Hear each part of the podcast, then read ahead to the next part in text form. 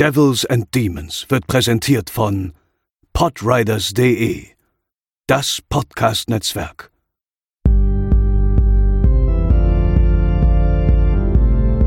They're coming to get you, Barbara. They're coming for you. Diese Episode wird präsentiert von Deadline, das Filmmagazin, die Fachzeitschrift für Horror, Thriller und Suspense. Jetzt im Kiosk oder online unter deadline-magazin.de. Moin moin und herzlich willkommen zur 141. Episode von Devils and Demons, eurem und auch unserem Horrorfilm-Podcast. Ich bin der Chris und an meiner Seite befinden sich Pascal. Moin moin. Und André. Hallo. Habt ihr schon eine gewisse Freddy Krueger Müdigkeit, Jungs?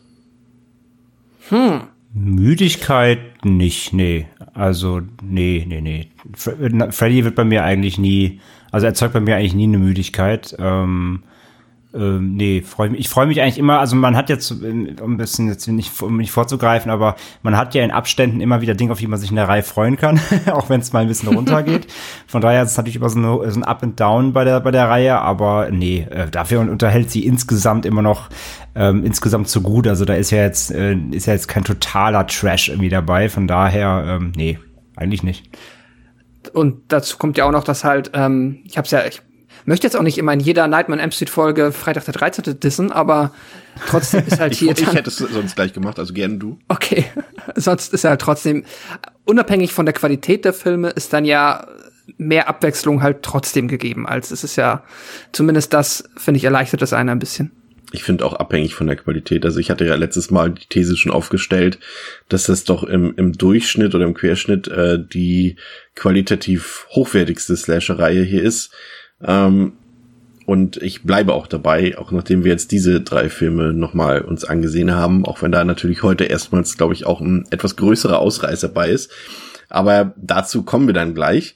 Ähm, wir haben für euch die Filme eins bis vier besprochen und es soll ähm, heute natürlich dann nahtlos fortgesetzt werden und es war so, dass äh, für New Line Cinema jeder weitere Nightmare on Elm Street Film stetig bessere Zahlen für die Jahresbilanzen gebracht hat und so hat man dann ja quasi wirklich fast jedes Jahr einen neuen Teil rausgebracht und obwohl die Leute schon länger zumindest von diesen, ja, von den meisten generischen Slashern gesättigt waren, konnten zumindest die großen Zugpferde wie Halloween eben, wie von Pascal eben angesprochen, Freitag der 13.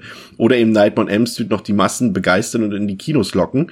Und 1989, also der Jahrgang, in dem Nightmare on Elm Street The Dream Child veröffentlicht wurde, war dann sogar der erste Kinojahrgang überhaupt, ähm, der je ein neues Sequel der drei großen Franchises mit sich brachte.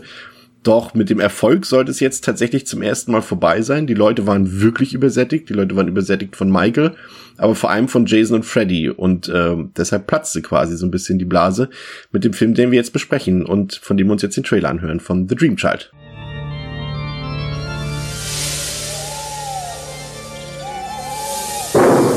His mother was a God-fearing woman. His birth was an unspeakable horror. Please don't let him do that! His life and death have been one incredible nightmare. but now all that is going to change because Freddy wants to become a daddy. Want to make babies? What's wrong with me? You're just a little pregnant? Even if he has to adopt. No! Do unborn babies dream? When it comes to chills. It happened while I was awake. When it comes to screams. The party just start. When it comes to pure terror. Bon appetit. no one delivers like Freddy. Better buckle up. All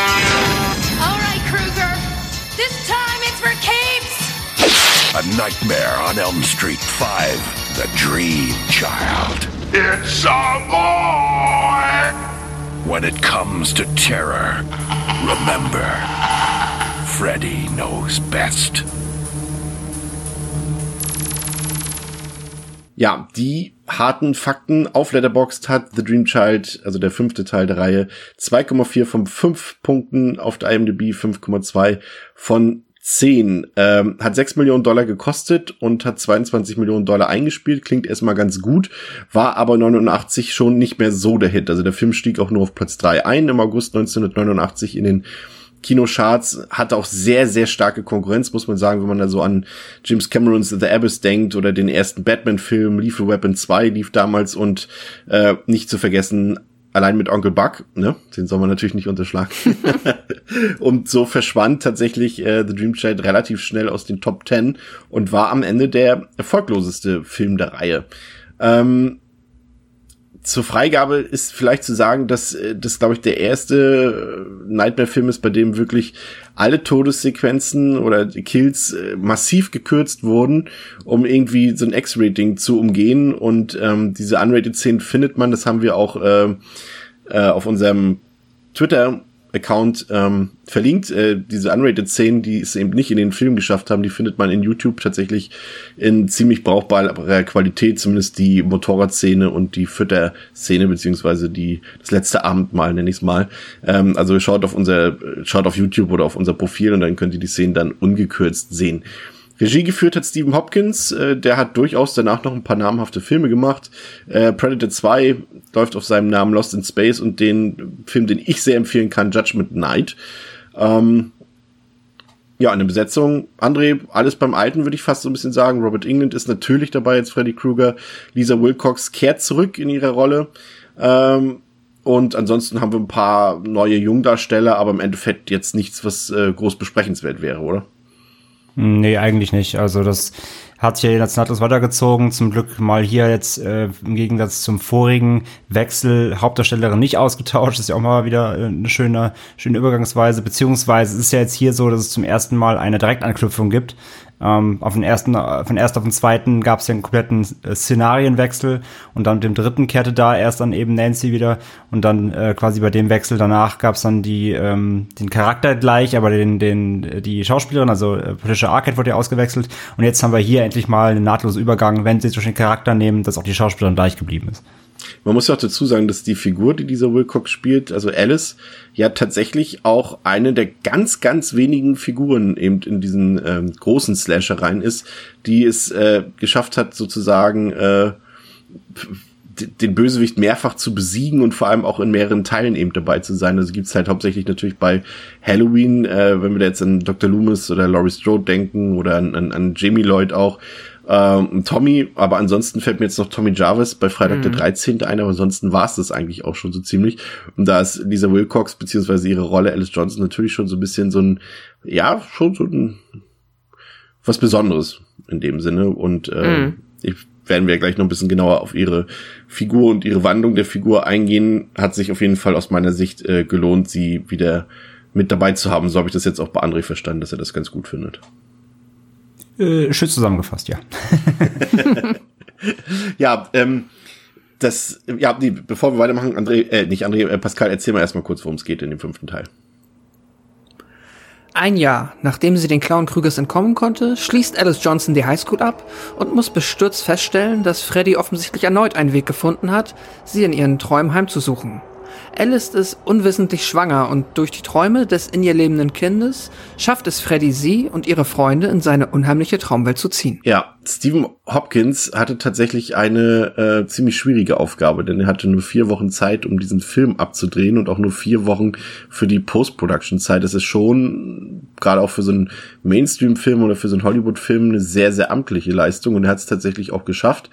Und das war tatsächlich auch das, was äh, die Leute von Fox äh, so beeindruckt hat, dass er dann eben Predator 2 auch drehen konnte, dass er eben einfach so eine schnelle Produktion äh, auf Kinoniveau einfach hochziehen kann in, in so einem kurzen Zeitraum. Ursprünglich ähm, waren tatsächlich Stephen King und Frank Miller vorgesehen, das Ganze zu schreiben und auch zu drehen. Finde ich mhm. auch durchaus interessante Sachen, aber das ist ja immer so eine Sache, das liest man ja wirklich fast bei jedem Film, dass es da immer noch ein paar äh, Optionen gab und Ideen gab, wer da hätte mitspielen können und wer hätte was drehen oder schreiben können. Und das sind natürlich immer interessante Sachen im Nachhinein bei. Ähm, mhm. Aber wie, wie hieb- und stichfest oder wie sagt man, äh, wie Na Nadel, nee, Nee, hieb- und stichfest ist schon okay. Dankeschön. Ja. Oder Niet- und Nagelfest Ja, meinst du? Nagelfest geht auch, ja. Ja, äh, das letztendlich ist, äh, das weiß man natürlich im Nachhinein immer nicht, aber da lassen sich natürlich immer so ein paar Legenden draus bilden. Ja, Ähm, man hat man hat immer so schöne Was wäre wenn Szenarien kann man daraus Ja. halt machen, ne? Wie wäre der Film geworden, wenn X den gemacht hätte? So ist es. Und äh, so, so ist es auch wieder hier beim Drehbuch wieder ein bisschen seltsam. Da haben diverse Leute dran rumgeschrieben, John Skip und äh, Greg Spector haben darum rumgeschrieben und von denen sind dann wieder ein paar Sachen gar nicht im Drehbuch gelandet. Und äh, am Ende hat's wohl Michael DeLuca zusammengefügt, so die paar Ideen, die er gut fand und was er dann noch überarbeitet hat und am Ende das fertige Skript abgeliefert hat. Das sollte er auch äh, bei Teil 6 nochmal machen, kurz vor äh, Beginn der Dreharbeiten. Also er ist so ein bisschen der Retter der, der Nightmare-Sequels. Ähm, was ich hier noch interessant finde, wenn wir uns vielleicht alle zusammen mal das Filmposter anschauen, vielleicht auch die äh, Zuhörerinnen und Zuhörer, das Filmposter von The Dream Child, da sehen wir ja so ein paar Elemente, Pascal, die im Film ja tatsächlich gar nicht vorkamen. Und äh, das liegt tatsächlich daran, dass das Poster äh, Monate bevor überhaupt das Drehbuch fertig war, sondern nur eine Grundidee vorhanden war, schon angefertigt wurde. Das finde ich eigentlich ziemlich süß. Mhm. Wobei ich jetzt gerade gucken muss und ich überlege gerade, ich meine, den Kinderwagen gab es doch. Ja, aber so in dieser, Oder- in dieser Zauberkugel. Ja, okay, so gesehen hast du recht. Also, ja. Und ein Kinderwagen ist natürlich, wenn es um, um, um Babys oder Kinder geht, jetzt nicht so abwegig. Also da haben sie Klar. zumindest da richtig gelegen. Das stimmt. Aber so ein richtiges ja. Konzept ist da nicht zu sehen. Ja, Nee, es ist halt auch, ja, sehr abstrakt, sehr allgemein. gehen wir in den Film rein, ähm, der meines Erachtens äh, so, so, ja, zweischneidig beginnt. Also ich finde die Opening Credits erstmal an sich ziemlich langweilig, was man von den anderen Teilen eigentlich nicht so behaupten konnte. Dann äh, haben wir äh, dann aber immerhin eine Sexszene, die auch äh, offensichtlich gedoubelt ist. Das sieht man auch klar und deutlich. Alice, äh, die wie gesagt jetzt auch in diesem Teil wieder dabei ist, immer noch von Lisa Wilcox gespielt, hat jetzt nicht mehr so rötliche Haare, sondern hat blonde Haare. Und ähm, Ist schon lustig, weil du in der letzten Folge noch sagtest, von wegen, äh, ja, rote Haare zu der Ja. Zeit absolut nicht in, jetzt ist sie blond. Ja. ähm, aber es steht dir ja auch. Also es ist, sie ist zumindest nicht unattraktiver geworden dadurch. Nein, nein, absolut, aber es passt ja genau, was du gesagt hast, dass eben zu der. Zeit, genau, Hollywood brauchte natürlich das passende, äh, den passenden Superstar quasi, beziehungsweise es gab ein klassisches Star-Hauptrollen, Rollenbild bei Frauen, äh, wie sie optisch auszusehen haben, ja, das hast du letztes Mal ja schon gesagt, äh, heutzutage rot, blasse Haut, äh, wie hast du gesagt, komm in meinen Film. Ja. Äh, herzlich willkommen, ähm, Amy Adams und Co. Ist total gefragt, aber damals äh, natürlich, äh, das Rollenbild war meist blond und äh, ja, jetzt hat man hier gesagt, okay, wenn sie jetzt die Hauptrolle anscheinend ja spielt, dann äh, muss sie sich mal eben die Haare färben. Ja. Das war wahrscheinlich der Kompromiss. Wir hatten ja auch gesagt, wenn hier Leute tatsächlich mal wiederkommen, äh, dann ist es ja meistens mit auch einer erhöhten Gage verbunden, aber das war wahrscheinlich der Kompromiss, den sie dann eingehen musste, dann die Haare zu färben. Aber es passt tatsächlich auch ein bisschen zu ihrer Rolle, weil sie ja durchaus jetzt auch selbstbewusst ist und das muss man natürlich auch visuell darstellen. Und wenn nicht mit der Haarfarbe, womit dann, ne? Sie geht jedenfalls duschen ähm, in der Eröffnungsszene. Äh, wir wissen nicht genau, ob es ein Traum ist oder nicht, zumindest zu diesem Zeitpunkt, aber das werden wir wenige Sekunden später erfahren, als plötzlich ihre Dusche frei dreht und äh, sie ja letztendlich droht zu ertrinken in der Dusche. Und ich fand, das war äh, durchaus ein sehr actionreicher Moment. Und der hat, äh, ja, da bin ich auch mitgegangen, also den fand ich spannend und gut inszeniert vor allem auch. Und ähm, von dort wird sie dann in die Traumwelt von Freddy zurückgezogen, äh, landet dort quasi nackt wie ein Terminator, auch das äh, hätte man jetzt äh, der Alice-Figur vielleicht im Teil davor noch nicht zugeschrieben. Ähm, und ja, wir sehen dann Amanda Kruger wieder, die wir eben in Teil 3 schon mal äh, mehr oder weniger gesehen haben. Äh, beziehungsweise sie findet sich selber in der Figur der Amanda Kruger wieder in dieser Nonnenkluft, in dieser Anstalt und äh, wird dann, das wird hier nochmal ein bisschen verbildlicht mit diesen 100 Maniacs, äh, wir haben das Thema, oder wie wurde es genannt, 100 Bastards, Bastards wurde es, glaube ich, genannt, ne? Ja, Ja. Bastarde. Wird sie das dann- Kind von 100 Bastarden. wird sie dann eingesperrt. Robert England sieht man dort auch als als äh, Insassen dieser Anstalt. Aber bevor äh, ja was Schlimmeres, was heißt was Schlimmeres passiert, das wird ja schon angedeutet, was dort passiert. Aber Alice wacht jedenfalls rechtzeitig auf. Ähm, ich finde tatsächlich ein ziemlich guter Beginn des Films, äh, der mir ziemlich viel Spaß gemacht hat und der mich auf jeden Fall äh, so gekickt hat, dass ich auf jeden Fall wissen wollte, wie es weitergeht. Wie sah es bei euch aus, Pascal? Ähm, ja, äh, wir haben es ja bei Dream Warriors schon gesagt. Ich glaube, da waren uns relativ einig, dass wir jetzt so diesen ganzen Plot um Amanda Krüger ähm, auch da nur bedingt gebraucht hätten. Jetzt ist er halt dann wird hier wird er wieder aufgegriffen. Du hattest es ja auch gesagt. Dann wird er hier auch noch mal quasi das, was wir dort erzählt bekommen haben, wird uns jetzt hier schon mal angedeutet und auch ein bisschen illustriert bin ich jetzt nicht prinzipiell Fan von, ist aber halt für den Film essentiell. Also das ist halt jetzt der Aufhänger, so. Dann kann ich dann auch in dem Moment damit leben. Es ist prinzipiell okay. Und jetzt, wie das dann dargestellt ist, ähm, das ist halt auch super. Auch wie du gesagt hast, die Duschszene funktioniert klasse, die sieht gut aus und auch ähm, alles, was man dann in diesem Asylum sieht, das äh, sehr atmosphärisch passt. Viele, viele Statisten. Es ist sehr, äh, also auch einfach das die Ernsthaftigkeit und das sehr Unangenehme, dass die Situation, die da einfach halt mehr oder weniger aus Versehen entsteht, dadurch, dass sie halt zurückgelassen wird und äh, die ist ähm, ja greifbar und es ist auf jeden Fall effektiv. Anne, wird dir der Anfang gefallen? Mm, also insgesamt finde ich ihn auch ganz gelungen. Also die Szene in der Dusche finde ich echt ganz cool, weil es ist ja auch so eine geschlossene Dusche mit so einer mhm. Tür, ne, wie, wie, wie viele amerikanische Häuser ja. das auch, glaube früher hatten. Um, ähm, und ja, dass sie dann quasi mit Wasser läuft wie so ein Wassertank und äh, sie da richtig drin schwimmt, das war schon cool gemacht. Und das ist ja auch vielleicht so ein typischer, also das könnte ich mir so als Albtraum generell vorstellen, dass du da einfach träumst oder trinkst in der Dusche. So, das ist, äh, das ist irgendwie so ein bisschen greifbar fast. Ja. Um, ähm, von daher, das war irgendwie ganz cool. Und ja, dann der ganze Part in äh, dem äh, in der Anstalt ist halt ja, ich meine, das das über dieses Szenario mit Amanda Krüger und dieser Vorgeschichte von von äh, von Freddy, da haben wir in der letzten Folge schon drüber gestritten, ob das überhaupt sein musste, ne, ob sie diesen Arc hätten aufmachen müssen sollen, wie auch immer, ähm, dass sie ihn jetzt hier so weiterführen oder direkt erstmal auch wieder ins Gedächtnis rufen, ähm, ist halt dann nur legitim um des Fortsetzungswillens, ähm, wie gesagt, ob es nötig ist, das ganze Ding überhaupt so, so zu beleuchten und seine, äh, ja, ihm so eine grausame Vergangenheit zu geben, die sein, seine, sein, sein, sein, sein Schaffen und sein, seine Taten irgendwie so ein bisschen rechtfertigen sollen, ist halt immer noch, ähm, ja, Geschmacks- und Diskussionssache. Aber ja, dass sie es jetzt wieder wieder aufgreifen, ist nur ähm, zweckmäßig, sage ich mal, weil es natürlich im vorigen Teil eine große Rolle gespielt hat. Man ruft noch mal ähm, beim Zuschauer ab, noch mal in den Sinn, dass es, dass das ein Thema war oder ist und äh, von daher, ja, ist, ist, ist, ist okay. Ich finde es jetzt nicht mega super, aber da, dafür, dass es halt im vorigen Teil eine Rolle gespielt hat und auch nochmal hier als, als ähm, Auftakt, als Erinnerung, so dass das noch ein, ein Sideplot ist, ähm, fand ich es okay. Im nächsten Part ähm, sehen wir ja quasi die Abschlussfeier, also Alice Abschlussfeier von der Highschool. Wir sehen, dass sie eine neue Clique gefunden hat, äh, mit wieder durchaus diversen ähm, Charakteren dabei, zum Beispiel Greater, die da so ein bisschen als das äh, upcoming, upcoming Supermodel äh, äh, gehandelt wird und, und ihre nervige Mutter lernen wir dort auch gleich kennen.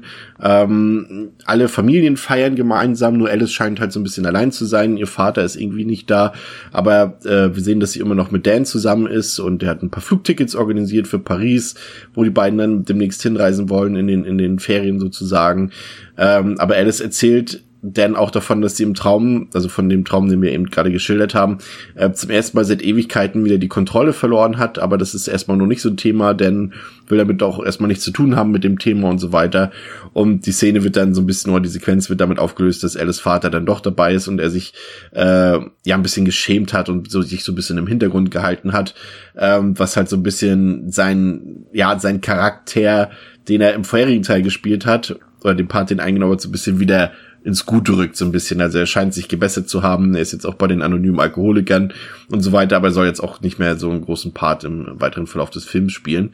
Ähm, da gibt es noch ein schönes Fotoshooting, bei dem ich mich schon frage, warum der zukünftige äh, College Football Coach von Dan mit auf dieses Foto musste. Das habe ich jetzt nicht so ganz verstanden.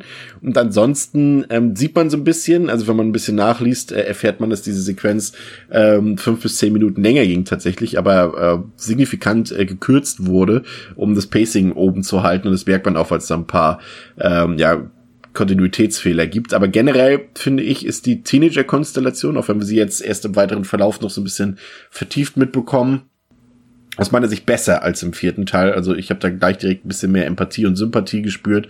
Ähm, fand die fand die Schauspieler wieder ein bisschen angenehmer und sie sind das, so viel sei ja schon mal verraten, jetzt nicht unbedingt das Kanonenfutter, ähm, was sie eben in Teil 4 waren, sondern sie zeigen ein bisschen mehr Gegenwehr und bieten auch Hilfe für Alice an im Verlauf des Films.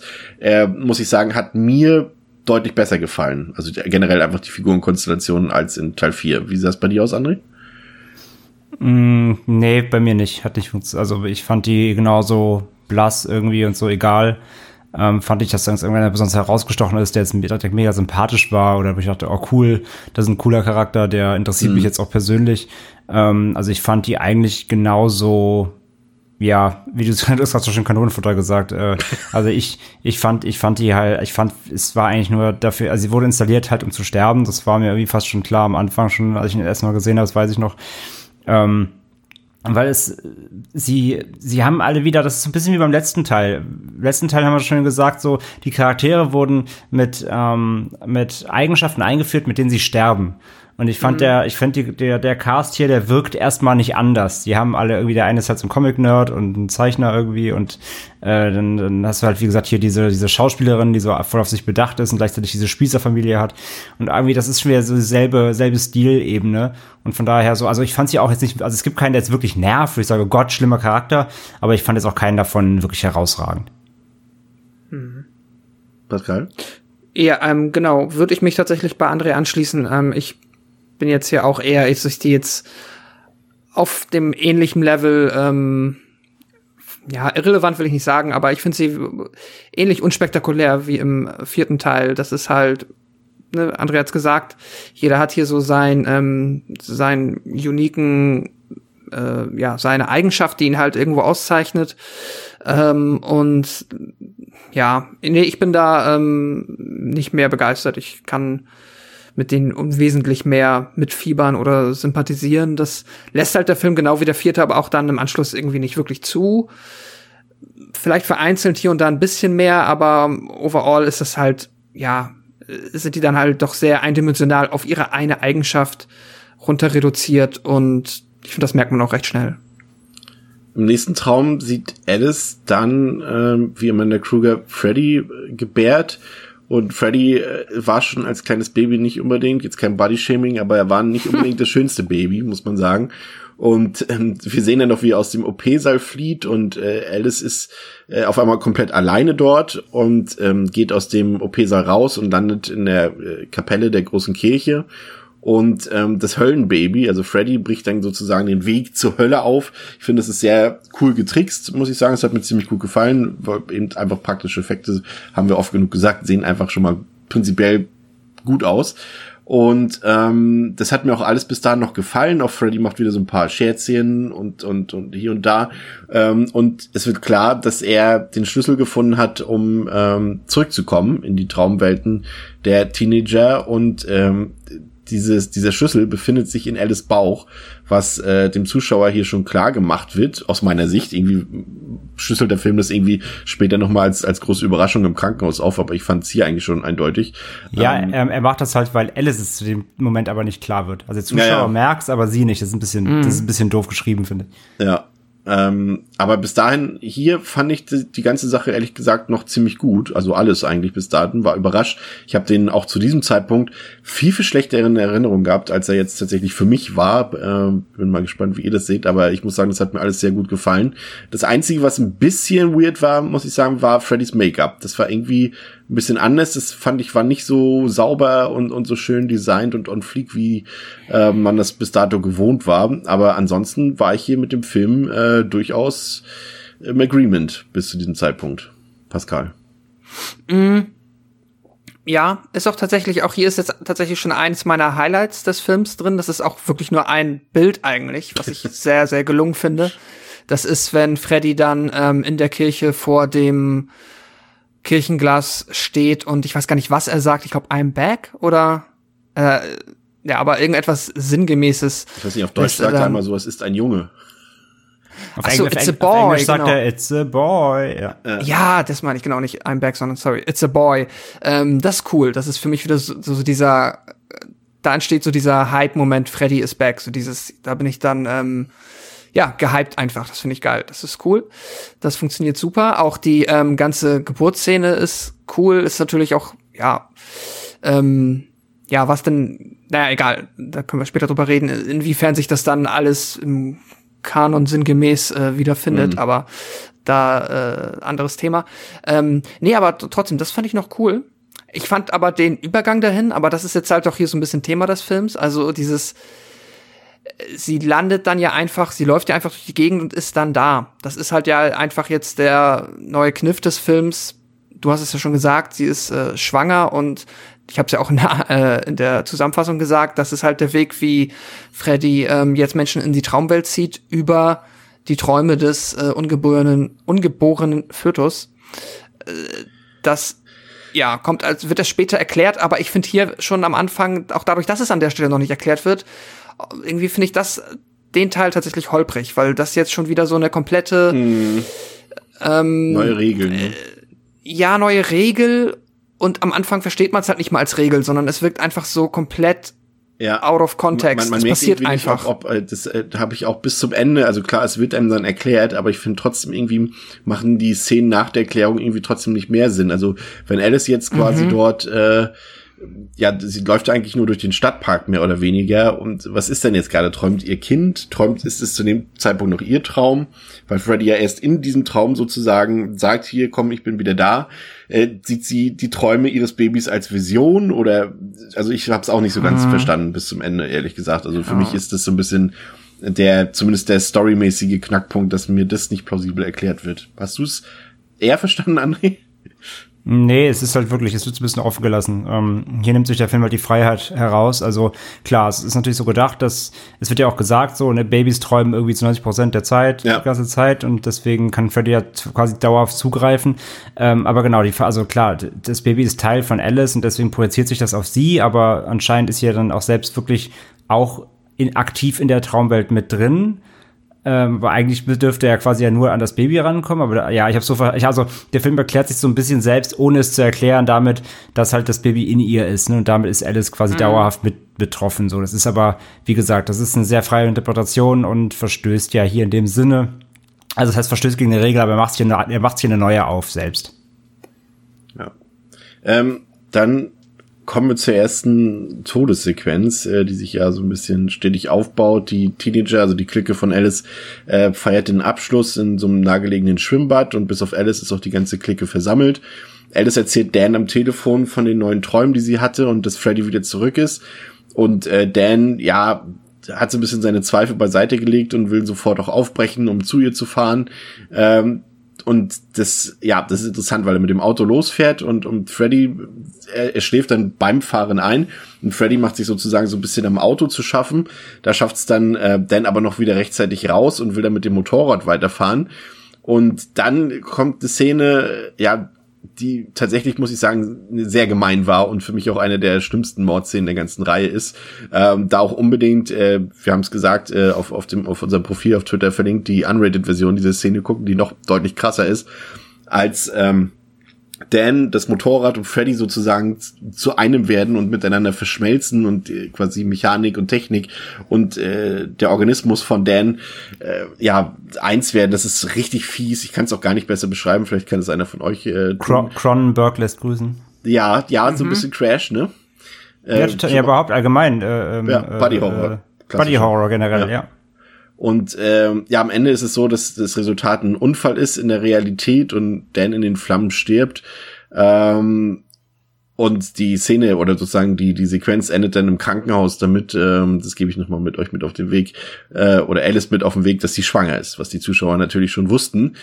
Ähm, dazu es nochmal zur Diskussion, weil wir es eben noch nicht so ganz, äh, Pascal wollte es schon andeuten, aber wir haben es noch nicht so ganz besprochen. Das ist ja letztendlich der Storyaufhänger hier mit dem Baby und ich finde, das ist durchaus irgendwie eigentlich eine ganz gute Idee. Ich finde sie auch nicht unpassend, aber auch wie es im weiteren Verlauf erzählt wird, die, die Erzählung selbst ist mir so konfus und für mich nicht so ganz nachvollziehbar.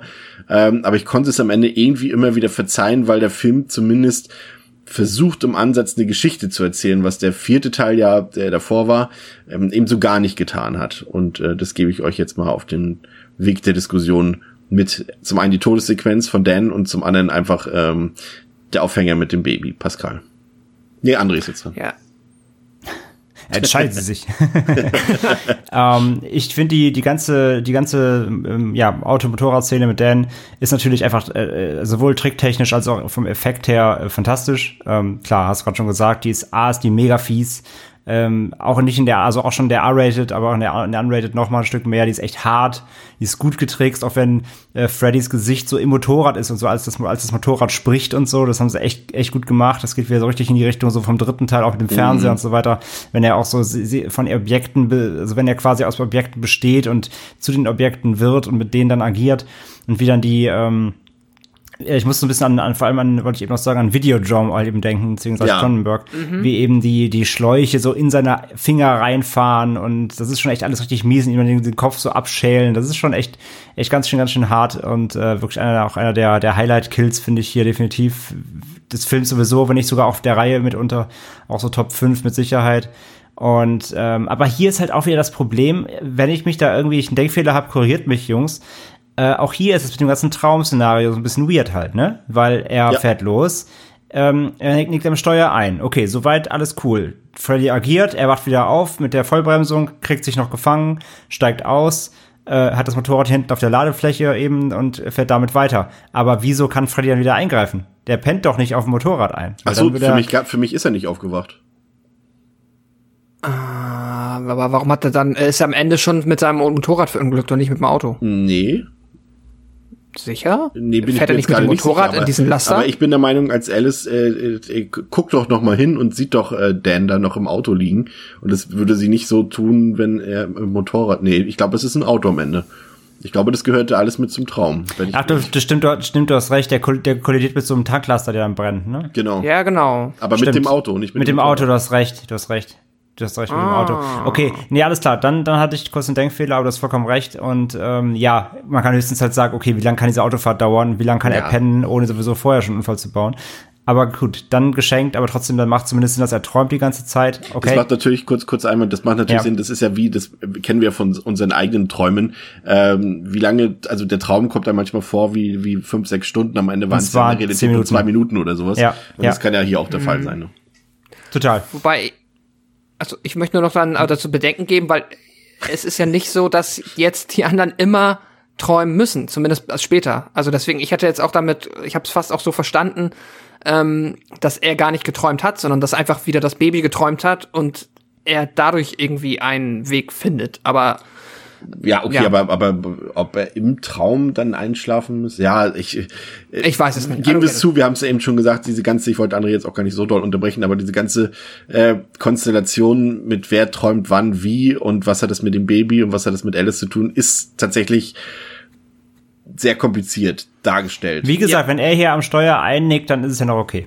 Dann, Ja. wie du gerade sagst, so Sekundenschlaf am Steuer reicht ja, um einen Unfall zu bauen. Und ein Sekundenschlaf am Steuer kann dazu führen, dass Freddy in einen Traum rein kann. Und so ein Traum kann sich ja länger anfühlen Ja. als der eigentliche Traum. Damit gehe ich fein. Ich habe äh, tatsächlich auch gedacht, er baut einen Unfall mit dem Motorrad. Das hatte ich gar nicht mehr auf der Uhr, aber du hast vollkommen recht. Alice geht ja raus, sieht ihn noch da drin liegen, im umgekippten Auto, daneben der Tanklaster. Alles cool, macht Sinn. Von daher, ähm, Geht der Film jetzt eine Aufwertung?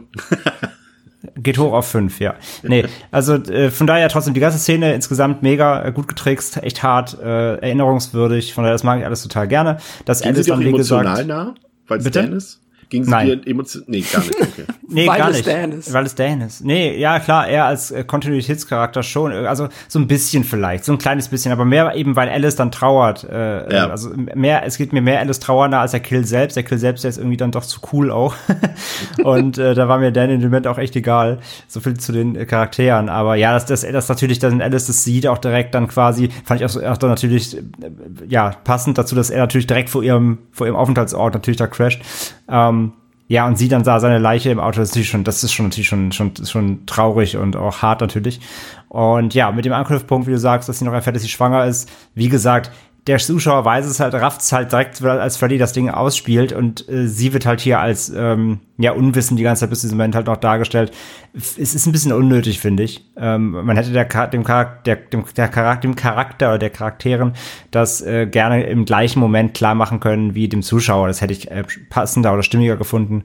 Von daher, ähm, aber ja, ist halt geschenkt. Pascal. Vielleicht, vielleicht Ähm, ja. ein Fokus äh, auch noch ein bisschen jetzt auf die ganze Sache mit dem Baby.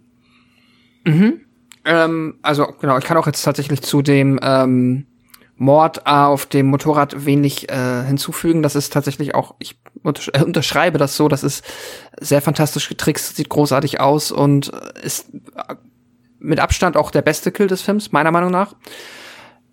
Die ganze Geschichte mit dem Baby, da bin ich zweigeteilt. Auf der einen Seite du hast es halt gesagt, im Gegensatz zum vierten Teil versucht der Film hier eine Geschichte zu erzählen.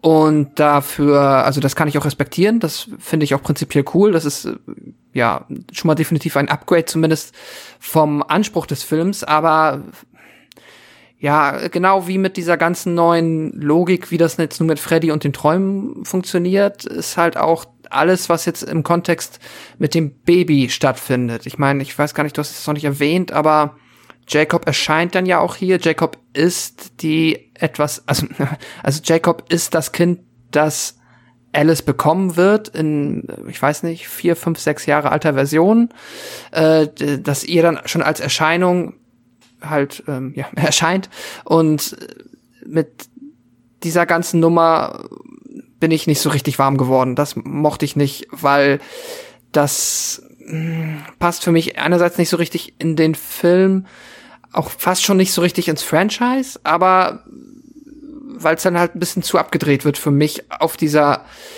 äh, sie hat dieses Baby in sich drin, das ist irgendwie ein Ankerpunkt für Freddy. Gleichzeitig ist aber dann auch wieder die Mutter von Freddy der nächste Ankerpunkt und warum dann das Baby jetzt dauernd in den Träumen in dieser fünf bis sechs Jahre alten Version erscheint, damit ähm, nee, also ich habe da erstmal keinen wirklichen äh, also ich habe es einerseits nicht richtig durchblickt, weil ich glaube, aber was kann man auch nicht. Das ist einfach so ein bisschen schwammig. Das soll einfach irgendwie so sein. Und ich werde aber auch grundsätzlich wurde ich damit nicht warm. Ich mochte das eigentlich einfach nur nicht. Ja, kommen wir gleich nochmal drauf zu sprechen. Ähm, du hast es angedeutet, also dieser Junge namens Jacob, auch hier wieder, uns ist irgendwie schon gleich klar, wer das ist. Ähm, Alice natürlich noch nicht, ähm, trifft eben auf diesen Jungen und äh, hat wieder Träume und sie versucht dann irgendwie ihrer Clique die Geschichte von Freddy Krueger irgendwie zu erläutern und plausibel darzustellen, ähm, das natürlich erstmal so nicht passt. Äh, er, sie erzählt ihnen die Geschichte aus der Vergangenheit, also aus der äh, echten Vergangenheit, aber auch aus der Traumwelt, wie Freddy dort agiert und was er schon getan hat. Aber keiner aus der Clique will ihr so recht glauben.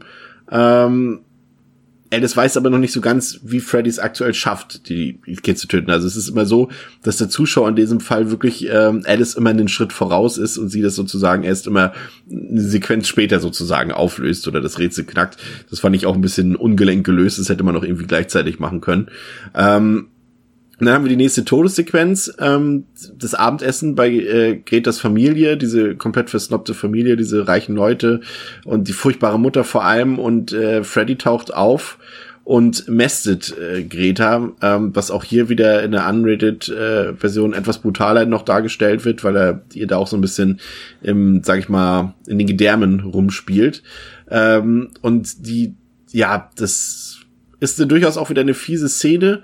Ähm, aber da fand ich tatsächlich die Tricktechnik jetzt nicht so ganz überzeugend. Da fand ich es eher cooler, noch so, so, eine, so einen klassischen Stop-Motion-Effekt dann zu sehen, als in Alice Kühlschrank die ganzen Lebensmittel, Lebensmittel dort alle verderben. Ähm, und, und Greta taucht ja dann auch noch im Kühlschrank auf äh, bei Alice und so und, und, und stirbt dann letztendlich. Ähm, für mich, äh, könnt ihr euch schon mal vormerken, als, als Punkt, äh, als Redebedarf, Punkt gleich, äh, tatsächlich jetzt so nicht so ganz gelungen irgendwie. Also es ist schon fies, aber ich fand jetzt die Umsetzung nicht so gut. Ähm, und Freddy will dann kurz einen Prozess machen und äh, will sich auch Mark schnappen, auch ein, ein Junge aus der Clique, der äh, auch viel zeichnet und so Grafiken erstellt und sowas und äh, darüber will ähm, Freddy ihn sozusagen holen, aber Alice kann sich äh, dann selbst in den Traum befördern. Das hat sie ja damals äh, geerbt äh, von von ähm, ähm, na Mhm. Von? Ich weiß genau, wen du meinst. Patricia Arquette? Von Patricia Arquette, genau. Ach Gott, äh, wie heißt sie? Kristen. Kristen. Kristen. Genau. Kristen. Ja. Und ähm, dort trifft sie dann wieder auf Jacob in diesem Traum und es stellt sich dann auch für Alice heraus, dass Jacob eben äh, der Sohn ist und von ihr und er aber langsam ähm, und sicher in die Gewalt oder in die Hände von Freddy gelangt. Ähm, und und äh, sie muss versuchen, ihn irgendwie zurückzuholen, ehe er dann auf Freddys Seite kommt. Ähm, und in der Sequenz kann Mark dann noch gerettet werden. Ähm, ja. Pascal, die ganze Sequenz, vor allem äh, der Tod, die Todesszene von Greater, wie hat es dir gefallen? Mm. Ich finde auch bei der Todesszene von Greta die Spezialeffekte ja. Ähm, generell auch, also Freddy ist cool, das macht Spaß. Wie sie dann stirbt, ist okay. Ich mag tatsächlich diese ganze Essens, also diese ganze Essszene, die hat sich so ein bisschen out of place angefühlt, weil das, ähm, ja, ich meine, ist klar, sie ist offensichtlich in so einer versnobten Familie, aber dieses komische Bankett, das da stattgefunden hat, hm, hat für mich nicht so richtig reingepasst. Kann ich jetzt aber auch nicht genauer, ja, so erläutern, weshalb. Ich finde einfach, dass ja, hatte so, keine Ahnung, ich habe das so ein bisschen irgendwie dann auf einmal so, als ob die in der Rocky Horror Picture Show Villa mhm. sind, solche Vibes bekommen. Fand ich ein bisschen schräg. Und dann auch wieder, dass dann sie bei Alice im Kühlschrank auftaucht. Ja, okay, das ist dann wieder alles schlafen oder Alice muss ja immer nicht schlafen, die anderen schlafen offensichtlich. Hm, ja, bin ich wieder nur so halb glücklich mit. Ist äh, für mich kein kein ähm, Kill, der jetzt lange im Gedächtnis bleibt. Gehen Sie d'accord, André? Ja, ich finde auch, dass äh, dieses ganze Szenario ohne Traum schon wirkt so ein bisschen so wie aus so einem Monty Python-Sketch irgendwie. Du denkst, gleich kommt der Tod rein mhm. und, und zeigt auf die Lachsschaumspeise irgendwie. Ähm, das, das fühlt sich irgendwie so ein bisschen wie eine Karikatur an, die ganze Szene schon. Und der Traum dann selbst und die Kill-Szene ich habe da einfach mehr erwartet, weil du kannst mit Essen und so Feeding kannst du richtig ekelhafte Sachen machen. Ich hatte das auch ehrlich gesagt so in Erinnerung, dass sie platzt am Ende. Das war meine Erinnerung, aber das war ja gar nicht der, der Kern dieser Szene. Nee, das ist, das ist Sinn des Lebens von Monty Python. Ja. mit dem, mit dem, mit dem Minzplätzchen. Ähm, ja. Nee, aber genau, du kannst so mit Essen, kannst du so viel Ekelhaftes machen. Denk dir ans große Fressen oder so. Da, ja. Also, da gibt so viele Filme, die das schon auf eine bessere Weise gemacht haben. Weil wenn du einen richtig vollstopfst allein, das ist ja schon einfach ekelhaft und äh, Freddy drückt dir quasi im Grunde nur so zwei Häppchen im Mund, dann ist, hat die plötzlich so dicke Hamsterbacken und das war es dann quasi schon. Also in der R-Rated ist ja sowieso noch komplett harmlos. Mm, und in der Unrated sieht man dann eben noch, wie er ihr da, wie du sagst, mit den mit dem Clown, mit der Clownenhand da in den Gedärmen rumwühlt, nur dass es noch eine Ecke härter nochmal ist. Ähm, aber die ganze Szene an sich ist halt einfach nicht so richtig geil. Und auch ihr, ihr Make-up da mit den dicken Backen, das sieht einfach so Karnevalmaske mhm. aus, so aufgeklebte dicke Backen. Und ähm, ja, ist halt nicht so richtig, richtig geil gemacht. Wie du sagst, die Idee ist cool, irgendwie schon ähm, und kann hätte richtig fies sein können, aber ich finde die Ausführung macht es irgendwie so ein bisschen, bisschen, ist so ein bisschen wie so ein Cartoon und irgendwie nicht so richtig böse und nicht, also nicht so, nicht so, einfach nicht effektiv, sag ich mal. Und ja, und auch das mit, ähm, mit Alice, dass die dann aus dem Kühlschrank kommt, an sich irgendwie eine coole Idee. Auch diesen, diesen Stop-Motion-Vergammelungseffekt mag ich und dass Freddy dann sie wieder so reinzieht in den Kühlschrank. Äh, auch hier wieder, dann sieht man ja die Regel, denn Alice sieht sie ja, aber gleichzeitig sieht man im äh, Wohnzimmer den Vater sitzen von Alice, ja. der das nicht mitkriegt, weil halt sie, sie kann das nur sehen, weil sie ja mit dem träumenden Baby verbunden ist. Also, wie gesagt, der Film baut sich da schon sehr sein eigenes Regelwerk auf und spielt einfach nach den Regeln, auf die es Bock hat, auf die er Bock hat, so. Ähm, er baut sich seine eigenen Regeln, aber auch seine eigenen Stolpersteine damit, ne?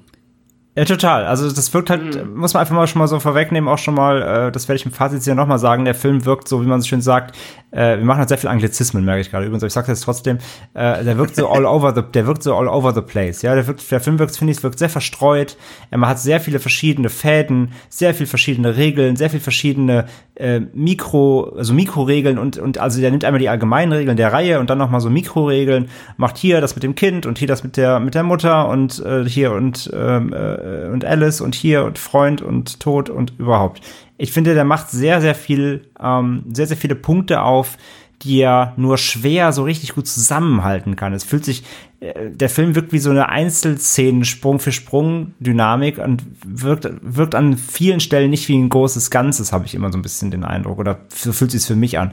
Jedenfalls diese ganze Szene ist halt nett, aber ich finde, sie hätte deutlich effektiver sein ähm, können.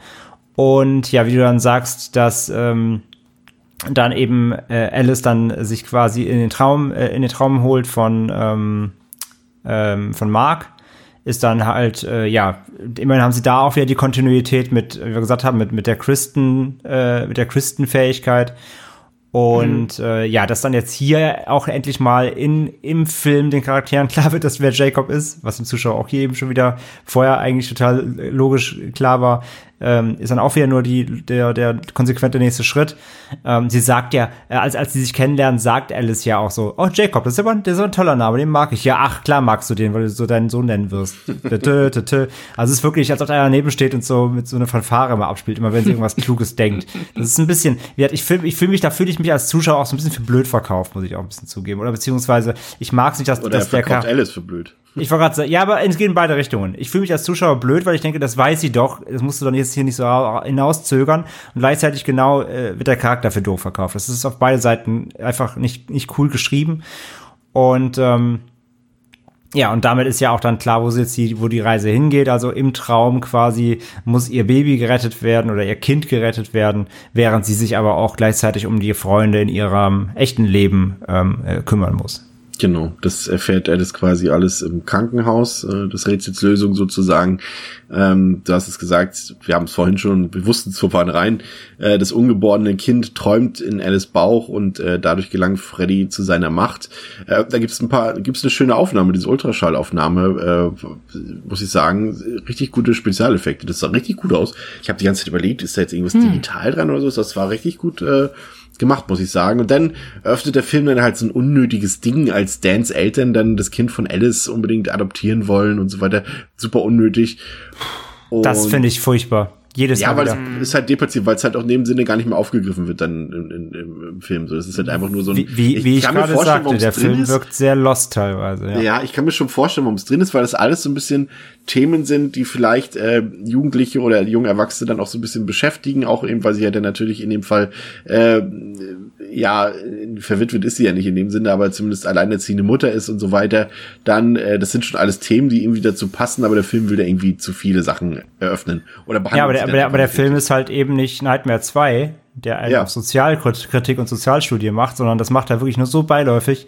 Aber der ganze Film beschäftigt sich damit ja eigentlich gar nicht wirklich ernsthaft. Von daher ist es halt einfach viel deplatziert. Ja. Mhm. Ähm, ja, das weiteres Rätselslösung ist, dass Alice äh, die Seele von Amanda Kruger befreien muss. Dazu muss sie natürlich erst rausfinden, wo diese gestorben ist und dazu steigt sie dann in die äh, Traumwelt hinab. Und ich muss auch sagen, äh, das ist ja auch bei anderen äh, Einschätzung eben schon ganz gut äh, durchgekommen. Auch für mich ist hier so ein bisschen der ja, bewegt sich der Film so ein bisschen auf so einem absteigenden Ast. Äh, auch diese Parts hier fand ich jetzt nicht mehr so gelungen wie zum Beispiel die erste Filmhälfte. Also ist auch so ein bisschen da für mich boah, kritisch gewesen. Ähm, aber Pascal, das hat sich dann so ein bisschen wieder geändert und zwar mit der ähm, Sequenz von Yvonne, die ja auch aus der Clique ist, äh, mhm. die dort im Schwimmbad angegriffen wird mit diesen großen, coolen äh, Pranken und, und wie sie dann äh, so einen Tauchgang macht in die Unterwelt zu Freddy. Das ist alles richtig cool gemacht, fand ich auch cool getrickst. Und ähm, auch Aldous kommt da wieder in den Traum rein und kann Yvonne ja erstmal befreien. Und äh, Freddy ist ja clever und geht dann einfach zu Mark weiter. Und auch der muss ja jetzt dann glauben, äh, weil äh, Skater Freddy, wie ich ihn mal nenne, ähm, sozusagen äh, mit Mark zusammen in dieser Comic-Welt ist, weil das ist ja wieder das, was, was äh, ihr auch kritisiert habt eingangs, dass es wieder eben nur mehr oder weniger ein Hobby oder eine Charaktereigenschaft gibt und da absehbar ist, dass die Leute daran sterben und so ist es hier bei Mark natürlich auch. Ähm, ist sehr krude, die Szene, aber ich muss sagen, so als Standalone-Szene hat das für mich sehr viel Spaß gemacht, äh, wie er dort auch als sein selbstgezeichneter Superheld auftritt, um Freddy abzuknallen. Aber Super Freddy ist halt eben auch noch da und äh, ja, zerschnetzelt dann den zu Papier gewordenen Mark. Äh, ich muss sagen, das war großartig getrickst. Das sah für mich richtig, richtig cool aus. Äh, das ist natürlich alles komplett übertrieben, auch wie er dann seine Farbe verliert sozusagen.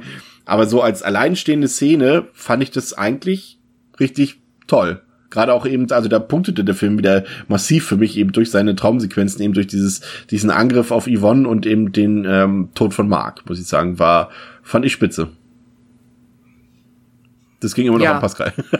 ja, ja, ich weiß, ich weiß. Ähm, bei der Schwimmbadsequenz bin ich auch komplett bei dir, die fand ich auch richtig stark, die war super mit der Comicwelt bin ich irgendwie so wieder auch nicht so warm geworden. Ich kann jetzt aber auch, auch hier wieder nur, nur so halb den Finger drauf legen, woran das wirklich liegt einerseits ist das nicht schlecht getrickst, auf der anderen Seite ist es mir dann wahrscheinlich zu äh, zu platt. Nee, ähm, ja, vielleicht tatsächlich zu platt in der Hinsicht, das ist halt das, ja, das ist halt Mark, der hat auch da sein abgefahrenes Comic-Atelier irgendwo in so einem Lagerraum und ähm, das ist halt sein Ding und ja, darüber bekommt Freddy ihn. Mh, hm, ja, die Idee ist irgendwie cool. Sie ist auch okay umgesetzt. Ich fand sie nicht so witzig und ich finde dann auch tatsächlich da hätte der Film so ein bisschen wie bei der Feeding-Szene, das was andere gesagt hat, da hätte er auch noch mehr aus seiner ähm, aus dieser Comic-Idee machen können. Da äh, kommen wir im nächsten Teil, da gibt's sowas ähnliches, das ist noch viel schlimmer als hier. Ähm, aber hier finde ich es halt, ja, auch eher so maximal average. Ist so ein tatsächlich trotzdem, obwohl die Idee schon kreativ ist und das auch per se nicht schlecht getrickst ist, ist es für mich kein sehr erinnerungswürdiger, ja, erinnerungswürdig schon, aber kein Kill, der mir richtig, richtig gut gefällt. Vielleicht auch, weil ich dann eher so etwas wie halt bei Dan mir noch öfter mal gewünscht hätte im Film irgendwas, ähm, ja, was jetzt vielleicht gar nicht so weit hergeholt ist, aber dann einfach sehr, ja, auf eine andere Art und Weise grausam ist. Ähm, André. Ich finde die, also die Schwimmbadszene ist cool. Ähm, die ist ja auch relativ klassisch, so Nightmare.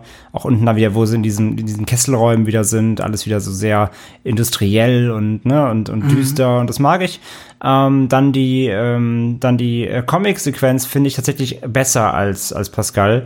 Und auch ähm, besser eben als die äh, Feeding-Szene. Ich finde hier ja, die wirkt natürlich auch wieder wie so ein losgelöster, äh, losgelöster Gag in so einer Comedy-Serie irgendwie. Aber ich finde trotzdem, ähm, ich habe mich in den letzten Teilen ja immer wieder mal darüber beschwert, gerade beim zweiten, wenn das, wenn das ganze Traumszenario-Ding nicht genug ausgelotet wird. Und hier muss ich sagen, äh, ja. ja, auch wenn es wieder auf den typischen ähm, also wenn es auf das Klischee des Charakters einmünzt, ein, so, er ist halt äh, Comic-Nerd, ein Comiczeichner, hat er sein Atelier, aber es macht ja Sinn, dass, äh, dass er davon auch äh, träumt, wenn er schläft wenn das seine Welt ist. Und mhm. äh, ja, finde ich noch konsequent, dass Freddy diese Welt dann auch eben nutzt. Und ich finde, ich finde diesen Super Freddy total lustig, wie er da aussieht ja. wie so ein, wie so ein, weiß ich nicht, wie so ein 50er Jahre Mafiosi irgendwie mit seinem dicken Hut und, und seinem aufgepumpten Ich irgendwie. Der, also ich muss ein bisschen an Superschredder denken aus den alten Turtles-Filmen so ein bisschen. Ähm, und dann gleichzeitig natürlich aber auch Mark äh, so mit seinem eigenen Charakter sich ver verbandelt und dann eben plötzlich diese Doppelknarren hat und dann Freddy da zu, zu, äh, zu Boden schießt und äh, allgemein das Setting da auch, diese tausend Papierstapel eben, die ja auch das widerspiegeln, was er in seinem Atelier immer eben quasi hat. Äh, ich mag das, ich mag das, auch wenn sie, sie wirklich, ich finde die Szene wirkt nicht so komplett ähm, sketchig und drüber wie diese, wie diese Dinner-Szene, vor allem, weil die ja am Anfang auch ähm, nicht im Traum ist, sondern die wirkte halt auch in der realen Filmwelt schon, schon irgendwie daneben. Aber ich finde, das hier ist nur konsequent. Es ist zwar auch nicht so super, es ist zwar nicht super hart oder so, also ähm, der, der Kill passiert ja hier quasi anhand dieses, eben dieses, dieses ähm, ja, Papiermarks da eben. Äh, aber der Effekt ist eben, finde ich, auch cool, wie er eben da eben so diese, den Total. Papier, den, den Paper Cut zufügt so und dann eben die Figur, die Farbe so ausläuft eben äh, es, ist, es ist mega kreativ und das rechne, ja. ich dem, das rechne ich der Szene halt einfach an, dass sie da eben sich einfach was einfallen lassen und eben nicht den Standard abspulen. Und von daher. Nolan in your face. wow. ja, ist quasi Nightmare und Interstellar Street. Ähm, nee, aber es ist, es ist kreativ. Sie haben sich mal was überlegt, eben, was zum Charakter passt. Äh, sie haben daraus eben so ein ganzes Szenario in diesem Traum gemacht. Und das kann ich appreciaten, das kann ich wertschätzen. Ähm, weil, weil das ist das eigentlich, was ich bei Nightmare auch sehen will, einfach, wenn sie sich ein bisschen austoben, weil ich habe ja in einer der letzten Folge auch gesagt, Nightmare lädt ja dazu ein, ähm, du kannst die Grenzen ja ausloten und sprengen, wie du willst, ja. weil im Traum kann alles passieren. Und das ist so eine Szene, die macht das halt klar. Und äh, von daher, ich, ich mag die sehr und ich finde auch diesen, äh, dieser super Freddy da, dieser aufgepumpte, der läuft haarscharf daran vorbei, lächerlich zu sein, aber ich finde, die, in der Szene ist es irgendwie trotzdem cool und der wirkt trotzdem bedrohlich. Ähm, weil eben Mark ja selbstsicher in dieses alt, in diese alter Ego Superheldenrolle schlüpft und denkt, jetzt ist es geschafft und Freddy dann eben noch einen draufsetzt und immer zeigt, ich bin aber immer noch ein Stück, immer wieder ein Stück besser als du in deinem Traum. Ähm, deswegen musst du mich fürchten. Und äh, das kann ich eben wertschätzen und das mag ich. Ähm, der Showdown ist ja dann schon fast ein relativ klassischer, zumindest von seiner Konstellation. Es ist so, dass Freddy eben Jacob endgültig auf seine Seite holen will. Und Freddy versucht auch alles irgendwie dafür zu tun, indem er zum Beispiel auch als Dan auftritt. Und ähm, während Freddy mit Alice kämpft, versucht eben Yvonne ähm, nach Amanda Kruger zu versuchen und ähm, wird dann auch fündig am Ende. Und auch das ist der Punkt, den ich meine, dass diese Nebenfiguren irgendwie nicht so ganz nutzlos sind, weil hier auch Hilfe da ist für Alice. Und ähm, dadurch kann Amanda sozusagen auch in diese Traumwelt kommen und äh, belehrt Jacob über die Wahrheit über Freddy Krueger. Und ähm, das merkt Jacob und äh, ja, gemeinsam bringen sie dann Freddy um. Ich muss auch sagen, auch ähm, diese Sequenz ist richtig gut getrickst, finde ich auch wieder ähm, mit diesen Opfern, die sich dort aus Freddy Krugers Körper befreien wollen. Das sah richtig stark aus. Aber auch generell diese, diese Traumwelt, diese sehr surreale Traumwelt mit diesen Treppen und sowas. Hab da auch ein bisschen äh, mal ein bisschen nachgelesen. Das kann man auch ganz gut sich angucken. Das ist so ein bisschen inspiriert von dem niederländischen äh, Maler und Künstler Maurits Cornelis Escher. Und wenn man sich von dem so ein bisschen die Gemälde anguckt, dann findet man durchaus so ein paar ja stark, was heißt ein bisschen, also schon ziemlich starke Ähnlichkeiten auch in dem Film wieder. Ähm, und am Ende wird eben, ganz am Ende, eben Jacob Daniel, so heißt er mit vollständigem Namen, geboren und Alice und Yvonne leben noch und ähm, ehe wir dann den Film beenden mit dem schönen neuen Freddy-Rap in den Credits. Wie hat dir der Showdown und das Finale gefallen, Pascal? Ähm, ja, wieder so, geht so. Also äh, auch hier muss ich aber sagen, getrickst, klar, das ist super. Was mich zum Beispiel genervt hat, ist erst einmal jetzt, wie dieser Plot mit der Amanda zu Ende geführt mhm. wird. Ich verstehe da gar keine, ich raff's überhaupt nicht. Also zum Beispiel erstmal, dass dieses, wir müssen die Seele befreien. Korrigiert mich, aber im Endeffekt ist doch, ähm, Yvonne ist dann da in dieses Asylum gegangen, hat sie irgendwo gefunden und hat ihr dann den Kopf umgedreht. So, that's it, oder? Habt sie noch irgendwas mit ihr gemacht, was noch mehr dazu beigetragen hat, dass ihre Seele jetzt frei ist? Also das es ist halt ein bisschen das umgekehrte, ähm, das umgekehrte Prinzip, wie sie es in Teil 3 gemacht haben. Da haben sie quasi Freddy beerdigt und seine Gebeine begraben, um mhm. zu besiegen. Und hier werden halt die Gebeine der Mutter gefunden, damit sie jetzt äh, losgelöst ja. ist. Und dann, aber warum kann sie dann in den Traum rein? Also es macht, wie gesagt, das sind diese Dinge, die in diesem Film keine logische Erklärung haben. Das ist genau halt aber das. gleichzeitig, also kurz, du kannst weiter reden, aber ich greife da direkt mal vorweg, weil ich weiß nicht, wie du das dann siehst, da kannst du gerne anknüpfen. Ähm, ich kann dem Film das aber auch nur bedingt vorwerfen, weil es ist immer noch ein, ein fantastischer Horrorfilm. Und mhm. wenn der da sagen will, das ist halt hier so in der, in unserer Welt, in unserem Szenario, dann okay, dann muss ich das irgendwie akzeptieren. Ob man es dann gut findet das ist natürlich einem selbst überlassen. Aber wenn sie sagen, die, das funktioniert halt in der Welt halt so, der, der, der, der, ihre, ihre Beine wurden da nie gefunden, warum auch immer niemand in diesen Raum reingeguckt hat, anscheinend seit 120 Jahren, keine Ahnung. Ähm, na, so lange nicht, aber eben 30, 40 Jahre in diesen Raum da nicht reingeguckt hat, der ja anscheinend ein ganz normaler Raum in diesem Asylum war. Der war ja nicht irgendwie so besonders zugemauert oder sonst irgendwas. Mhm. Ähm, aber jedenfalls, ja, wenn, wenn der sagt, okay, die Gebeine wurden halt jetzt bis heute nicht entdeckt, sie schafft das, dann da kann jetzt ihre Seele quasi ruhen, was ja auch schon wieder so komischer religiösen Touch hat, aber sei es drum, sie ist ja auch Nonne. Und äh, ja, wenn das dann eben reicht, damit jetzt sie quasi aus dem Jenseits zurückkommen kann in den Traum ihres Sohnes, in dem er Leute tötet. Reden wir doch über denselben Film? ähm, naja, also wenn es mal runterbricht, dann ist es ja aber genau das. Ähm, ja, aber wenn Sie sagen, das ist halt hier so, dann, dann kann man ihm das ja eigentlich nicht vorwerfen. Aber ja, wie siehst du das? Ja, auf der einen Seite hast du meiner Meinung nach vollkommen recht. Man kann natürlich einem fantastischen Film nicht vorwerfen, dass er fantastische Dinge macht. Aber ich hätte es immer halt, oder ich finde es immer dann zumindest besser, wenn ich, wenn es jetzt natürlich schon abgedrehte Möglichkeiten gibt und wenn man da hier und da ähm, natürlich fernab der Realität sich Dinge ausdenkt, dass ich zumindest eine gewisse, ein gewisses Grundgerüst an, das müssen jetzt ja nicht immer klar definierte Regeln sein, aber ich möchte zumindest ein bisschen nachvollziehen können, warum Dinge passieren. So einem gewissen Grad. Also das ist mhm. halt auch, das ist halt auch kein, ich glaube, kein Schwarz oder Weiß, das ist, äh, wie man so schön sagt, ein Spektrum. Und hier driftet mir der Film dann wahrscheinlich einfach zu sehr in die, wir machen einfach alles, wie es passt. Und äh, am Ende ist es halt irgendwie ein episches Finale, in dem alle ähm, Entitäten dieses Films halt, äh, Alice, Freddy, Jacob in seiner Ich bin fünf Jahre alt äh, Version und die Mutter auftauchen und dann da halt ähm, quasi das Finale austragen. Das war offensichtlich ja der Wunsch des Drehbuchs und das, da wird dann halt einfach, ja, so ein bisschen drauf gepfiffen, das irgendwie mit irgendeiner Art von Logik zu versehen, warum es jetzt so geschehen ist. Es ist mir dann tatsächlich einfach zu sehr auf der Seite der, ich kann das nicht logisch nachvollziehen und ich finde es auch einfach so diese, wie du gerade gesagt hast, warum guckt niemand mal da in den Raum rein, finde ich halt auch ein bisschen lame, so dieses, wir müssen die Gebeine finden, sagen sie oft, oder wir müssen sie finden und dann ist es so, ja, ich gehe mal rein, guck mal hier rein, ne, ne, ah, da ist sie ja, okay, bam. Das ist halt ein bisschen lame, so. Das ähm, mochte ich nicht. Nichtsdestotrotz, das Finale an sich, die Special Effects sind cool. Ähm, Freddy funktioniert ja auch ganz gut. Ich kann halt mit dem Jungen nicht mitfiebern. So, der Junge ist halt für mich ein Fremdkörper. Ich kann mit dem überhaupt nicht connecten. Ähm, ist halt auch absolut klischeemäßig geschminkt. Das ist so, ja, soll ich jetzt vor dir Angst haben? Ich weiß es nicht. Den mag ich nicht so sehr. Es ist, am Ende finde ich es nicht fürchterlich, aber ich finde es auch nicht wirklich geil. So. Ja. Ja, äh, runden wir das Ganze ab. Also aus meiner Sicht ähm, ist der fünfte Teil der Nightmare-Reihe ja, also ich finde, also er menschelt einfach wieder ein bisschen mehr als der Vorgänger. Also er baut mehr, also aus meiner Sicht mehr Empathie und Sympathie für die einzelnen Figuren auf und auch mit ihren Schicksalen, gerade wenn ich da so an Dans Tod denke, auch Mark wurde im Laufe des Films immer ein bisschen interessanter und äh, Yvonne auch. Ähm, dass mit Alice die Hauptfigur des Vorgängers wieder dabei ist, ist auf jeden Fall ein Pluspunkt für mich, ähm, weil sie auch wieder, also dieser Wilcox macht diese Rolle, spielt diese Rolle auch einfach wirklich gut.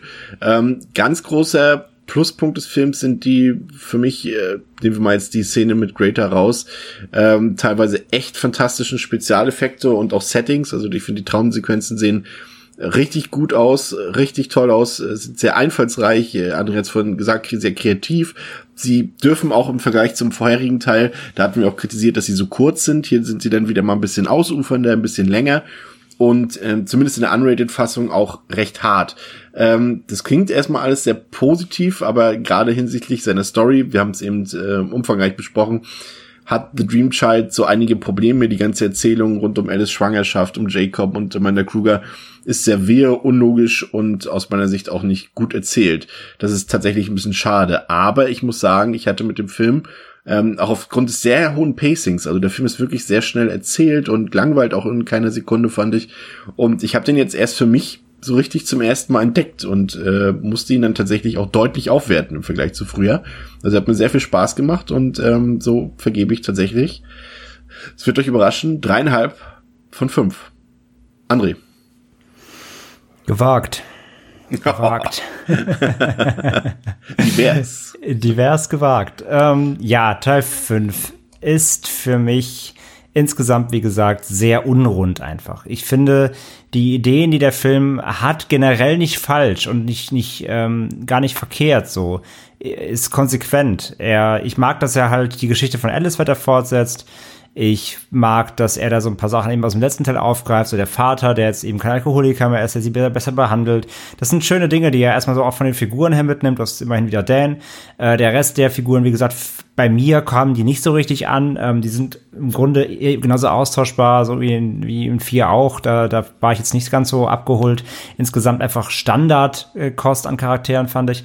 Aber ja, diese konsequente, konsequente Weiterführung erstmal fand ich okay. Und dass sie dann eben schwanger ist von ihm ähm, und die Idee dann auch theoretisch, dass, dass dieses, diese, der, das Baby der Wirt so quasi ist, um äh, Freddys äh, Tor wieder in, äh, in, die, in die Traumwelten, äh, auch, auch noch, auch noch okay. Äh, Finde ich sogar auch noch ähm, kreativ aber eben wie der Film es dann auserzählt, dass er eben ja eigene Regelwerke aufstellt, die aber nicht so richtig erklärt, sie einfach für gegeben hinnimmt und immer wieder erwischst du dich, wie, erwischst du dich dabei als Zuschauer, die dich fragst, so okay, äh, wie kann das jetzt sein? Aber der Film macht's halt einfach und ja, auf der einen Seite ähm, habe ich gerade gesagt, kannst du im fantastischen Film ähm, eigentlich alles erlauben. Auf der anderen Seite bin ich bei Pascal, wenn er sagt, ich will trotzdem verstehen, wo es herkommt und wie es wie das funktioniert. Und da bin ich halt auch dabei. Ähm, der Film kann nicht einfach machen, was er will und den Zuschauer einfach links liegen lassen. Das tut er eine gewisse Zeit lang, finde ich immer wieder. Oder an gewissen Punkten im Film immer wieder. Und das mag ich halt auch nicht. Und dazu macht er eben, wie ich schon sagte, auch vorhin sehr viele Arme auf, sehr viele Subplots, ähm, auch die teilweise sehr unnötig sind, weil sie einfach gar keine Rolle für den Film spielen oder gar nicht so ausgespielt werden, wie, wie man dann vielleicht denken mag. Und damit übernimmt der Film sich auch immer wieder unnötigerweise eben. Macht hier noch was auf und hier und der Charakter und ähm, ja, wirkt dadurch einfach völlig überladen und kriegt auch seine Geschichte, die er eigentlich erzählt. Also äh, bin ich ganz dabei, das hast du gesagt, vorhin gesagt, Chris, ähm, wo der vierte ja wirklich eine eine Kill-Aneinanderreihung war, ohne großen Plot, ähm, hat der äh, Dreamchild ja wieder eine Geschichte eigentlich. Und es ist so schade, dass er die dann aber nicht wirklich erzählt bekommt, weil er sich eben äh, so äh, auf diese auf diese überbordend abstrusen ähm, ja, Seitengeschehnisse ähm, immer wieder konzentriert. Und von daher verbaut der Film sich in meinen Augen das immer wieder selbst, eigentlich besser zu sein, als er im Endeffekt dann ist. Und äh, ja, auf der Kill-Seite ganz klar mit der, äh, mit dem äh, Cronenbergschen Motorradgemetzel eindeutig einer der besten Kills der äh, Reihe für mich auf jeden Fall. Der ist wirklich äh, gut getrickst und echt hart. Zudem auch der äh, Comic-Kill eben schön kreativ, wenn jetzt auch nicht wirklich brutal so gesehen. Aber den mag ich auch, weil er sich einfach, ähm, ähm, ja, einfach mal was, was erlaubt und das auch technisch gut gemacht ist. Und ja, dagegen stehen dann eben solche Sachen wie dieser Feeder-Kill, der einfach ähm, ja nicht so gut gemacht ist, wie er vielleicht auf dem Papier klang. Und äh, ja, und der Dan-Kill, wie gesagt, ist der, der am nächsten auf jeden Fall einem geht, würde ich noch sagen. Die alle anderen sind eben dann doch eher äh, Frischfleisch. Und äh, ja, im letzten Endes diese ganze Sideplot wieder mit Amanda Kruger, dass sie ihn weiter durchziehen. Wie gesagt, dem vierten macht zwar Sinn, mir gefällt er nach wie vor einfach nicht, weil er ähm, ähm, nicht wirklich nöt nötig gewesen wäre. Ähm, er ist natürlich dann, um damit man auf Freddy, Freddy noch so eine, so eine, so ein Gegner noch quasi hat, seine eigene Mutter, ähm, ähm, nutzen sie sie quasi ja dafür, damit, damit sie so eine, so eine Figur haben, die ihnen, die ihnen, die über ihm stehen kann, wenn es nötig wird so, ja, äh, es ist halt, nimmt man als gegeben, aber so geil ist es nicht. Und das Finale ist dann eben genau äh, das, ähm, dass, dass die dann auf den Plan tritt, da ihre Seele und Freddy dann da an den, äh, an den Seelen aus dem, aus dem Zimmer schleift. Was gut gemacht ist, aber insgesamt einfach auch mit dem Jacob dann eben ähm, irgendwie alles ein bisschen wirsch wirkt äh, holt mich das dann auch am Ende nicht so richtig ab. Also der Film hat einige gute Kills. Ähm, er hat ähm, zumindest im Ansatz, die Hauptcharaktere sind nach wie vor ähm, gut und auch ähm, ja, erinnerungswürdig. Und er macht halt in den, in den äh, wichtigen Momenten noch genug Spaß. Ähm, aber ja, alles andere fällt leider doch hinten runter. Bei mir reicht's damit noch von grad so zweieinhalb von fünf. Pascal. Ja, ähm, was ich dem Film auf jeden Fall zugute halten kann, ist, dass er halt einerseits, wir haben es gesagt, die Kontinuität ist da, das gefällt mir auch, dass wir tatsächlich hier mal den direkten Anknüpfpunkt haben. Und der ist halt jetzt im Vergleich zum vierten, wo wir auch gesagt haben, ne, das ist mehr so dieses MTV abfeiern, das ist halt einfach nur ähm, Freddy räumt ab. Es ist der Film natürlich im Vergleich sehr viel ambitionierter und hat äh, viel ausuferndere Ideen, viel kreativere Ideen auf der Story-Ebene erst einmal. Und das kann ich auf der einen Seite halt respektieren, aber da passt wahrscheinlich für dieses Zitat, das Gegenteil von gut ist gut gemeint. Ich finde dann halt, er bringt das nicht zusammen. Das haben wir jetzt, glaube ich, ja auch, ähm, ja, sind wir uns alle verhältnismäßig einig, dass der Film da oft dran scheitert, einem diese Nachvollziehbarkeit zu liefern, dass man irgendwo zumindest so ein bisschen verstehen kann, warum jetzt Dinge passieren, warum Freddy das kann, warum er es hier kann. Das ähm, damit legt der Film halt, wie du es gesagt hast, Chris, sich halt teilweise mit diesen ganzen neuen Ideen und auch diesen neuen Regeln mehr Stolpersteine in den Weg, als dass er dazu beiträgt, diese Geschichte, die er einem erzählen möchte, auf der einen Seite mit dem Kind von Alice und auf der anderen Seite mit der Mutter von Freddy, dass er die wirklich geschickt und nachvollziehbar einem, ähm, ja, zwischen diesen coolen Killsequenzen, die es ja durchaus gibt, dass er die einem erzählt, das funktioniert für mich leider eigentlich überhaupt nicht ich kann halt mit dem Kind einerseits überhaupt nichts anfangen und die ganze Geschichte mit der Mutter ist ja, sie ist da, aber warum das am Ende jetzt für Freddy dann der äh, quasi zu, dazu führt, dass das er deshalb jetzt sie als Gegner hat in, auf der Ebene, da, da, da komme ich nicht mit, das läuft für mich nicht so richtig rund.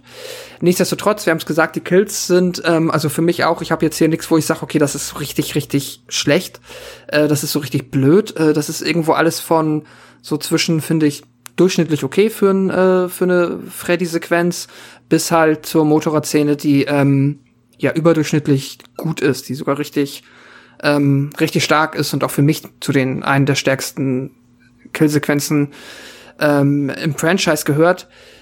Aber ja, nichtsdestotrotz, dadurch entsteht halt für mich mehr oder weniger das gleiche wie im vierten, nur dass ich es beim vierten ein bisschen einfacher genießen konnte, weil ich da halt gar nicht davon gestört war, dass der Film irgendwie auf klägliche Weise versucht, mir irgendwie eine äh, kreative Geschichte zu erzählen, sondern er mehr oder weniger halt einfach, ähm, ja, straight reduziert auf das, was halt das Freddy-Phänomen zu der Zeit war, einfach nur die Kills abfeiert Und hier nervt mich einfach diese Geschichte dazwischen so sehr, dass ich halt auch äh, den Film dadurch äh, nicht wirklich konsequent genießen konnte.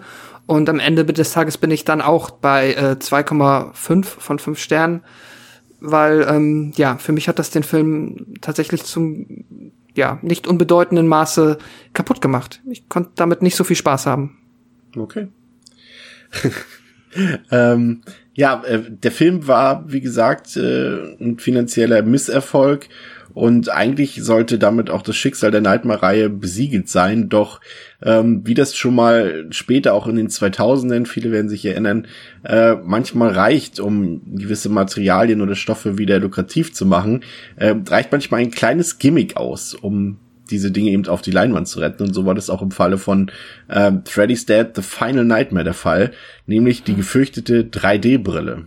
Und äh, so war es am Ende nicht die erwartete geplante Beerdigung des Langleb der langlebigen Reihe, sondern tatsächlich wieder ein ziemlicher Erfolg mit dem Film, den wir jetzt besprechen sollten, ähm, wobei wir gar nicht so sehr auf die 3D-Brille eingehen wollen. Das ist tatsächlich nicht so äh, obvious im Film zu sehen, ähm, beziehungsweise eigentlich fast gar nicht, ähm, wenn man das vergleicht mit äh, Freitag der 13. Teil 3 und da haben wir uns schon ausführlich über dieses Gimmick lustig gemacht. Aber hören wir mal in den Trailer rein zu The Final Nightmare aus dem Jahr 1991.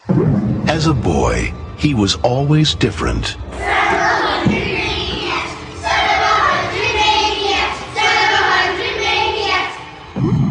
No one understood him. You ready for it, boy? It's time to take your medicine. Thank you, sir. No one could control him. Go inside, honey. But now, it's a new beginning. The beginning of the end for Freddy. Every town has an Elm Street.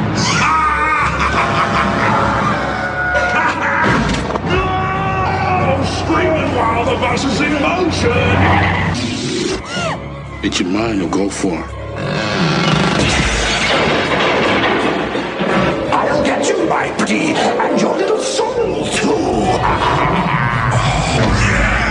We're gonna have to hit him with everything we got. Now I'm playing with power. We're in Twin Peaks here.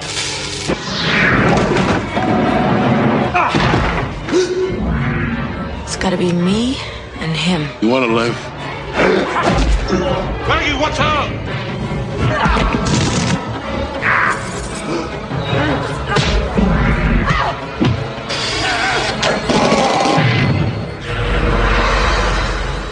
What's with kids today, huh?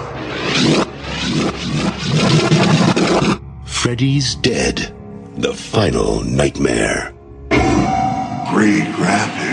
They saved the best for last. Äh, Freddy's Dead, The Final Nightmare, ähm, ich nenne ihn jetzt mal Nightmare on M Street 6, ähm, hat auf Letterboxd eine Durchschnittswertung von 2,2 von 5 in der IMDb, 4,9 von 10. Ähm, die Schnittfassung ist tatsächlich in, ja, schon ein kleines Kuriosum, denn im Kino lief der Film damals in den USA 100 Minuten für das Heimkino wurde der Film aber dann, also für die VS damals, äh, auf 88 Minuten runtergekürzt und von den restlichen 12 Minuten gibt es scheinbar nicht mehr so wirklich viel zu sehen.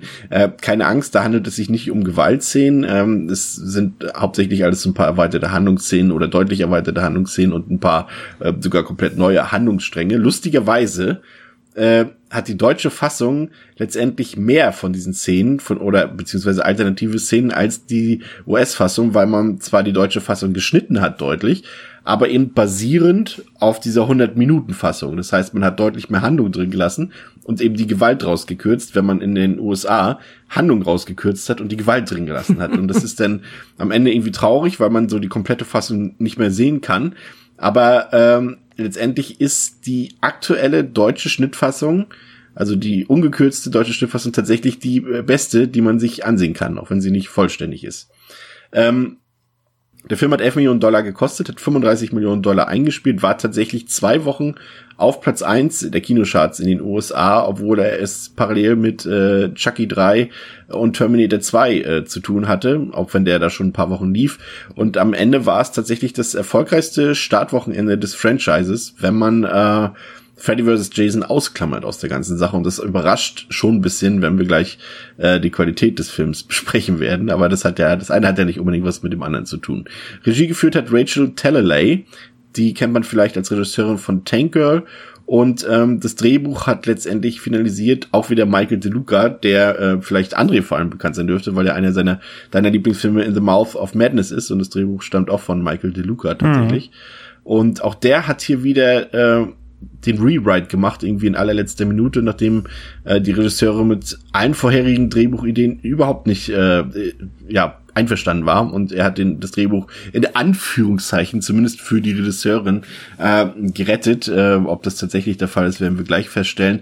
Im Cast haben wir Robert England, der natürlich in seiner Rolle als Freddy Krueger wieder dabei ist. Wir haben äh, Jeffet Cotto dabei, den viele sicherlich aus Alien kennen oder aus Running Man. Ähm, Bracken Meyer ist dabei, der wurde dann später ein kleiner, zumindest mal für ein paar Jahre ein kleiner Teenie-Star in Filmen wie Clueless oder Road Trip und äh, wir haben Roseanne Darstellerin Roseanne Barr in einer Nebenrolle, auf die wir gleich noch eingehen werden, ebenso wie die Nebenrollen von oder Nebenrollen Cameo Auftritte von Alice Cooper, ja, Alice fucking Cooper und auch Johnny Depp ist tatsächlich wieder dabei, aber ich will jetzt mal nicht so viel vorwegnehmen, Pascal. Worum geht's in Nightmare 6? Zehn Jahre nach den vorhergehenden Ereignissen hat Freddy es geschafft, fast ausnahmslos alle Teenager in Springwood umzubringen mit Ausnahme von John Doe, den Freddy durch die Traumwelt in einen anderen Teil des Landes katapultiert. Dort soll diese auf die Therapeutin Maggie Burroughs treffen und diese zurück nach Springwood locken, da Krüger mit Maggie eine gemeinsame Vergangenheit verbindet, die es aufzuarbeiten gilt. Ja, ähm, bevor wir in den Film hineingehen, ähm, danke Pascal schon mal, ähm, ich hatte es eben schon erwähnt, äh, dass die Regisseurin eben mit den ganzen Drehbuch ähm, die sie vorgelegt bekommen hat, nicht einverstanden war. Und da sind tatsächlich ein paar interessante bei.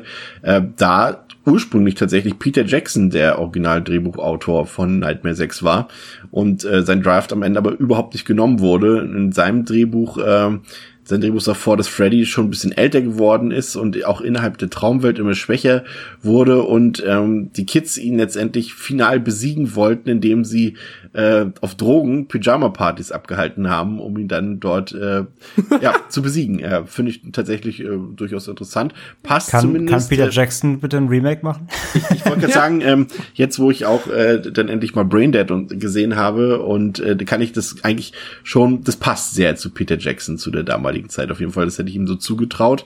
Ähm, ein anderes Drehbuch von Michael Almeridas ähm, sah äh, vor, dass Alice Sohn ähm, als 16-Jähriger die Hauptfigur spielt. Da kommen wir gleich auch noch mal ein bisschen drauf zu sprechen bei der Figur, die Pascal schon angesprochen hat mit John Doe. Ähm, und Alice sollte sterben in dem Teil und Taryn, Joey und Kincaid aus Teil 3 sollten hier zurückkehren als sogenannte Dream Police.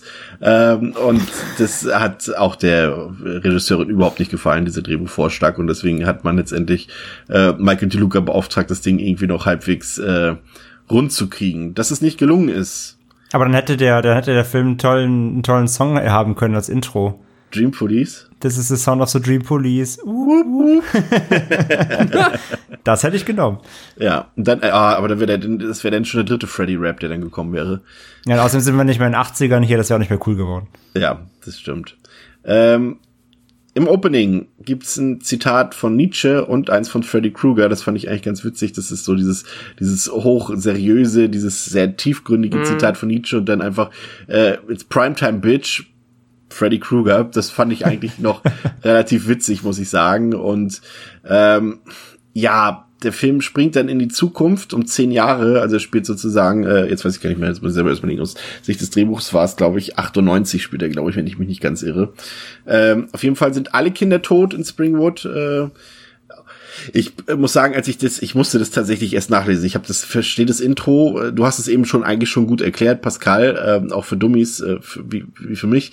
Aber ich jedes Mal, wenn ich den Film sehe, verstehe ich das irgendwie nicht so ganz. Also es ist, wir haben halt hier. Ich aber auch nicht. John Doe, der sitzt in seinem Traum in einem Flugzeug, das hat Turbulenzen und, und er stürzt aus diesem raus und ist dann erwacht, ist dann aber doch nicht erwacht.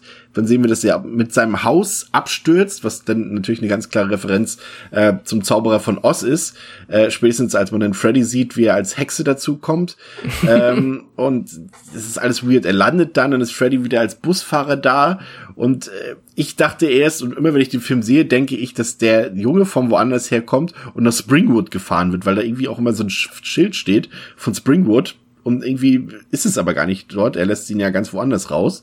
Äh, ja, ist ganz weird. Auf jeden Fall hat Freddy sämtliche Kinder von Springwood ermordet und äh, ein Jugendlicher hat überlebt. Das ist dann John Doe und der kann aus der Stadt fliehen tatsächlich ähm, und verliert aber auf der Flucht sein Gedächtnis und wird dann später in einer sozialen Einrichtung für Straßenkinder aufgenommen. Ähm, Finde ich eine ganz schlimme Eingangssequenz. Allein diese, diese Computersequenz dort äh, am Anfang wie die moderne Technik dargestellt wird in der Zukunft, furchtbar. Und auch diese ganze slapstickhafte Tonalität, die ich ehrlich gesagt überhaupt nicht vermisst habe, äh, hat mir nicht gefallen. Die digitalen Tricks sahen richtig scheiße aus. Ich sage es jetzt mal so, wie es ist. Und ich fand, der Film hat, obwohl er ja von den Filmen, die wir bisher besprochen haben, logischerweise, weil wir chronologisch besprechen, der modernste ist, sah er für mich ehrlich gesagt trister, biederer und langweiliger und irgendwie auch älter aus als zum Beispiel Teil 5 und 4. Wie ging's euch da, André?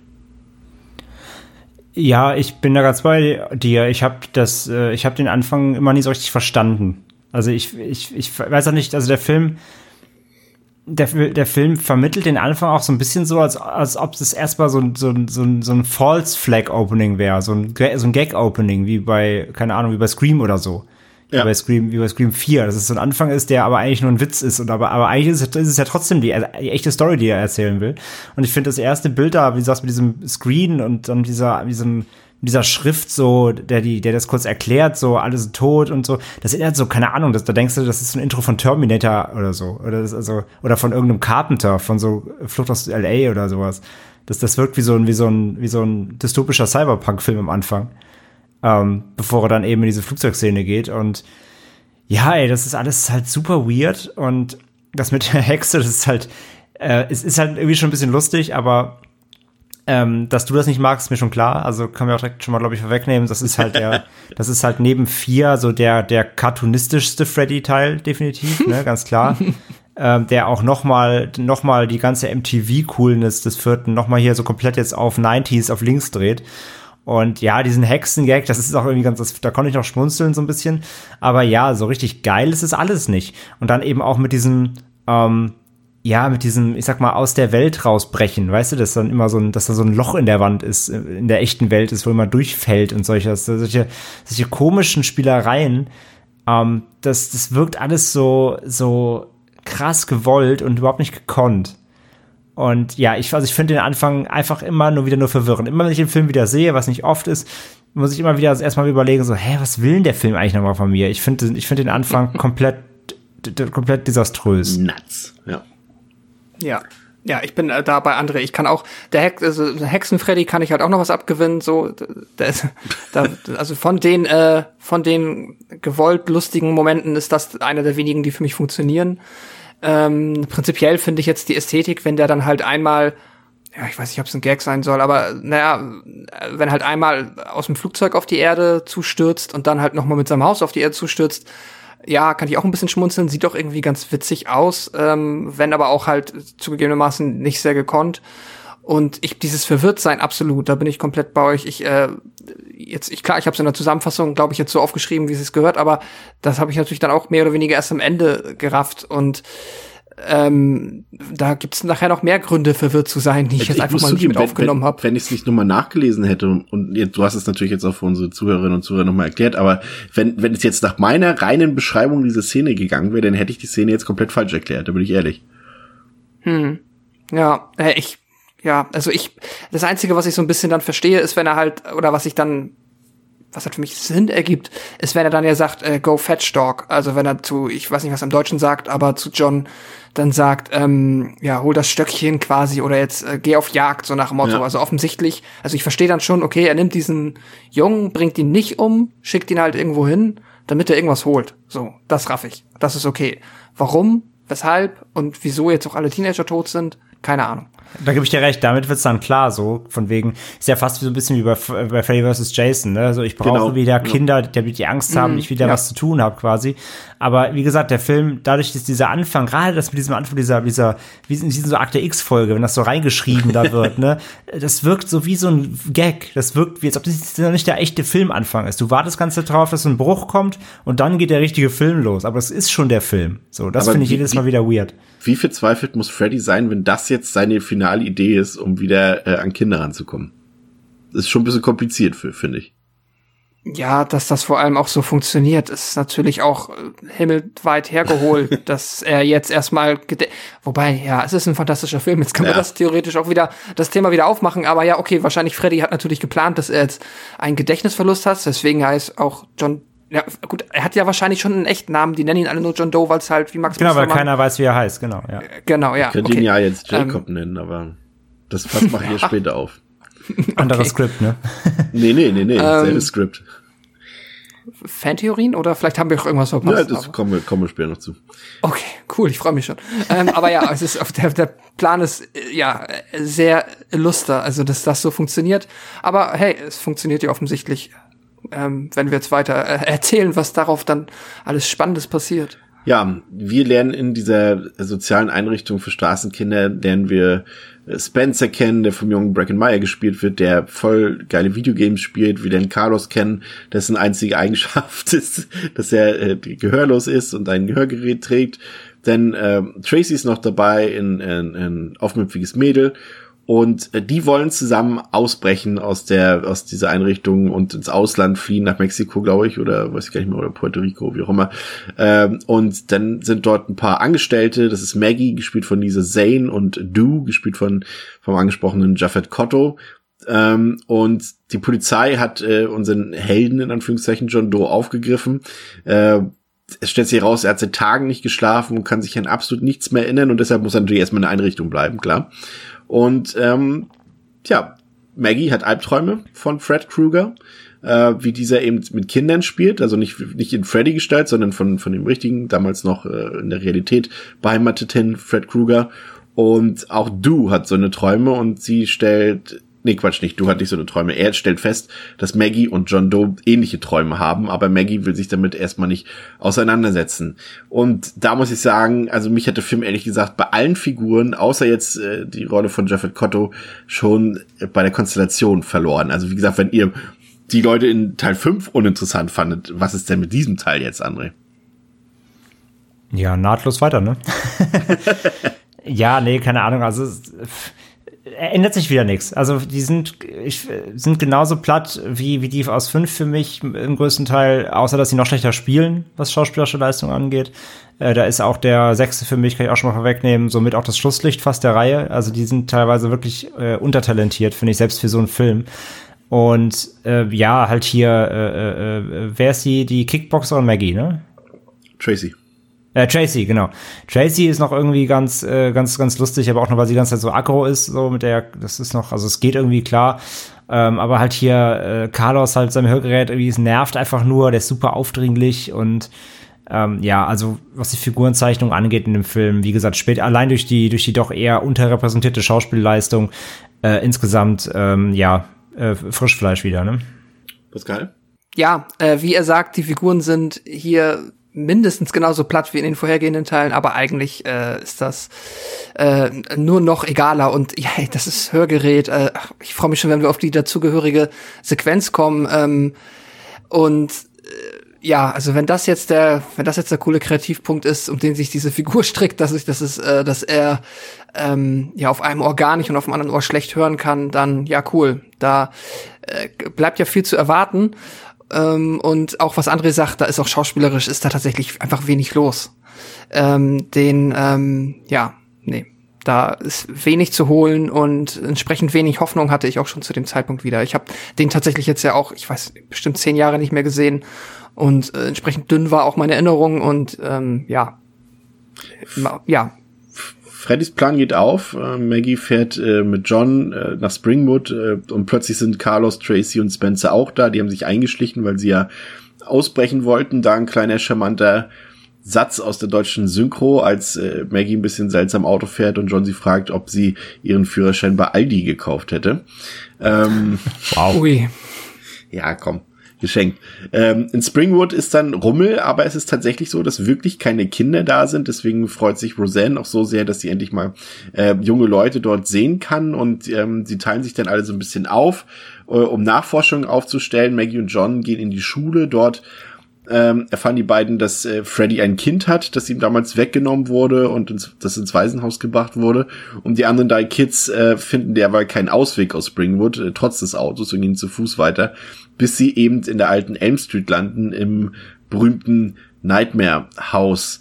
Ähm, dann kommt eben schon diese Traumsequenz von Carlos, äh, die für mich im Endeffekt das einzige Highlight des Films ist, weil es auch eben auch eine richtig schön fiese Szene ist, als Freddy äh, Carlos Ohren reinigt, sag ich mal, und auch ein bisschen Gehirnmasse rausholt und ihm am Ende sogar das Ohr abschneidet und deshalb ist Carlos eben taub. Das ist dann ähm, auch ein nettes Gimmick für den Zuschauer, weil der sozusagen auch auf taub gestellt wird und dann ist es wirklich fies, weil ich muss sagen, das ist auch schon ein bisschen, ja, ja, doch, es ist schon sehr böser Humor, muss ich sagen, als äh, wir eben Carlos verfolgen, wie er eben gehörlos sozusagen durch, ähm, durch, durch Freddys ja, das übliche, dieses voller Maschinen, diese, ihr wisst schon, dieses, was man immer als Freddy's Keller. Industrielle, ja. Ja, dieses, äh, genau, Industrial Setting geht und Freddy läuft immer hinter ihm her und brüllt die ganze Zeit rum und man weiß natürlich, dass äh, Carlos das nicht hören kann und er tanzt hinter ihm und macht sich komplett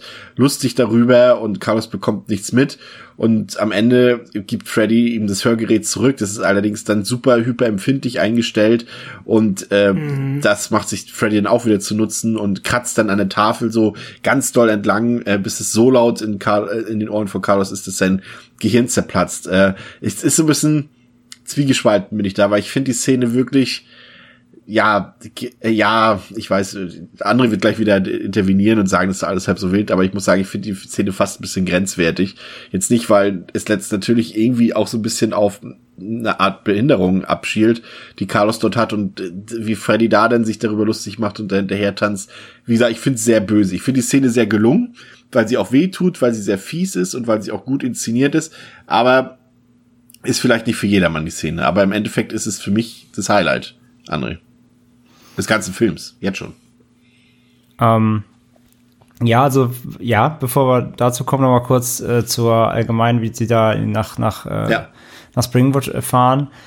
Ähm, das ist halt vor allem, also die, also eigentlich eigentlich alles relativ egal, aber was ich rausstellen möchte, ist, dass sie eben in die Schule gehen und rausfinden, dass Freddy ein Kind hat. Ja. Dafür braucht man also sechs Filmteile, die alle in derselben Straße fast spielen, um damit das Leute rausfinden das ist halt so ein Ding, wo ich mir denke, ja, ey, ihr müsst halt wieder irgendeinen Bullshit reinschreiben, dass irgendwas Neues aufgemacht werden kann, hier als Szenario. Das ist halt so, ey, das hätte doch mal irgendwer jemand vorher mhm. auffallen müssen und da hätte sich mal vorher jemand melden müssen oder keine Ahnung. Das finde ich immer so, das finde ich halt so ein bisschen Hanebüchen da reingeschrieben. Das ist halt so, ja, wir brauchen noch irgendeinen neuen Twist, irgendeinen neuen Krux, komm, hat einer eine Idee, ja, komm, verliert könnt ja geil, Mama. Also, ne, dass die da einfach nach, nach Springwood fahren, die gehen in die Schule, ah, guck mal, der hat ein Kind gehabt. Das ist halt so, ach komm, so, das sind nicht Sherlock Holmes. Von daher, okay, irgendwie, irgendwie geschenkt, weil irgendwie auch wieder egal, aber das ist so ein Ding, ähm, das, das, das, nee, das, das mag ich nicht. Das ist das aber einer sagen würde, oh, guck mal, ich habe rausgefunden, Freddy hatte die ganze Zeit ein Holzbein. So, nee, das ist halt Bullshit. So, das, äh, das, das, das, damit so nach so vielen Teilen zu kommen, wenn das im zweiten Teil aufgekommen, so noch okay, ja. aber nicht nach sechs Teilen so irgendwie, dann wäre es schon mal vorher Thema gewesen oder hätte Thema sein müssen. Vor allem, der, der, der Film soll ja auch das Franchise an dieser Stelle abschließen. Ich, da finde ich es halt doppelt überflüssig. Genau, dann ist doch aufzumachen, das Ding, ja. Ja, genau. was soll das denn ja. so? Wenn du das irgendwie für die Kontinuität irgendwie später was brauchst, aber das ist doch echt überflüssig. Ja, finde ich halt auch, finde ich halt auch. Aber da der ganze Film ja dann später damit auch maßgeblich spielt, so, wie gesagt, für mich ist es einfach nur, sie braucht nochmal irgendeine neue Ebene und äh, das so aufzumachen. Das ist, das ist wie in Solo, wo, wo, wo Solo gesagt wird, äh, warum er Solo heißt. So, das ist halt so richtig dämlich. so richtig dumm auch erklärt. Also wenn sie es irgendwie anders erfahren hätten, aber so, oh guck mal, wir gehen in die Springwood-Schule, wo wahrscheinlich schon tausend andere Leute vorher waren. Und naja, egal. Ich reg mich sonst nur auf. äh, kommen wir lieber zu dem Kill. Ähm, da gehe ich mit, mit, mit Chris mit. Er ist äh, sicher, sicher ein Highlight. Ich finde ihn auch mega fies, allein wie er mit diesen Nadeln, diese Stricknadeln fallen lässt. Und ich mag die ganze Idee dieses Settings. Ähm, eben mit diesem mit diesem ähm, überproportionierten Hören dann zu spielen, ne? wenn die wenn die Stricknadel fällt und äh, das so eingestellt ist, dass es für ihn halt ähm, ja, unaus, unaushaltbar ist und dann lässt er diese ganze Hand voll fallen, die er, die er eben nicht mehr aufgehalten bekommt und so. Das ist alles schon richtig, richtig mies auch wer das Ohr abtrennt und dann ihm da wiedergibt. Und auch hier wieder so ein bisschen Cronenberg-esque, äh, dieses Hörgerät pflanzt sich dann so an seinen Kopf ran ja. wie so ein Seestern. Das ist alles schon richtig mies gemacht und auch gut getrickst. Und dann auch wie er dann diese Tafel nimmt, er zieht die Tafel so auf und wird immer länger, wie so ein Comic, so, so, so. Gute, gute Tricks dabei, das mag ich gerne. Und dann eben der Klassiker, ne, an der Tafel kratzen, so als, als Folter, nur hier auf die Spitze getrieben, äh, bis, bis eben der Schädel blutigst wegplatzt, auch einer der explizitesten äh, Momente des Films übrigens. Ähm, ja, was du jetzt sagst, Chris, mit Behinderung lustig machen, ja, okay, aber also A, sehe ich jetzt hier nicht so dramatisch, ist immer noch ein Horrorfilm so. Ähm, und äh, hier wird ja nicht gesagt, jeder, der nicht, der nicht hören kann, ist ein, ist ein äh, halt, ist ein minderwertiger Mensch oder so. Äh, und außerdem ist es immer noch 1991, ne? Also von daher, ähm, da war Freddy noch nicht Social Justice so. Ähm, äh, finde ich jetzt, also da sehe ich keine, keine Dramatik drin. So, ich finde die Szene, äh, die ist fies und hart, aber auch, auch gut. Und ähm, ja, die, die finde ich, die finde ich gelungen. Mhm. Ähm, ja, ich hat, wollte auch nur noch einmal das, was du eben gesagt hast mit der Tochter, hat mich halt auch ab dem Zeitpunkt schon, also die ganze Schulsequenz fand ich, mhm. äh, naja, oder also ich würde sogar noch weitergehen und sagen, natürlich auch dieser Funfair, also dieser Jahrmarkt, der da ist, der ist halt, das habe ich jetzt aber auch bis zum Ende nicht gerafft. Warte, ich weiß nicht, wann wir darüber reden wollen. Ich ja. mal ganz kurz, um dir gleich noch einen Punkt mitzugeben. Ähm, ich finde, dass alles, also dass das komplette so wirkt, als wäre es ein Traumszenario, weil sich selbst die Leute ja. äh, in der Realität so verhalten wie im Tra in der Traumwelt irgendwie. Ich fand das super weird. Äh, wie du schon sagst, auch in der Schule dort mit diesem Lehrer, der dort stand und auch die, die Leute auf dem Rummel, irgendwie war das irgendwie super weird. Aber zurück zu dir, ja.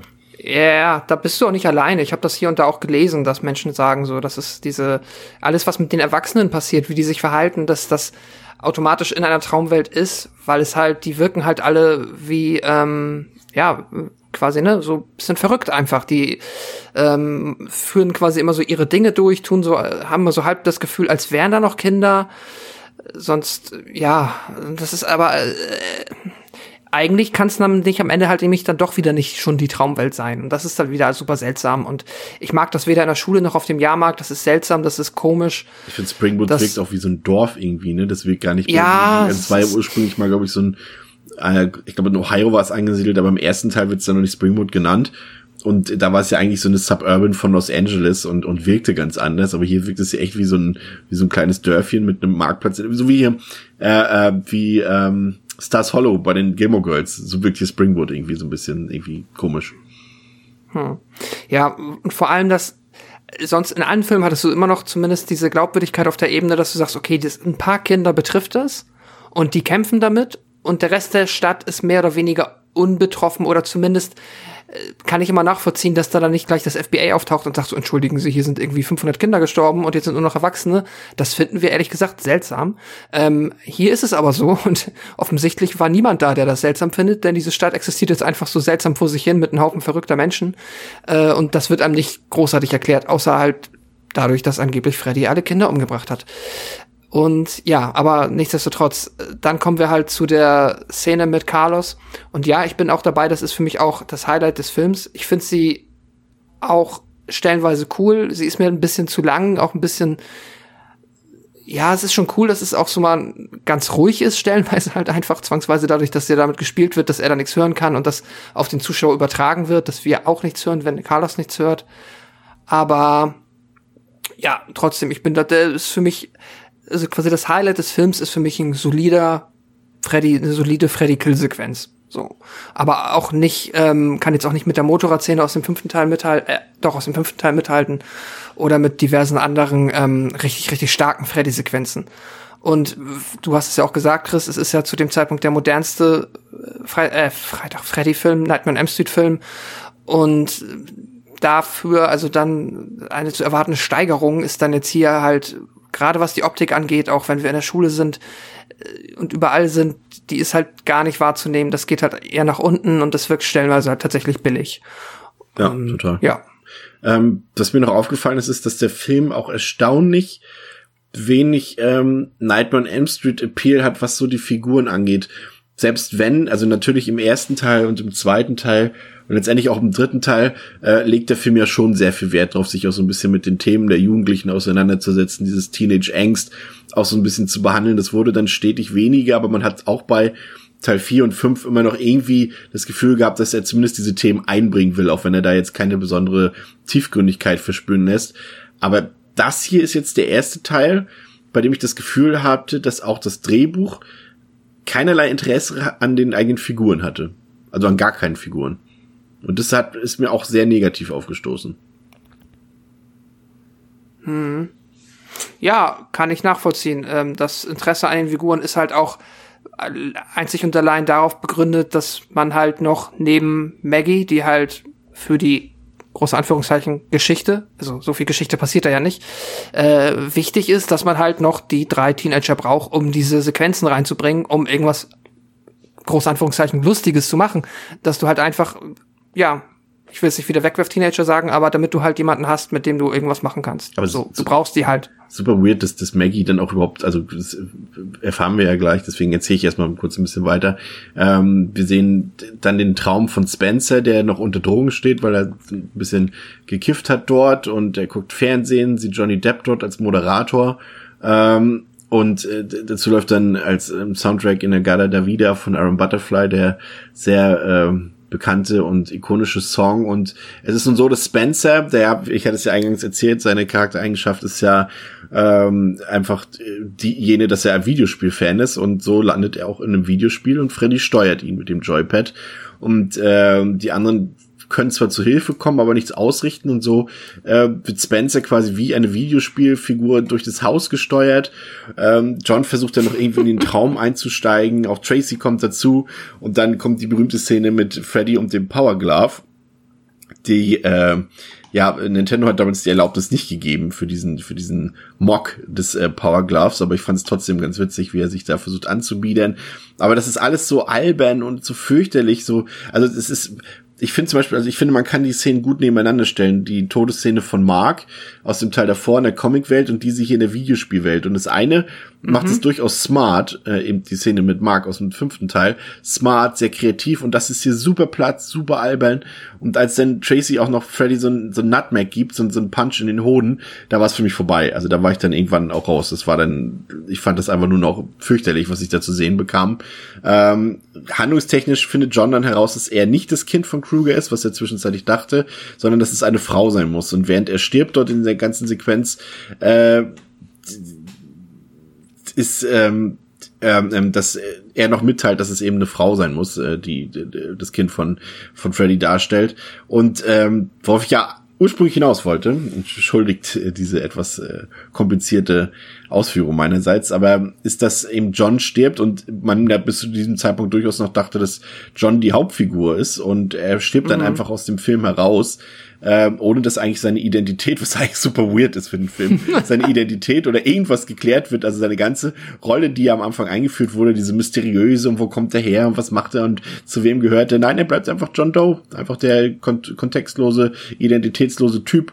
Äh, und das wird halt im ganzen Film nicht aufgeklärt, was damit, äh, äh, was mit ihm ist. Und das hat eben zu Spekulationen geführt tatsächlich bei den Nightmare-Fans und die meisten Leute, die sich so ein bisschen damit auseinandergesetzt haben, sind tatsächlich der Meinung, dass es sich eben hierbei um Jacob Johnson, also Alice Sohn, handeln könnte. Also richtig viele Belege gibt's da nicht, weil eben ähm, John Doe halt null Charaktereigenschaften hat und es wird halt überhaupt nichts über ihn gesagt.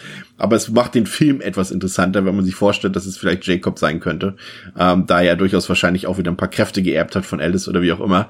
Aber das ganze Konstrukt, was hier aufgebaut wird, sowohl storytechnisch als auch in diesen Mordsequenzen und Einzelsequenzen, diese Videospielsequenz, ich fand es einfach grauenvoll, André.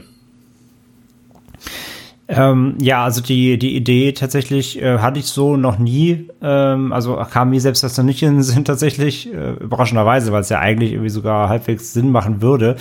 Und ähm, ja, gebe ich dir recht, würde es ganz interessanter machen, aber dafür, dass er dann hier einfach äh, quasi unter Fake-Namen stirbt, wäre es ja auch schon wieder äh, ein sehr unehrenhafter Tod für diesen.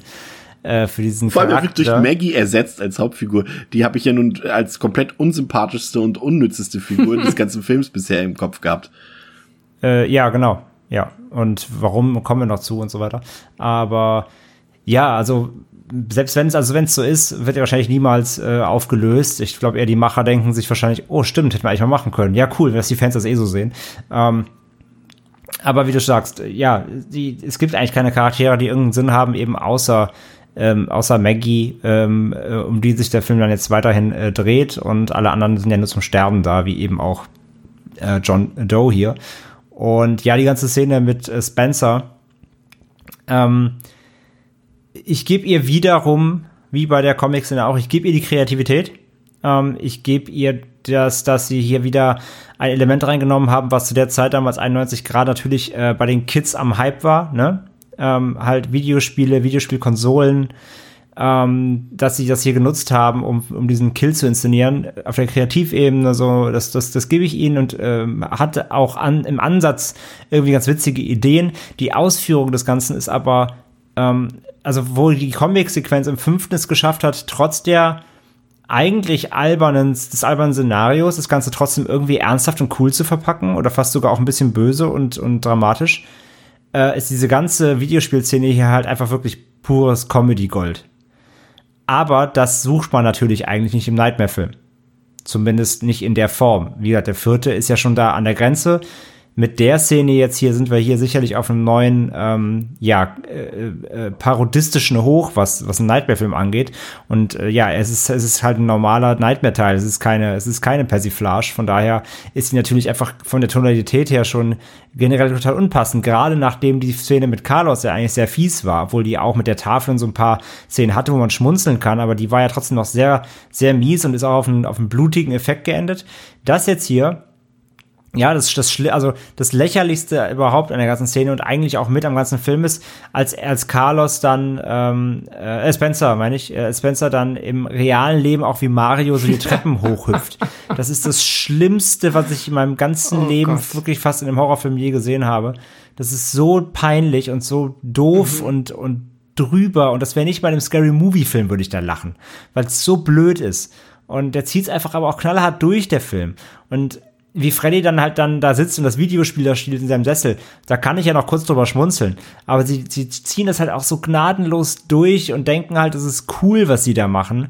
Ähm, mhm. das ist, das ist halt wieder zu überreizen. Und es ist leider auch, und es endet ja nicht mal, würden sie dann irgendwie da in dem Spiel dann irgendwie auf eine krass blutige oder harte Pointe enden und, und das dann auch in die Realität übertragen wird. Aber nein, er fällt ja dann da in dieses Loch am Ende der Treppe runter und dann, ne, zack, weg. Und, ja, ähm, diese, also diese Szenenauflösung es, es, es ist kein Payoff da und es bleibt einfach nur zurück ein, ein, ein kichernder Freddy, der halt Videospiele spielt. Und nee, das ist mir dann leider, das ist der Punkt, alle Kreativität ge gegeben, das ist der Punkt, wo ich mir dann wirklich so denke, so nee, nee, da habt ihr echt verkackt. Ja. Ich meine, das Videospiel sieht ja auch gar nicht aus wie ein Videospiel von 1991 oder, okay, das Spiel, das Film soll in der Zukunft spielen. Aber dann referenzieren sie den Power Glove. So, das ist halt auch wieder Quatsch. Ja, das der ist tatsächlich auch Quatsch. total hip zu sein, aber merkt gar nicht, dass er da komplett dran scheitert, ne? Ja. Eben, und ich, also ich kann mir höchstens vorstellen, dass das 91 im Kino funktioniert hat für Menschen, wenn das halt, ne, wo einfach so die Idee mal ein Videospiel in einem Horrorfilm zu referenzieren oder was heißt zu referenzieren, so das Konzept Videospiel im Horrorfilm anzuschneiden, dass das sich so frisch angefühlt hat, damals vielleicht für ein paar Menschen, dass das irgendwie ähm, auf irgendeine Art und Ebene cool ist. Ich muss gerade lachen, weil äh, dieses Thema wird uns ja in ein paar Wochen, so viel sei an dieser Stelle den, den Leuten verraten, äh, in einem anderen Film nochmal beschäftigen, der sich komplett mit Videospielen beschäftigt. Und der hat es ja auch nicht besser gemacht, 20 Jahre später. Deswegen muss ich schon mal gerade lachen an dieser Stelle. Ja. Ja, aber äh, also, das, also diese ganze Videospielszene, das, was du gesagt hast, André, wie er da hochhüpft mit diesem Sound auch, boing, boing, ja, boing. furchtbar. Das ist, es ist so schrecklich. Es ist so unangenehm. Und ab dem Zeitpunkt ist auch äh, jeder Horror, der da folgt, der kann das nicht mehr aufarbeiten. So, das ist halt vorbei. Das ist die schlimmste Szene da, des ganzen Franchises für mich. Ja, ja tatsächlich. Schon. Also die ist, die ist, die ist ganz, ganz schlimm, weil da auch, wie du sagst, das ist halt so konsequent, so, so richtig konsequent gegen die Wand gefahren. Das, das hättest du, also, da hast du ja auch im Editing, da muss ja auch, die müssen ja im Editraum gesessen haben, gesagt haben, ja, das, das schneiden wir nicht raus, das ist cool. das ist ja eine ganz, ganz schlimme Geschmacksverirrung, ja. dass man dachte, das ist cool. Das ist halt überhaupt nicht cool. Und das Videospiel sieht so kacke aus. Mhm. Und Freddy taucht ja nicht mal wirklich richtig im Videospiel auf, sondern das ist halt nur davor. Ja, das hätte halt also wenigstens da, noch irgendwie Sinn gemacht, dass er dann der Endboss ja. wäre im Videospiel oder sowas, weißt du. Aber auch nicht mal auf sowas Banales, Einfaches sind die gekommen. Ja, ja, da wäre Potenzial gewesen. Ähm, und dann noch, was du gesagt hast, John Doe. Ist jetzt halt, wird quasi aus dem Film rausgestorben. So, der ist dann halt ab dem Zeitpunkt egal. Und äh, ich finde auch, was so seine Egalheit am besten zelebriert ist, einfach in dem Moment, wo die ja beide im Fallschirm, also beziehungsweise doch beide fliegen nebeneinander mit dem Fallschirm, Freddy und John Doe. Und wie egal es John Doe auch im Traum ist, dass Freddy jetzt seinen Fallschirm losschneidet. So, der wehrt sich ja auch nicht. Ja. Das hängt da einfach nur drin, guckt hat die bahnbrechende Erkenntnis, dass das halt jetzt nicht sein Vater ist. Und dann war's das so. Es ist halt äh, absolut sad. Der macht halt gar, kein, gar keine Anstalten, sich da auf irgendeine Art und Weise zu wehren. Das ist dann ja höchstens noch der, äh, ich habe ihren Namen vergessen, aber dem ähm, äh, ja, weiblichen Teenager. Tracy. Tracy, genau. Das ist ja dann zumindest noch das, was man an Tracy hoch anrechnen kann, dass sie dann in ihren Momenten auf jeden Fall ähm, entspricht ja auch ihrer Rolle, beziehungsweise ihrem Selling Point, dass sie halt kämpft. So, sie ist halt die Kämpferin. John Doe ist halt wirklich einfach nur John Doe, der einmal dafür da war, ist, ähm, also wer, diese Gruppe nach Springwood zu locken. Also ich, ich wollte gerade sagen, also wer das Drehbuch so geschrieben hat, also es sind ja scheinbar mehrere gewesen, aber es wurde ja dann von ähm, De Luca finalisiert, aber das geht halt gar nicht, irgendwie das so, ja, so umzusetzen.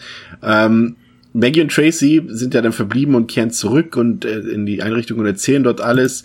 Und äh, jetzt wird's ganz weird, denn John Doe und Carlos scheinen tatsächlich nie existiert zu haben in dieser Welt.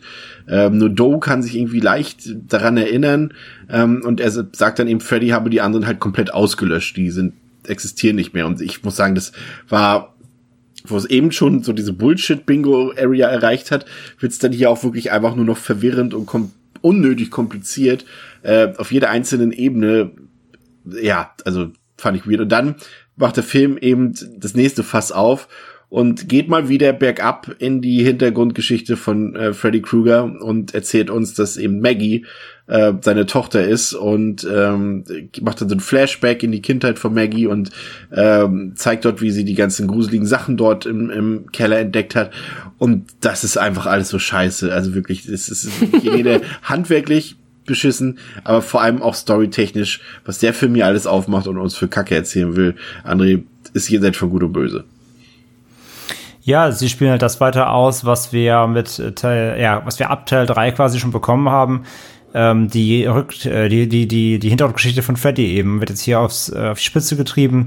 Es wird noch mehr aufgemacht, dass, ähm, ja, dass er halt, äh, dass es ganz, sein ganzes Leben lang war eigentlich schon darauf ausgelegt, dass er mal eine Bestie werden muss, weil alles war irgendwie schlimm seit der Kindheit, aber auch eben dann für das eigene Kind ähm, äh, quasi, dass das, ähm, ja, ich will nicht sagen, dass es weiter vererbt wurde, dass so viel machen sie dann doch nicht auf, aber ähm, ja, sein ganzes, sein ganzes, äh, sein ganzes Hinter, sein ganzes Hintergrundwissen wird ja wieder darauf gemünzt, dass alles bisher in seinem, in seinem bisherigen Leben, äh, auch zu menschlichen Zeiten, ähm, eben alles ähm, böse und düster und und äh, und grausam war.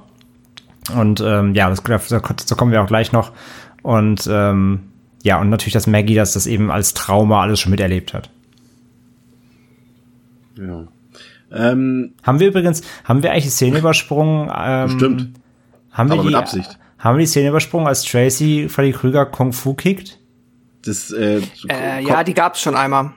ja, war, war das nicht dieser, das war doch in, äh, in Verbindung mit dem Nutmeg, den sie ihnen am Ende gibt, mit dem Ach ja, Schlag genau. in den Hoden. Weil wir, da haben wir natürlich noch vergessen zu erwähnen, dass da natürlich der beste Spruch des Films kommt, nach dem Opening mit dem It's Primetime Bitch. Denn da äh, äh, Tracy kickt Freddy, Freddy halt ein paar Mal weg so, aber dann äh, gewinnt er doch die Oberhand und hämmert sie um und Freddy sagt einfach nur Kung Fu this bitch. und das ist nämlich, das ist nämlich der lustigste Spruch im Film. Ich, ja, aber dann will ich auch nur noch, weil ich den auch ganz gut finde, wenn man schon mal, kann ja auch positive Sachen herausheben, den One-Line am Ende von der Carlos-Szene, was irgendwie, äh, it's nice to hear from you, Carlos. Auch halt so auf diesem.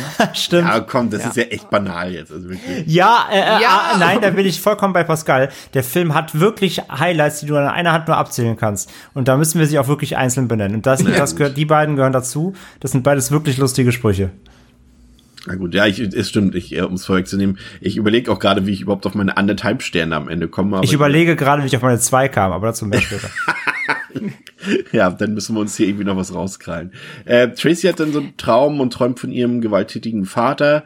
Äh, sie bringt ihn dort quasi nochmal um, aber es entpuppt sich dann als Freddy und äh, Maggie wird dann unter Hypnose gestellt, um Freddy zurückzuholen, irgendwie in die Realität oder sowas. Das ist alles super weird. Mhm. Und worauf es eigentlich hinausgeht, ist dann, ist dann die längere Rückblende in Krugers Vergangenheit als bürgerlich lebender Kindermörder, äh, der nach außen hin halt äh, damals ja noch auch körperlich und, und optisch unversehrte Familienvater ist, der nach außen hin den Schein ja, eine Fassade des schönen Scheins aufrecht erhält ähm, und seine Frau erstmal und auch sein Kind nichts von seinem Doppelleben als als Mörder dort erfährt, bis es dann eben soweit ist und ähm, man dann sieht, dass der Keller so eine Folterkammer ist und man sieht dann auch die die Hinrichtung Krugers durch die Eltern der Elm Street und es passt auch irgendwie nicht so ganz, weil es ja hieß, dass er in dem nahegelegenen, in, in, also in dieser Fabrik gestellt und verbrannt worden ist, ist es hier in seinem, in seinem eigenen Haus irgendwie.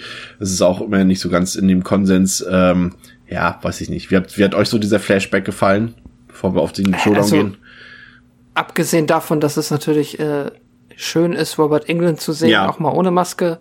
So, das ist das Einzige, was mir daran gefällt, wirkt das extrem amateurhaft. Und da, äh, also, wenn die Mutter dann das, ist, ja, es fühlt sich ganz falsch an. Man sieht irgendwie die spielen, dann kommt die Mutter da raus, stammelt sich einen zurecht, dann und es ist ja, glaube ich, zweigeteilt, dieser Flashback. Dann im, im, zweiten Teil des Flashbacks hat er sie dann ja umgebracht. Äh, ist nicht ganz, ganz schräg, ganz ähm, amateurhaft schlecht. Ich kann es schwer in Worte fassen, warum dieser Flashback echt nicht gut funktioniert und äh, einfach eine ganz, ganz schlechte Methode an dieser Stelle ist, um da irgendwie noch Exposition dafür zu schaffen, dass ja, wofür eigentlich? Sie ist seine Tochter, so, that's it, okay, ja, cool. Dann haben wir das auch geklärt.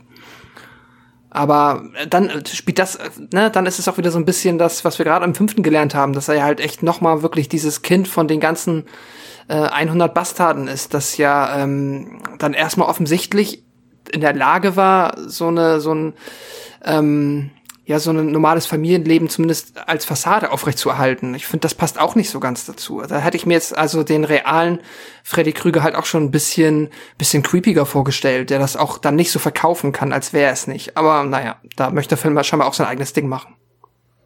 André, Flashback.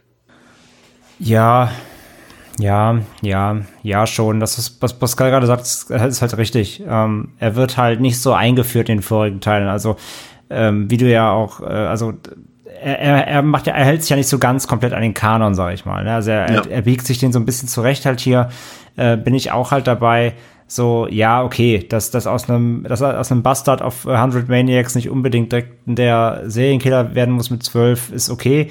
Aber dadurch, dass sie jetzt hier auch wieder dieses ganze Tor aufmachen, ja, er war ja auch in seiner ähm, in seiner, da kommen wir gleich noch zu, ne, da, was ihm in der Kindheit noch passiert ist, in der Jugend. Ja, hom, hom, hom muss ruhig gleich rein. Also Maggie ist ja dann in den Gedanken Freddys und in den Erlebnissen Freddys und äh, die zeigen ihn dann als Kind, das geärgert und gemobbt wird. Sie zeigen ihn als jungen Mann, der sich selbst verletzt und von seinem Vater, gespielt von Alice Cooper, äh, misshandelt wird und das aber auch noch genießt, das Ganze, und eben dann als Erwachsener, wie er hingerichtet wird. Ähm, also wir sehen quasi die, die Station seines Lebens in kurzen Abrissen. Genau, und dass sie, äh, dass sie halt hier das Ding wieder aufmachen. Also A, sie zeigen weiterhin seinen Leidensweg, sie zeigen, sie machen noch mehr davon auf, wie, was für ein gepeinigter, was für eine gepeinigte Gestalt er ist. Wie gesagt, das, was mir in den vorigen Teilen schon irgendwie aufgestoßen ist, weil es ja irgendwie so ein bisschen immer dieses ähm, Rechtfertigen der bösen Figur ist. Ne? Der ist nur böse, weil es ihm ja so schlecht ergeht die ganze Zeit. Dieses typische Serienkiller-Ding, so, oh, der arme Mann.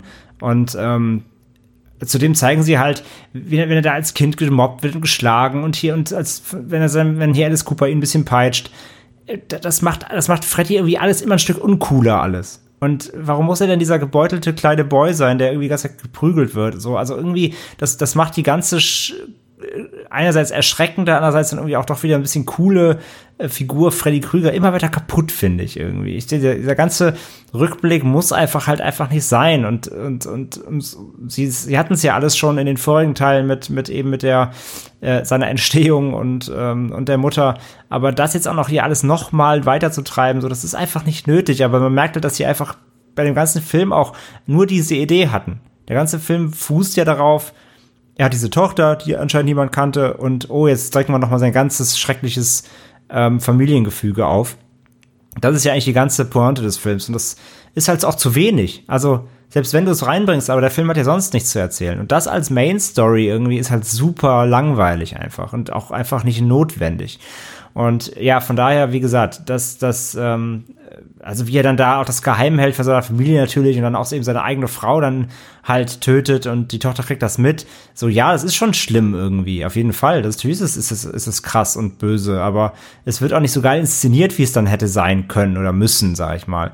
Und ähm, von daher, so, ja, das ist halt alles auch wieder hier im Kontext des Films und der Handlung muss es darauf hinauslaufen und äh, das will der Film dir ja auch verkaufen quasi aber das, das, das, das schockiert mich nicht, das interessiert mich nicht, das holt mich nicht ab. Ähm, das macht mir jetzt nicht Freddy noch irgendwie greifbarer. Wenn überhaupt, sage ich ja, entmystifiziert es ihn eher noch mehr. Und von daher ist es halt auch alles irgendwie, ja, es ist einfach alles egal.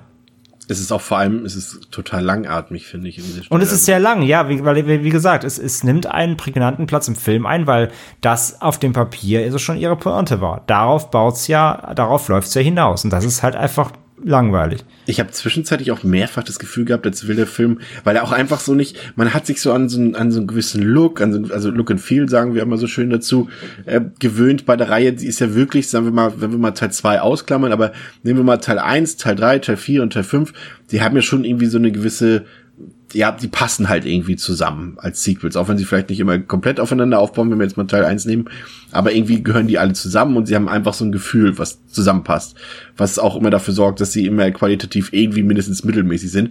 Und ich finde, dieser sechste Teil, der fühlt sich komplett out of space an, wie ein alternatives Universum, in dem der spielt. Ähm, und äh, weiß nicht, also ich kann mir so viel Mühe geben, wie ich will. Ich kann nichts Gutes finden an diesem Film. Also das ist so, ja, weiß ich nicht. Und man hat halt an dieser Stelle auch irgendwie kein Mitgefühl für die Figuren. Das mit Maggie, das interessiert mich auch einfach so recht gar nicht. Das hat mich, catcht mich emotional überhaupt nicht. Und ja, ich weiß nicht. Ich weiß, können ja denn, Pascal, ich übergebe mal an dich. Du kannst nee, es, gerne. Es, es catcht halt auch nicht, weil wir, wie gesagt, ja. wir, wir schon gesagt haben, dass, ähm, ja, dass es einfach so Hanebüchen ist, dass diese Figur überhaupt eingeführt wird. Also, ähm, für mich halt, wie gesagt, passt es halt hinten und vorne nicht, dass mit dem sechsten Teil einer Reihe plötzlich eine Figur eingeführt wird, die auch noch dann verwandt ist mit dem, ja, Hauptantagonisten und dann teilweise ja dann später auch Protagonisten des Films. Und dass sie dann daraus noch so eine eigene Geschichte spinnen, nur aus diesem er, er, erstunkenen Fakt, dass er irgendwie anscheinend noch einen, halt eben einen Verwandten hat. Und wie altbacken ist das? Ich meine, Halloween, Halloween äh, hat, das, hat das zwei Teile vorher gemacht. Ja, es, es, es, es, ist nicht, es ist weder neu, noch, noch kreativ, noch, noch ist es passend, noch ist es geil. Und von daher natürlich ähm, ist man da nicht involviert, weil man, wenn man schon weiß, wenn man schon merkt, so, okay, der Plot ist bescheuert und er nervt mich, und ich brauche diese Tochter nicht äh, so und auf der baut aber der Film auf. Natürlich ist man dann nicht irgendwie voll involviert, als, oh Gott, das arme Kind fängt an zu weinen, nur weil sie da im, als Kind mal gesehen hat, wie der böse Mann da im Garten die Mama weghämmert, dann, äh, dann, dann ist es, wie gesagt, dann ist der Film, dann zerbricht der Film in dem Moment, weil das, was sie erzielen wollten, schon nicht funktioniert. Pascal, ich äh, reiche dir mal das Wort ähm, für den Showdown, ähm, den ich als sehr unspektakulär und passenderweise auch sehr schwach in Erinnerung habe, ähm, aber tatsächlich gar nicht mehr weiß, was passiert ist. ähm, ja, es geht doch im Endeffekt, äh, läuft ja darauf hinaus, dass, äh, also der ganze Plan mit dieser Hypnose ist ja, es ist auch wieder so ein bisschen das Klischee, es ist halt der Doc, ähm, der halt da ja auch so ein bisschen den Konterpart zu Maggie spielt, weil er ist der Wissende, so. Und das ist auch wieder so ein, also ich finde schon, dass es dieses Black Magic Trope ist. Das ist halt der, die eine schwarze Rolle im Film, die halt dann so ein bisschen den, ähm, den, äh, wie sagt man, spirituellen Durchblick hat, der dann da in der Lage ist, das alles zu verstehen und dann ähm, fangen sie an mit dieser Hypnose, dass sie dann halt ja in die Gedankenwelt kommt, dann, das hatten wir ja gerade schon besprochen. Und im Endeffekt, es geht darum, dass sie ihn dann festhält und rausholt. Und das schafft sie. Also sie ähm, hält ihn dann halt fest, sie befreien sie aus dem aus der Traumwelt, dann äh, sitzen sie da alle erstmal und sie müssen ihn halt suchen und im Endeffekt findet sie ihn in der Robert England Freddy Version zuerst. Ähm, wie er dann da halt liegt und ja, dann kämpfen sie gegeneinander und er hat dann halt, er, er tut als am, Anfang halt erst so ein bisschen im Sinne von, es tut mir leid, oder was heißt, es tut mir leid, aber äh, er, er spielt sich halt erst so wie das Opfer, das jetzt halt auch keine Kräfte mehr hat auf. Und im Endeffekt kann er dann halt trotzdem noch mithalten, hat seinen Handschuh am Start. Und ich erinnere mich jetzt auch nicht mehr hundertprozentig, er verändert ja auch dann wieder die Form von Robert England Freddy zu Freddy mit Maske. Wie genau in welcher Sekunde das jetzt passiert ist, kann ich tatsächlich auch nicht mehr rezitieren. Aber auch das passiert. Und ganz am Ende kämpfen sie gegeneinander, dann schmeißt der Doc oder ähm, Tracy schmeißt ihr dann so eine so eine, ähm, wie sagt man, es ist im, im Kern ist es eine Granate oder so eine Rohrbombe, glaube ich, sagt man. Ähm, schmeißt ihr eine Rohrbombe zu, die drückt sie Freddy in die Brust, dann laufen sie weg und dann explodiert Freddy halt. So, das ist halt, ähm, ja, auch nicht cool. äh, das ist ziemlich lame tatsächlich sogar. Das ist halt vor allem lame, wenn man bedenkt, dass äh, sich da halt äh, Ideen oder dass das halt alles geplant war, die Reihe abzuschließen. So, das heißt, ne, so denkst ja. so, man muss sich auch zum gewissen Zeitpunkt denken, so hier soll vielleicht wäre es cool, eine Klammer zu machen im Sinne von, guck mal, hier ist Nightmare 1 und ähm, da ist der letzte Teil, lass den doch irgendwie auf eine würdige Art und Weise enden. Und na, das äh, ist tatsächlich äh, nicht mal im Ansatz gelungen. Da spielt der Film, ähm, kann der Film nicht nichts abliefern. Das ist ganz sad. Ja, ähm, ich muss auch ganz ehrlich sagen, also um das äh, schon mal abzurunden, ähm, das ist für mich ein absolut grauenvolles Sequel, was irgendwie praktisch sämtliche Regeln, Ereignisse und vor allem auch Tonalitäten der Vorgänger ignoriert. Also der nimmt seine Figuren in keiner Weise ernst. Man hat äh, kein Mitgefühl für die Figuren. Freddy macht keine Angst. Ähm, also klar, Freddy ist ja eh jetzt vielleicht nicht der, vor dem man unbedingt Angst haben muss als, als Zuschauer, abgesehen vom ersten Teil, aber ich finde schon, dass er irgendwie auch was, dass man ein bisschen Ehrfurcht vor ihm als Figur hat. Das ist mir schon bei mir so gewesen in den vorangegangenen Teilen. Ähm, das Drehbuch ist eine Katastrophe voller schlecht geschriebene Figuren, äh, ein nicht vorhandenen Gespür für Raum und Zeit, vor allem auch eben in solchen Situationen, in der er uns irgendwas erklären will, wie in diesem kompletten Opening, äh, Device dort und ja, und die weiteren Hintergründe aus Freddys Leben, das sind halt Sachen, die eigentlich niemand wissen wollte.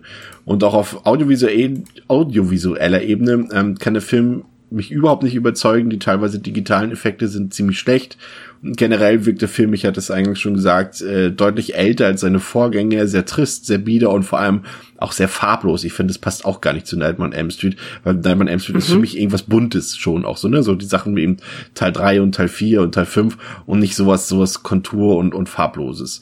Ähm, natürlich hat sich Freddy irgendwie auch in den letzten Teilen ganz klar zu einer Comicfigur etabliert, aber was sie halt in The Final Nightmare aus ihm gemacht haben, ist halt jenseits von Gut und Böse. Die eine Szene ist lächerlicher und ärgerlicher als die andere.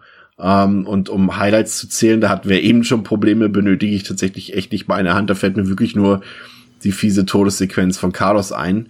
Um, ähm, ja, was soll ich sagen? Mit Abstand der schlechteste Film der Reihe. Äh, oder beziehungsweise, ich würde sogar, ja, ich hau jetzt noch einen um drauf, mit Abstand der schlechteste Film, der auch nur irgendwas mit dem Nightmare-Franchise zu tun hat. Und das heißt auch, dass er für mich schlechter ist als das äh, ebenfalls kritisch zu sehende Remake. Und das heißt schon mal was an dieser Stelle. Und ich gebe dem anderthalb von fünf. Pascal. Mhm. Ähm, ja, erst einmal, ich, da sind wir, glaube ich, sehr auf einer Wellenlänge. In dem Sinne schon einmal ähm, das, was du gesagt hast, äh, unterschreibe ich so der Film scheitert halt komplett daran, ähm, ja, also das rauszuholen, was halt ein guter Nightmare-Film braucht. Du hast ja gesagt, Freddy ist nicht die Figur, die krass gruselig ist. Aber Freddy ist auch dafür eigentlich die Figur, die cool böse ist.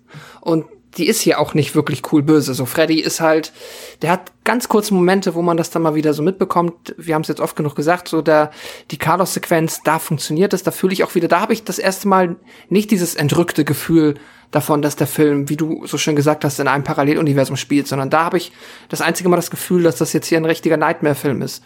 Und sonst habe ich auch immer wie du sagst, dieses entrückte Gefühl, so ein bisschen wie bei anderen Slashereien oder anderen Horrorfilmreihen, ähm, wenn immer dann so dieses, okay, du merkst, das ist der Kinofilm und das ist jetzt die äh, Direct-to-Video Rumänien-Produktion. Ähm, so, nicht, dass der Film in Rumänien gedreht wurde, aber dieses, diesen spürbaren Unterschied. Ja, ja. So, diese Differenz, die spürt man hier irgendwo auch. Vielleicht auch nicht ganz so krass jetzt wie bei einigen anderen Beispielen, aber schon, die ist schon irgendwo da. Also man hat das Gefühl, hier ist einfach alles eine ganze Spur billiger und die Ideen, äh, wie die halt, wir haben es gesagt, da, da werden, da sind Ideen drin, die werden konsequent äh, durchgezogen, aber halt auch in dem gleichen Moment konsequent gegen die Wand gefahren, weil du denkst, ey, wir machen jetzt hier was mit Videospielen, das wird irgendwie fünf Minuten, da werden die Leute sich freuen, das wird richtig cool, das wird lustig und es ist nicht lustig, es ist nicht cool, es ist einfach nur peinlich mit anzusehen. Ähm, das ist halt einfach schade. Und halt dann auch, ja, das, die, die ganze Nummer mit Maggie ist die Tochter, Freddy braucht noch eine Tochter. Nein, für mich hätte die Mutter nicht mal gebraucht. Für mich hätte Freddy hätte gereicht. Das ist halt wie so oft dieses rezitierte Problem. Du hast diesen Antagonisten, es ist, ja, von mir ist auch ein bisschen wie bei Alien so. Du hast das Alien, ich für meinen Teil muss nicht wissen, wo es herkommt. Ich für meinen Teil muss auch nicht wissen, aus welcher Familie die Aliens kommen. Und hier ist es halt mit Freddy genauso. Das, mir hätte Freddy gereicht. So, da hat der erste Teil für mich genug Hintergrundgeschichte geliefert, als dass ich da das Potenzial gesehen hätte, da vernünftige Filme drum zu spinnen, wo man dann sich halt, was Geschichte angeht, mehr auf die Teenager fokussiert.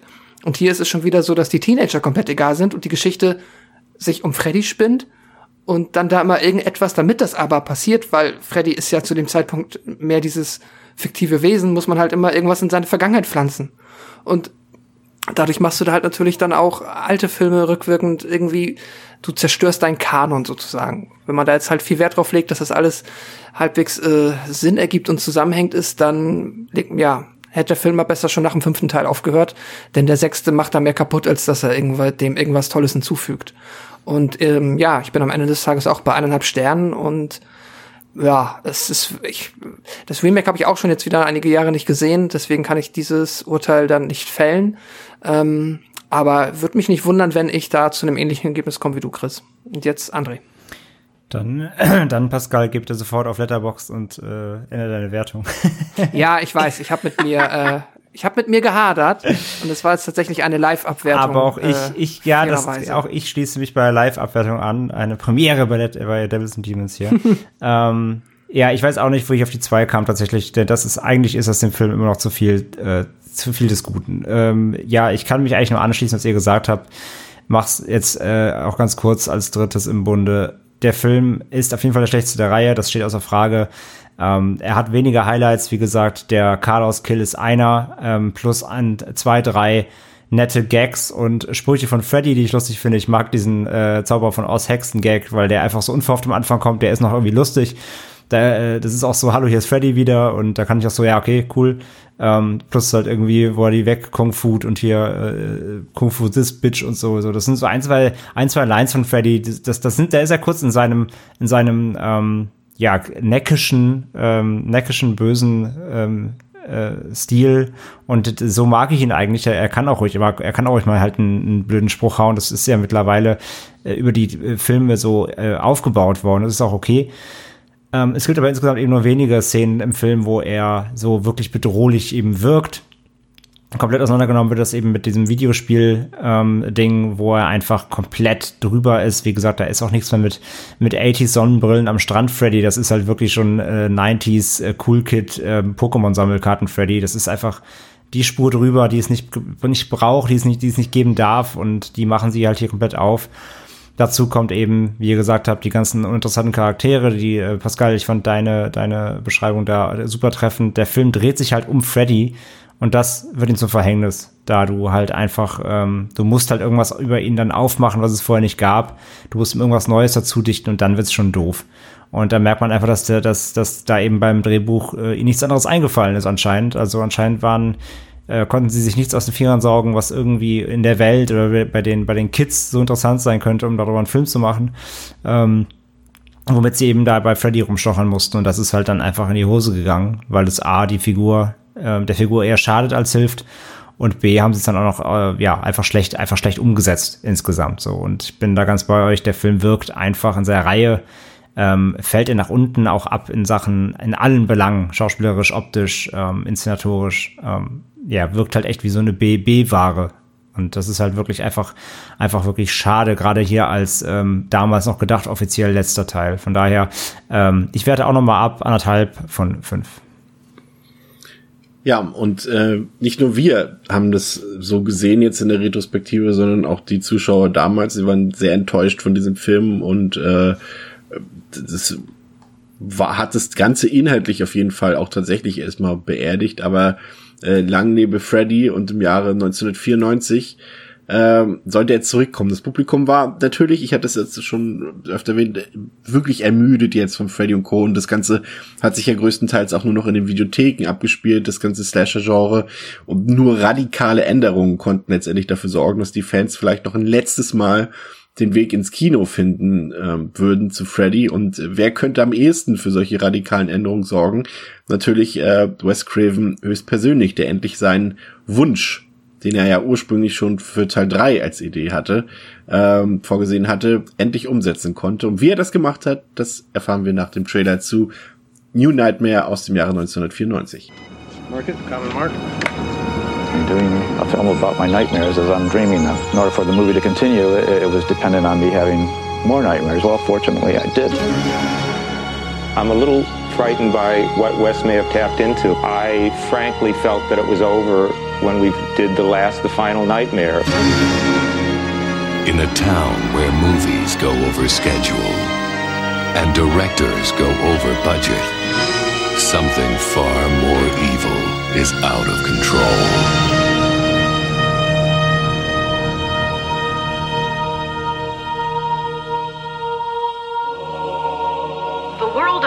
Film suffered its own terror today as two of Hollywood's best known special effects technicians were found dead. Part of the theme of the movie is becoming like part of the making of the movie.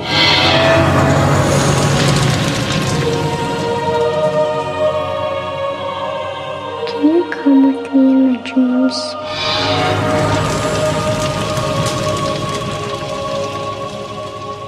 I think that only happens in the movies. What happens when the story dies? The evil is set free. Now that the films have ended, the genie's out of the bottle.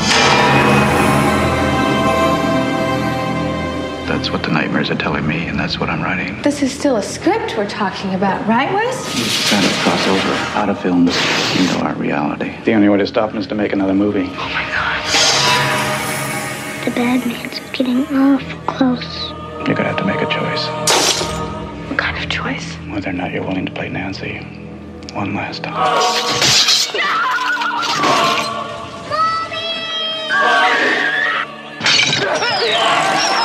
Cut the effect! Isn't there somebody who can stop him? That person's you. Why me? But it was you that gave Nancy her strength. Nancy. Where's my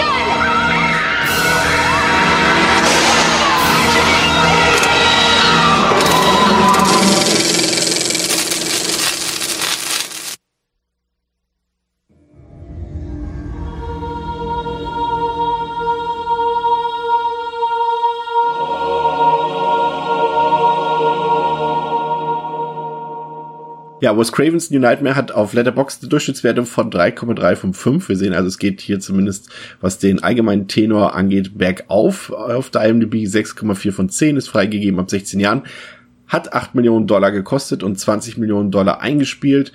Im Oktober 94 vielleicht nicht unbedingt das beste Startwochenende, was man sich aussuchen konnte, denn ein anderer kleiner Film eines unbekannten Regisseurs namens Quentin Tarantino ist ebenfalls gleichzeitig dort gestartet, nämlich Pulp Fiction. Und da hat man es natürlich äh, schwer gehabt, irgendwas gegen auszurichten. Deswegen ist der Film auch nur auf Platz drei gelandet in den Kinocharts, konnte sich aber immerhin drei Wochen in den Top Ten damals halten. Regie geführt hat Wes Craven, ähm, darauf gehen wir gleich noch ein bisschen genauer ein. Ähm, also nach Teil 1 wieder hier auch auf dem Regiestuhl an Bord. Und wenn ich euch sage, dass Heather Langenkamp, Robert England, John Saxon und Wes Craven selbst hier in der Besetzung vorhanden sind, dann wundert ihr euch vielleicht. Und ähm, deswegen äh, übergebe ich erstmal das Wort an Pascal, der uns vielleicht in seiner Inhaltsergabe schon mal grob erklärt, warum diese Leute hier wieder mit dabei sind. Heather Langenkamp, bekannt durch ihre Rolle der Nancy Thompson in zwei der sechs Nightmare on Elm Street Filmen, beginnt aus heiterem Himmel seltsame Träume zu haben, die denen ihrer Filmrolle auf unheimliche Art und Weise ähneln. Da sie gleichzeitig auch von einem unbekannten Stalker terrorisiert wird, möchte sie die Träume erst einmal als Stresssymptome abtun. Spätestens als aber ihr Sohn Dylan anfängt, ähnlich geartete Träume zu durchleben und ihr Ehemann Chase bei einem Autounfall stirbt, der offensichtliche Verbindung zu einem gewissen Freddy Krüger zulässt, muss sich Heather eingestehen, dass sie etwas nicht mit rechten Dingen zugeht und der bisher ausschließlich auf der Filmleinwand stattfindende Horror offensichtlich einen Weg in die Realität gefunden hat. Ja, wir haben hier tatsächlich eine richtige All-Star-Besetzung in Crew und Cast vorhanden. Äh, das Drehbuch selbst stammt aus der Feder von Wes Craven, der sich, wie gesagt, damit auch seinen eigenen Wunsch erfüllt hat und der hier mit seinem Meta-Horrorfilm letztendlich seine, äh, wie liest man so schön, seine Fingerübung für seinen späteren Welthit Scream äh, inszenieren sollte. Wir haben äh, Patrick Lucier dabei, der hat den Schnitt gemacht. Man kennt ihn als Regisseur von Drive Angry oder dem My Bloody Valentine Remake. Mark Irvin hat die Kamera geführt, auch sehr bekannter Mann, hat äh, unter anderem The Fly, Videodrome, ähm, Verrückt nach Mary und spät auch Scream gedreht. Ähm, das ist ein Ding, den haben wir ja auch, glaube ich, jetzt alle schon. Ich weiß nicht genau, das ist tatsächlich für mich, ich weiß nicht, wie es da bei euch ist, das ist tatsächlich der einzige Nightmare-Film, den, also erstmal der, den ich am wenigsten gesehen habe, aber den ich tatsächlich auch nur ein einziges Mal zuvor gesehen habe, bevor ich ihn jetzt äh, glücklicherweise nochmal sehen konnte im Zuge der Podcast-Vorbereitung. Wie ist das bei euch? Äh, ebenfalls, glaube ich. Ich habe den auch nur ein einziges Mal vorher gesehen. Ich habe den so eins, ja, doch, doch, mehr als einmal. Zwei, dreimal habe ich ihn gesehen. Also zweimal auf jeden Fall, vielleicht sogar dreimal. Okay. Dann äh, hattet ihr den vielleicht auch ein bisschen besser in Erinnerung. Ich konnte mich tatsächlich nur an ganz wenige ähm, Szenen noch erinnern, aber da kommen wir dann ähm, gleich zu. Aber generell erstmal die Idee, eine Meta-Horror zu machen, ehe wir gleich den Leuten erklären, äh, was genau Craven sich da ausgedacht hat, äh, ist ja erstmal sehr erfrischend. Das ist natürlich nicht super niegelnagelneu, das gab es natürlich in einzelnen Elementen. Äh, das haben wir auch im Screencast ja schon mal besprochen, auch schon mal vorher.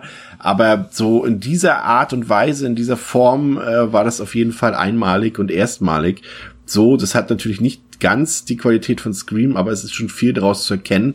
Ähm, was macht das generell mit dir, André? Findest du, das ist eine gute Idee, sowas zu machen, so auch die Filmwelt äh, zu parodieren so ein bisschen und einfach äh, mit dieser ganzen echten Welt zu spielen in diesem Filmkosmos? Äh, ist das so eine Sache, die dich generell reizt oder ist dir das einfach auch vielleicht im Film möchte man ja Filmwelten vielleicht auch erleben und nicht das, was in der Realität passiert. Aber wie findest du das generell?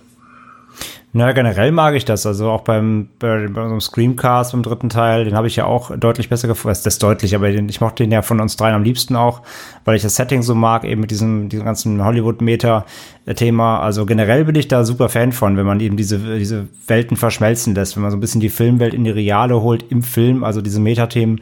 Generell finde ich die ansprechend. Ähm, ohne jetzt zu viel vorzugreifen, hier in der Nightmare-Reihe ist natürlich nochmal was Besonderes, da, da der, die Reihe generell ja eben ganz weit weg von der Realität ist, sondern sie basiert eben auf ähm, Traumwelten, die ja auch ähm, in den meisten Teilen zumindest den äh, Hauptaspekt eben ausmachen.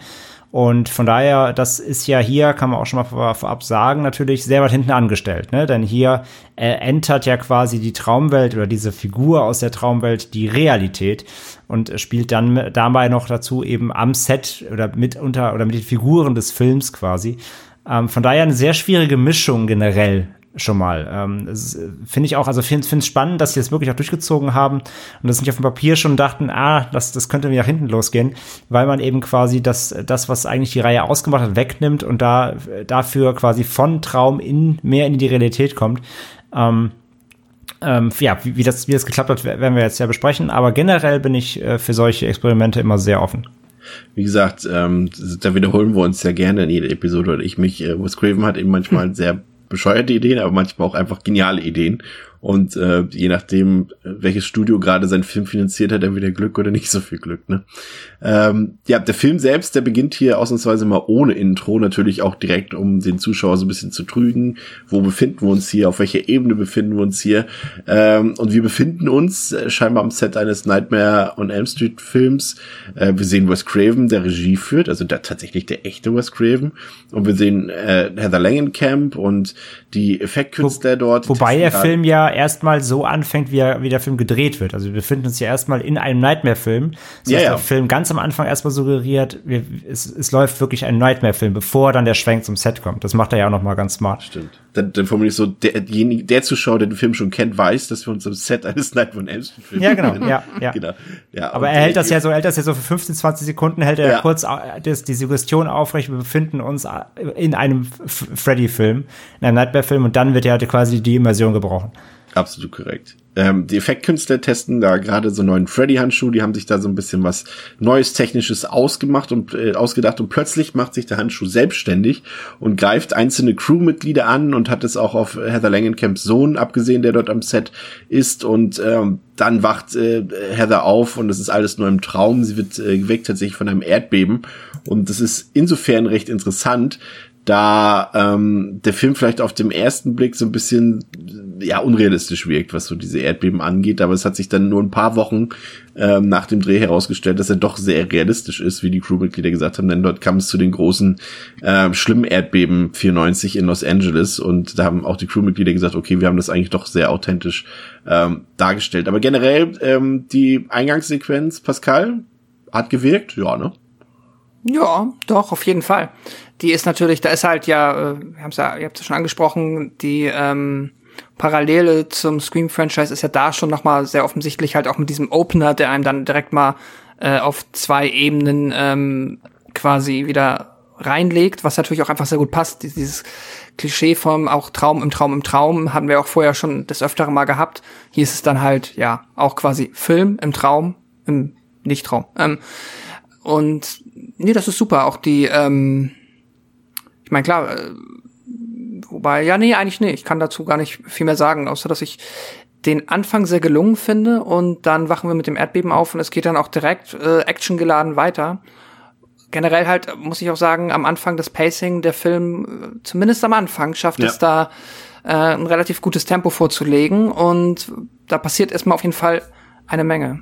Das stimmt. Ähm, wir sehen, dass Heather Langenkamp verheiratet ist, also die echte Heather Langenkamp, muss man immer dazu sagen, ähm, auch mhm. mit einem Effektkünstler dort und sie hat einen kleinen Sohn namens Dylan, den wir schon im Intro gesehen haben. Ähm, der ist dort äh, Frühstück. Das sage ich deshalb, weil es da eine ganz süße Szene gibt, weil er eben so ein Freddy-Face in seinem Grießbrei hat, den er dort äh, verspachtelt. Ja. Und äh, das Ehepaar, das tauscht sich so ein bisschen über die Träume aus. Also der Mann weiß natürlich Bescheid, weil er weiß, äh, in dem Sinne Bescheid, er weiß, wer seine Frau ist, welche Filme sie gedreht hat.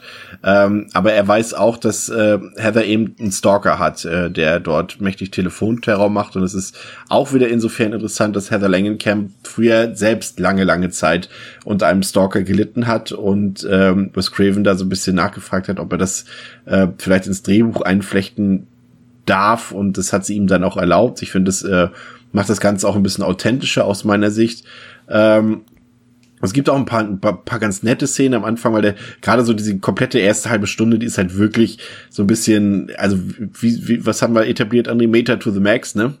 Genau. Ähm, und, und da sind so viele schöne Sachen bei, wie Dylan zum Beispiel dort äh, Nightmare 1 im Fernsehen guckt und, und Heather zu ihm sagt, nein, ich will nicht, dass du dir sowas ansiehst. Und da habe ich mich auch so gefragt, äh, war es jetzt eine Videokassette oder läuft Nightmare dort im Frühstücksfernsehen? Keine Ahnung. ähm, und es kommt dann immer wieder zu diesen ominösen Anrufen und auch immer wieder zu Erdbeben. Aber der geneigte Zuschauer stellt auch fest, dass diese Erdbeben irgendwie auf die Außenwelt nicht so wirklich einen Impact haben. Also irgendwas ist da faul an der Sache. Ähm, auch das Kind verhält sich sehr merkwürdig, so ein bisschen entfremdet auch von, von seiner Mutter und wir lernen Julie kennen, das Kindermädchen. Und was mich am meisten in dieser Eingangssequenz irritiert hat, weil wir haben ja damals im Teil 1 die Diskussion, die kurze gehabt über Heather Langenkamps blaue Augen und sie hat ja wirklich einfach so krass blaue Augen. Ne? Das war ja wirklich einfach auch kein Farbeffekt oder irgendwie sowas. Auch in diesem Teil ist es ja wieder absolut, äh, ja, äh, vereinnahmend, ne? Also ich weiß nicht, ob uns das aufgefallen ist, aber ich finde das. Ist mir jetzt nicht so hat, ins Auge gesprungen. Im wahrsten Sinne des Wortes. Äh, wie haben euch denn die Figuren gefallen, die hier drin sind? Also der Mann, das Kind, Julie und Heather selbst natürlich auch. Ähm, André. Hm. Generell gut. Also es ist halt hier so ein bisschen schwer so zu trennen einfach natürlich, ne, weil Heather Langenkamp ja quasi selbst spielt, wie du schon gesagt hast. Ähm, dass sie eine gute Schauspielerin ist, wissen wir seit dem ersten Teil so. Sie hat eine gute, äh, einfach gute Präsenz im Film und Wobei, äh, macht kurzer Insert, ich hatte ja. jetzt zum Beispiel festgestellt, dass sie mir im dritten Teil nicht so gut gefallen hat. Ähm, das lag das aber, finde ich, also haben wir auch mehr oder weniger gesagt, das lag ja auch daran, dass aber sie nicht so richtig der Fokus war. Und das ja, ja dass sie ja, dass das ja quasi der Film war, der sie rausschreiben sollte und der Fokus ja eher auf Kristen lag und so. Also das, das habe ich jetzt nicht wirklich ihr zugeschrieben, aber sie mhm. hat einfach nicht so die Chancen bekommen, das zu glänzen, finde ich, wie im ersten. Ähm, generell mag ich sie aber sehr gerne und ich finde, sie macht das hier eben auch sehr, sehr gut und ähm, ja, man ist natürlich einfach als Fan der Reihe eh involviert, ne, weil äh, man sie dann natürlich da auch als, als Persona so drin hat. Und ja, ihr Mann ist ja so ein bisschen, der bleibt ja so ein bisschen blass. ähm, im Film. Der, den haben wir auch nicht so lange, das werden wir gleich merken. Wir ähm, haben tatsächlich auch, auch ihren tatsächlichen Ehemann gefragt, aber der wollte nicht mitspielen. Hm. Ja, aber er wollte nicht drauf gehen. ähm, auf jeden Fall, ja, über den erfahren wir also jetzt leider gar nicht so viel. Der hat ja nicht so den langen Auftritt im Film. Und ja, Dylan als Kind, ähm, direkt mal vorwegzunehmen, ich finde ja, er macht es soweit, also der macht es schon ganz gut, der Kleine. Ähm, äh, ja, für alle, für alle Horrorfans und Kenner, das ist ja, er hat ja auch im äh, ersten Pet Cemetery, ne, den, den, ähm, den Jungen gespielt, wie heißt er nochmal? Ja. Mhm. Oh Gott, weil, äh, Miko Yuchis heißt der Schauspieler, meinst Ja, ja, Schauspieler, ich überlege gerade, wie der, wie der Charakter in Pet Cemetery heißt, aber ich komme gerade nicht drauf. Nicht. Egal, auf jeden Fall spielt er das Kind, das am Ende auch mit dem Skalpell da der, die, die, die äh, Ferse durchtrennt und so. Also er ist ja sowieso, er kann ja gut so kleine, kleine Bastarde spielen. Und, ähm, Nein, der Typ und, und der Jacob aus dem, aus dem äh, fünften Teil, die nebeneinander, da kriege ich Albträume von. ja, wobei ich echt sagen muss, dass, dass ich, dass ich hier Dylan, den, den Michael Hughes sogar ein bisschen besser finde als Kinderdarsteller. Ähm, aber er, er, er nervt auch so ein bisschen. Aber es ist ja auch gewollt mitunter. Also er soll ja auch so eine, er soll ja so eine kleine, kleine, unheimliche Präsenz ja schon präsentieren, von, direkt von Anfang an. Er ist ja, ja. Er, ist, er ist nicht so das normale Happy Kid so, ne? Er ist jetzt nicht so, er ist nicht so mhm. Babadook, ich schreie acht Tage am Stück rum und ich möchte den Film ausmachen, aber er soll ja schon so ein bisschen weird sein. Das, das funktioniert auch soweit ganz gut. Und äh, Julie ist halt auch erstmal am Anfang so, ja, nett, aber hat ja auch erstmal keine Bewandtnis für eine lange Zeit im Film. Ähm, und äh, sie ist halt auch erstmal einfach da. Aber so generell ähm, gibt's da nichts auszusetzen. Pascal, der Film nimmt uns ja dann noch eine Stufe weiter mit auf die nächste Metaebene sozusagen. Ähm, wir erfahren, dass Heather einen Termin hat bei einer Fernsehshow, in der sie mhm. auftreten soll und auch der Fahrer, äh, der ein bisschen weird und creepy wirkt, aber der sagt auch, ja, der erste Nightmare-Film, der war noch richtig gut. Da merkt man halt wieder den Einfluss von Wes Craven, dass er dann natürlich äh, seinen eigenen Film hier nochmal besonders hervorstehen lässt und ähm, denn auch in dieser Talkshow selbst auch die Fragen durchaus interessant, weil sie natürlich auch ähm, damals wirklich auch zur Debatte standen. Ja, ich meine, im Prinzip, seit es Horrorfilme gibt, darf sich ihr Sohn dann überhaupt selber diese Horrorfilme ansehen, die sie da drehen und sowas. Das ist schon alles mhm. sehr meta und plötzlich taucht dann Robert England auf, der natürlich in seiner Kluft auftritt. Man sieht auch, und das ist so ein kleines Detail, was ich interessant finde, dass ähm, Heather sich auch erschreckt, obwohl sie natürlich weiß, es Freddy Krüger existiert nicht. Der ist eine Filmfigur, das ist Robert England, mit dem ich früher Filme zusammen gedreht habe. Und trotzdem erschreckt sie sich, als er da rauskommt. Und das Publikum, das zum Teil auch verkleidet ist, ist komplett am Ausrasten und äh, die jubeln alle, sie stampfen auf den Boden, Freddy, Freddy, Freddy. Und das ist auch sehr interessant, weil ähm, diese Sequenz ist äh, Craven eingefallen sie auch auf einer wahren Begebenheit äh, beruht, dass er selbst damals mit äh, Robert England einen Auftritt in der, in der in San Francisco in der Talkshow hatte und ähm, da auch diese Fragen stellt, von, ja, warum drehen sie solche Filme? Ist das nicht zu gewalttätig? Das kann man doch keinen Kindern zeigen und sowas. Und im Publikum saßen dann halt auch viele Eltern, die da auch sehr moralisch äh, unterwegs waren und sehr skeptisch waren und äh, das äh, auch ein bisschen verteufelt haben und die Kinder halt. Und äh, ja, die Kinder, die haben dann äh, eben gestampft auf dem Boden damals in der echten Talkshow haben immer Freddy, Freddy, Freddy skandiert. Und äh, das mhm. fand er so lustig, dass er das direkt in den Film mit übernommen hat. Und ja, und wir sehen dann Heather und, und Robert England so ein bisschen Backstage. Sie ähm, quatschen ein bisschen miteinander. Er fragt so ein bisschen, brauchst du Hilfe, brauchst du Unterstützung? Und dann geht es noch wieder eine Stufe weiter, Pascal. Wir landen im bei New Line Cinema, die haben nämlich äh, Heather angerufen, das ist ja das echte Produktionsstudio, der echte, der echte Filmverleih quasi ähm, von Nightman M Street. Und äh, Heather soll einen Termin machen mit Bob Shea, der ja der Produzent ist dieser Filmreihe seit dem ersten Teil und er möchte gerne, dass sie beim nächsten und endgültig letzten äh, Nightmare on Elm Street Film äh, mitmacht. Da fand ich auch so witzig, dass äh, Heather Bob dann fragt, äh, irgendwie so, ich dachte, Wes dreht gar keine Horrorfilme mehr und so weiter.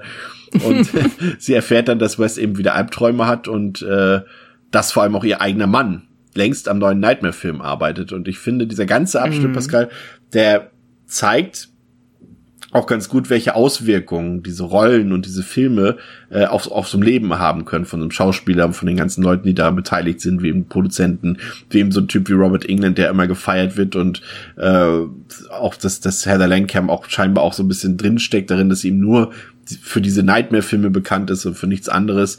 Aber es ist halt auch unfassbar gut gemacht, diese Metaebene, ne?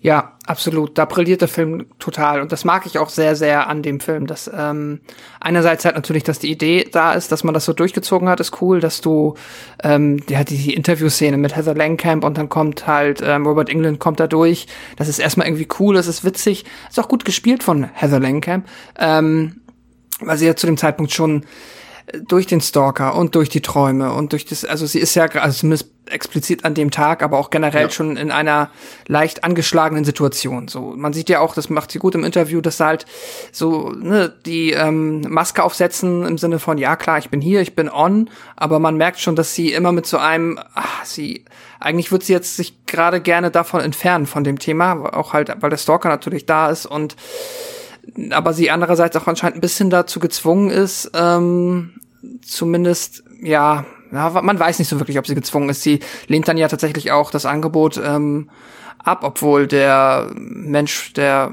das ist ja noch nicht der Produzent, ne? Das ist nur einer von Uline Cinema, der ähm, ihr sagt, dass da durchaus ein, eine gute Gage rauszuholen nee, wäre. Nee, das ist Bob, Bob Shay, ne? Ach so, ach so, das ist Bob Shay. Okay, ja. das wusste ich nicht. Ähm, ja, aber die Meta-Ebene da funktioniert halt super. Das ist, ist halt, sie leidet halt auf der einen Seite darunter, dieses, ja, nur für den Film halt ähm, dieses Startum zu haben und dann zeitgleich halt auch jetzt ein Kind zu haben. Und diese Frage ist ja auch eine, die sich immer wieder durch den Film zieht, die auch so ein bisschen, ähm, ja, inwiefern die aufgelöst wird, weiß ich gar nicht. Ich glaube gar nicht, aber äh, halt dieses, ne, Kinder dürfen die solche Filme gucken oder ist es unmoralisch, solche Filme zu machen? Und wie gehe ich als Mensch damit um, der in solchen Filmen mitgespielt hat, wenn ich selber Kinder habe? Das ist halt auch noch mal tatsächlich ein, ich nenne es mal ein gesellschaftliches Thema oder zumindest ein interessantes Thema, das da in dem Film immer noch mitschwingt. Ähm, ja, und das gefällt mir alles ziemlich gut. Also ich muss sagen, bis zu dem Zeitpunkt bin ich mit dem Film, ähm, gehe ich da voll mit, habe ich äh, einen großen Spaß dran. Äh, Robert England in so seiner, ich meine, das Ding ist, das Einzige, wo ich mich immer so frage, ist, ah, ich kenne jetzt Heather Langenkamp ja auch nicht persönlich. Ich weiß nicht, wie gut sie sich selbst spielt oder ob das dann doch wieder eine Rolle ist. Ähm, und Robert England ähnlich, wobei da, ja, der ist ja, glaube ich, schon, also da habe ich eher das Gefühl, ja, das passt, das ist irgendwie Robert England, so wie man ihn auch aus Interviews kennt, das oder so wie ich ihn mir privat einfach vorstelle, so wie er für mich sein müsste. Ähm, aber ja, da ja. nichtsdestotrotz, ja, alles sehr cool. Anna, ich gehe davon aus, dass dir diese Passage auch richtig gut gefallen hat. Äh, ja, insgesamt auf jeden Fall. Ich mag das mit dem Auftritt, ich mag das mit der Talkshow, wie er auch da durchplatzt, halt einfach erstmal feiern lässt und dann trotzdem auch der Schnitt dann wieder gleichzeitig, dann nach der Show ist er so ganz, wieder ganz cool und lässt sich in seinem Anzug und ja, alles klar, bis dann, ne, und halt wieder weg, ist halt auch nur ein Auftritt so für ihn, trotz allem und ähm, das mag ich eigentlich alles total gern, auch dass sie dann eben zur New Line fahren, auch wieder hier Meta to the Max natürlich, ne, zum Produktionsstudio, die den Film, in den du gerade siehst, machen, gibt's im Film, inklusive Produzent. Das ist halt schon alles sehr, sehr, sehr, sehr cool gemacht mit ein paar Seiten eben eben hier mit dem äh, von wegen ach ich dachte aber US macht keine Horrorfilme mehr und so. Ähm, ist alles schon äh, ist alles sehr sehr stimmig finde ich. Und ähm, ja mehr muss ich jetzt glaube ich erstmal gar nicht sagen. Gast habt ihr schon gesagt. Ja. Ähm, zu Hause ist äh, ähm, Heather, äh, Heather sei schon äh, Dylan wieder so ein bisschen am austicken ähm, und und er ruft dann seiner Mutter zu, du darfst nicht schlafen gehen. Und ähm, Heather kommt nicht so ganz klar mit ihrem Sohn und will deshalb Chase äh, nach Hause holen, der eben dort äh, am Set des neuen Nightmare on Elm Street Films schon arbeitet. Und ähm, er will dann nach Hause kommen in der Nacht und äh, äh, wir sehen, dass, dass Dylan selbst scheinbar auch schon Albträume von Freddy hat, äh, was man auch daran sieht, an diesem kleinen niedlichen äh, Stofftier Tyrannosaurus Rex, äh, den er dort immer an seiner Seite hat, der eben auch schon Spuren von Freddys Krallen hat. Ähm, und Chase, also der Vater und beziehungsweise Ehemann von Heather, der äh, fährt dann nach Hause nachts und äh, er droht einzuschlafen, was er dann auch tut. Und ja, dann ist so ein bisschen, ab hier beginnt es dann so ein bisschen zu holpern für mich. In dem Fall erstmal nur aus rein visuellen Gründen, weil man dann sieht, als er eingeschlafen ist, wie aus seinem, aus dem Fahrersitz sozusagen äh, die Klingen von Freddy kommen und ihn am Gemächt anstupsen, sage ich mal, aber das sieht leider echt scheiße gemacht aus, weil es jetzt CGI ist und die klingen mhm. sich überhaupt nicht organisch in diesen Sitz ein, wie sagt man, ein, eingliedern, ja, oder verbinden. Ja. Es sieht halt einfach nicht, es sieht halt aus wie ein Effekt, ganz einfach so. Das passt irgendwie nicht zusammen. Ähm, irgendwann fährt dann der Arm komplett aus mit der Kralle und tötet Chase und lässt das Ganze dann aber wie ein Unfall aus sein. Und ähm, in der Autopsie sieht Heather dann das, was sie auch schon vermutet hat, dass äh, Chase eben nicht einfach so bei einem Unfall ums Leben gekommen ist, sondern sie erkennt eindeutig die Spuren von Freddys Krallen auf der äh, Brust des verstorbenen Ehemanns. Und dann, Pascal, kommt wieder dein Lieblingsthema, die Beerdigungsszene. Wir mussten jetzt einen Film auskommen, Yay. nee, zwei Filme ohne Beerdigungsszene auskommen. Und äh, jetzt ist sie zurück und die ist halt insofern auch besonders, weil sie John Saxon, also den die, quasi den Mhm. Filmvater von Heather Langenkamp, also von Nancy, wieder einführt, den berühmten Schauspieler, der vor kurzem verstorben ist. Wir sehen auch, ich weiß nicht, ob es euch aufgefallen ist, Tuesday Night, die eben die Kirsten spielt, in Mhm. Teil 4 ist auch wieder am Grab hier zu sehen. Und äh, dort gibt es dann wieder ein Erdbeben, bei dem Heather auch kurz in Ohnmacht fällt und dann eben selber träumt, wie sich Freddy Dylan holen will. Und ähm, ja, Robert England ist, glaube ich, oft am Beerdigung, ne? Ja, der wird auch da, genau, spricht Ja. ja. noch an. Ähm, ist natürlich auch interessant, die Szene, aber ähm, ja doch, eigentlich, eigentlich ist es interessant. Ich fand den, worauf ich eigentlich hinaus wollte, der Schwachpunkt war für mich ähm, der Tod von Chase, den ich irgendwie sehr unspektakulär fand und der aber auch zeigt, wo der Film hingeht, dass er eben eigentlich kaum Wert auf Freddy legt. Also wir sehen Freddy ja später noch ein bisschen omnipräsenter, oder nee, nicht omnipräsenter, ein bisschen präsenter, aber so richtig weiß der Film, glaube ich, auch, dass seine Highlights nicht die Horrormomente sind. Pascal. Ja, genau. Und damit muss man sich dann auch ähm, relativ schnell abfinden und da muss man auch mitgehen, um den Film meiner Meinung nach vernünftig genießen zu können. Das ist halt, du hast hier den Tod von Chase und ja, da ist Freddy mit drin. Und es sind so leichte Anleihen von einer klassischen Freddy-Sequenz äh, mit drin, aber es ist es halt nicht. Äh, hinzu kommt, wie du hast es schon angesprochen, das CGI ist halt leider hier auch das äh, leidige Thema des 90 CGI. Sieht halt jetzt nicht geil aus, ist ähm, sogar sehr, sieht sehr billig aus. Und äh, aber nichtsdestotrotz, du hast den Freddy, auch wenn er da mal da ist, er ist ein anderer Freddy, das merkt man ganz doll. Er hat ja auch offensichtlich das andere Design. Ähm, und er ist halt ja, also der Fokus ist nicht auf ihn gelegt. Ich äh, die Beerdigungsszene tatsächlich mit dem Sarg, der dann ähm, nach unten sich ja quasi den Tunnel äh, in die in die Unterwelt bildet, die mag ich ganz gern tatsächlich. Das ist irgendwie cool, das ist nett gedacht.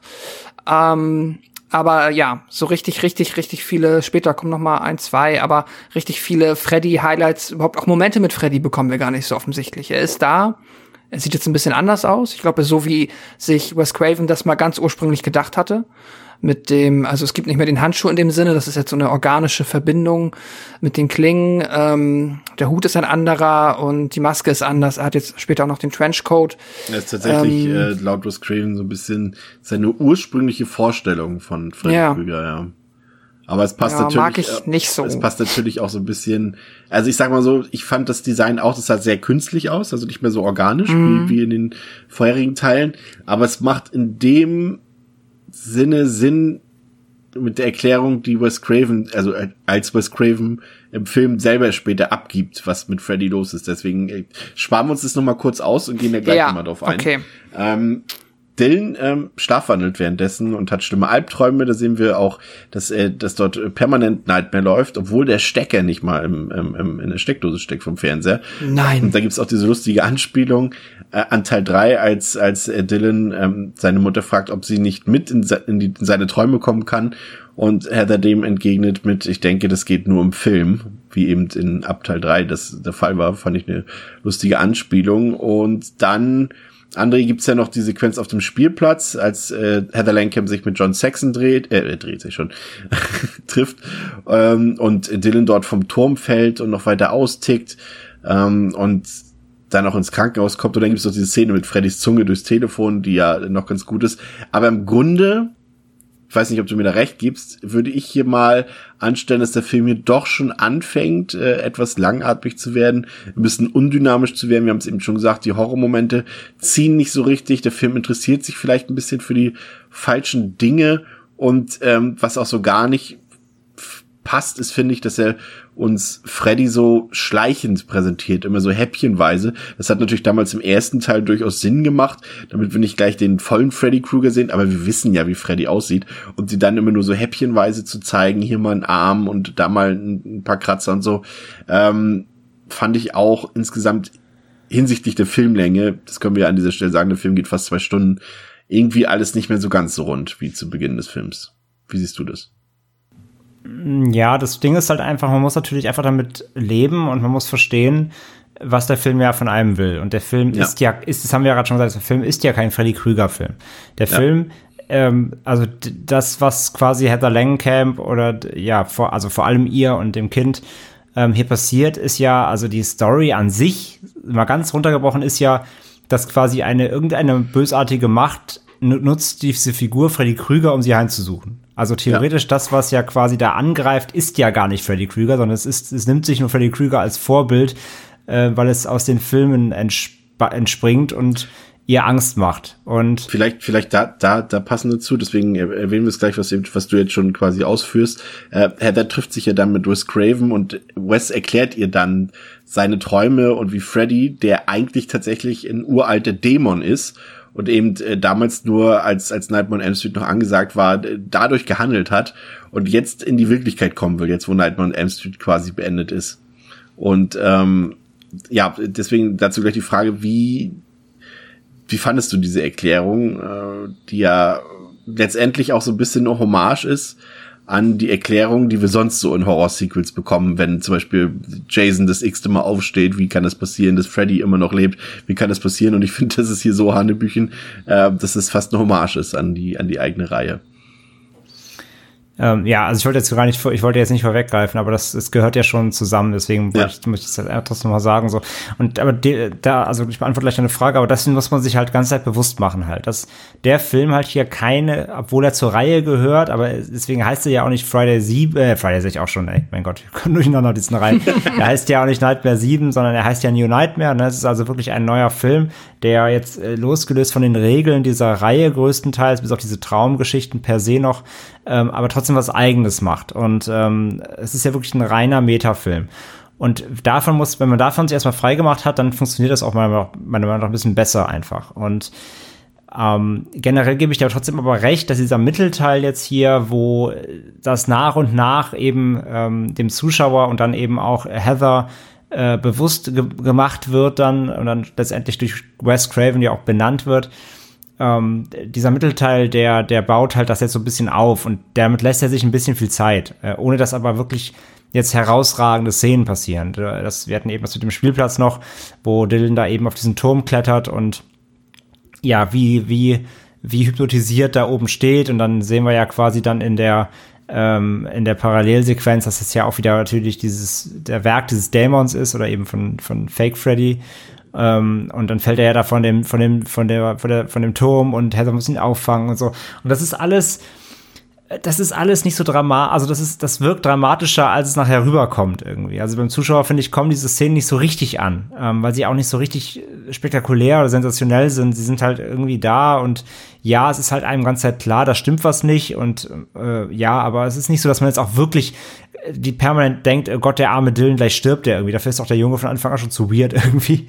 Ähm, und ja, und natürlich will man vor allem dann wiederum als gleichzeitig als, als Fan dieser Reihe ja trotzdem auch was von Freddy sehen. Ähm, da, da habt ihr schon vollkommen recht. Und man muss ihn ja eigentlich nicht verstecken, weil ihm jeder bekannt ist, aber der Film spielt halt mit der Regelung, dass Freddy ja eben hier nicht das, äh, das Hauptmerkmal ist, sondern es ist eigentlich die Figuren Heather und Co., die es gezeigt werden soll, wie sie darunter leiden und so weiter und damit umgehen müssen. Und ähm, es ist ein bisschen schwer, sich davon zu lösen. Und ähm, diese Erklärung von, von Craven dann eben, dass das, ja, wie gesagt, so eine, eine Art Entität, ein Dämon, diese, nur diese, diese Figuren Freddy nutzt, um sich einen Körper äh, zu, zu erschaffen, quasi, ähm, den, den man, den andere kennen und den man fürchtet, so. Ähm, ja, es ist, es ist schon irgendwie ein bisschen ersponnen und, und natürlich auch wieder sehr abstrus an Hahn herbeigezogen, aber äh, finde ich noch legitim. Also finde ich legitimer als eine Erklärung, äh, oh, oh, Freddy Krüger hat eine Schwester, ja. Also das ist, ähm, das kann man schon machen, finde ich. Und ich finde die Idee halt nett, dass es eben nicht zu sagen, äh, nicht zu sagen, hier kommt wirklich die Figur Freddy, die er jetzt äh, sechs Te Teile lang erlebt hat, äh, wird jetzt plötzlich lebendig und ist jetzt in der realen Welt, sondern zu sagen, nein, es ist jetzt einfach wirklich ein Horrorfilm, der im Grunde eigentlich für sich selbst arbeitet und nur diese Figur mhm. der dieses Freddy-Franchises nutzt, um damit einen eigenen Horrorfilm äh, zu drehen. Auch wenn er ihn kennt und auch wenn er quasi die gleichen, äh, ähnliche Regeln hat, ähm, agiert er hier trotzdem noch mal so ein bisschen eigenständig. Und das finde ich, finde ich eigentlich legitim und wie gesagt, finde ich besser als so manche, manche hanebüchende Zusatzerklärungen, die sie sich während der Reihe einfallen lassen haben. Ähm, nachdem Heather dann in, in den Nachrichten erfahren hat, dass die Crewmitglieder ähm, vom Anfang tatsächlich tot sind und auch die Krallenhand fehlt, äh, taucht dann plötzlich Freddy endlich auch auf in seiner kompletten Gestalt. Und Pascal, äh, du hast es eben schon angedeutet, es ist eben ein neues Design, was er hat. Ähm, aus meiner Sicht durch auch, durchaus cool, aber eben auch sehr unorganisch. Also man sieht halt einfach, dass es ein, ja, eine Maske ist. Ne? Also sie, sie sieht nicht aus wie echte Haut oder irgendwie sowas. Aber es würde eben dazu mhm. passen zu dem, was Wes Craven eben erzählt, dass es eben ein uralter Dämon ist. Und ähm, er dann irgendwie diese Gestalt hat, weil als Dämon, also als Freddy Krueger finde ich, sieht er nicht so cool aus, aber wenn man ihn als Dämon betrachtet, finde ich sein neues, auch wenn es sehr ähnlich ist, natürlich sein neues Style doch passend irgendwie. Ja, theoretisch auf der Ebene funktioniert es dann halt eigentlich ganz gut. Dadurch, dass du ähm, ja auch, es ja gewollt ist, dass du hier diese Diskrepanz hast zwischen einem Freddy, wie man ihn aus den Filmen kennt, und diesen Dämon, der nur als ein quasi Freddy agiert der dann halt hier nochmal anders aussieht. Und du hast ja zumindest den alten Freddy einmal ähm, in der Robert England Form gesehen. Also man weiß schon mal, dass sie nicht vergessen haben, wie er aussieht und jetzt einfach das nur nicht mehr hinbekommen. Ähm, und ja, ich bin trotzdem nicht so richtig warm geworden damit. Ich fand es immer schräg, weil es einfach diese Gewöhnung ist. Dadurch es ist ja trotzdem so nah an einem Freddy äh, Aussehen dran, dass ich dann so ein bisschen da in so einem Uncanny Valley schwebe. So ganz ähm, komplett happy war ich dann trotzdem nicht damit. Aber es ist eigentlich vollkommen cool. Und wenn man es gut findet, ähm, ich kann jetzt eigentlich äh, pseudosubjektiv gar nicht, ähm, äh, objektiv gar keine Kritik dran äußern. Nur außer, dass es halt mir jetzt nicht so gut gefallen hat. Dann kommt es zu einer großen oder etwas längeren Krankenhaussequenz, nachdem es noch ein Erdbeben gab und da tun sich dann auch wieder mehrere Sachen auf, auch ein paar interessante Sachen, zum Beispiel, dass die eine Krankenschwester ähm, von Wes Cravens Tochter gespielt wird, aber eben auch, dass wieder so ein bisschen mit dem Mythos Freddy gespielt wird, als äh, Heather Langenkamp dort der äh, Krankenschwester, Dr. Hefner ist es, glaube ich, ähm, erklären will, ähm, dass sie Freddy dort sieht und sie weiß, das ist eine Filmfigur und äh, auch, dass das äh, Kind, also dass jedes Kind quasi Freddy kennt, weil er halt wie King Kong ist, sagt sie, glaube ich, dort und Santa Claus. Santa Claus und King Kong, genau. Und ähm, Freddy spricht dann durch Dylan, aber irgendwie nur im Traum. Das ist auch alles ein bisschen, äh, ja, vielleicht ein bisschen holprig, würde ich sagen. Ähm, aber der Kern der Sache ist eben der, dass Heather eben Rex, deswegen habe ich ihn vorhin schon mal erwähnt, dieses Stofftier, diesen Dinosaurier holen soll, ähm, damit äh, Dylan besser schlafen kann oder überhaupt irgendwie sich ein bisschen in Sicherheit wiegt. Und deshalb Julie, also die, das äh, Kindermädchen, das auch im Krankenhaus ist, bei Dylan bleiben soll, um ihn wach zu halten. Und weil sie alle so ein bisschen ähm, Heather Langenkamp nicht für ganz zurechnungsfähig halten, äh, hält die Polizei sie fest, damit äh, Dylan in Ruhe zum Schlaf gebracht werden konnte. Und das hat mir sehr gut gefallen, diese Szene, ähm, weil Judy so richtig so ihr Bestes rausholt. Also sie ist ein richtig tolles Kindermädchen scheinbar und auch mhm. scheinbar eine gute Freundin dann von Heather Langenkamp, weil sie eben, man könnte auch meinen, ja okay, denn es, jetzt sind auf einmal die Krankenschwester da und dann ist sie das Kind halt jetzt äh, spritzen sozusagen in den Schlaf und äh, das macht sie aber nicht. Sie verteidigt äh, Dylan gegen die Schwestern und hält weiter an Heathers Plan fest. Ähm, und das ist auch alles ein bisschen spannend durchaus in dem Moment, finde ich. Und es wird dann noch actionreicher und aufregender als dann so ein bisschen der klassische Freddy zurückkommt und äh, sich Judy schnappt und sie durch die Gegend schleudert durch, äh, durch die Gegend schleudert und ähm, auch an der Decke hochzieht, so wie Freddy das damals auch mit Tina gemacht hat. Also hier natürlich eine klare äh, Hommage an die Szene. Aber das ist auch cool getrickst dort mit der Perspektive, wie Freddy so an den Wänden hochräumt, äh, hochläuft. Das haben sie auch wieder so mit ähm, halt mit, mit verschobenen Perspektiven gedreht und so weiter.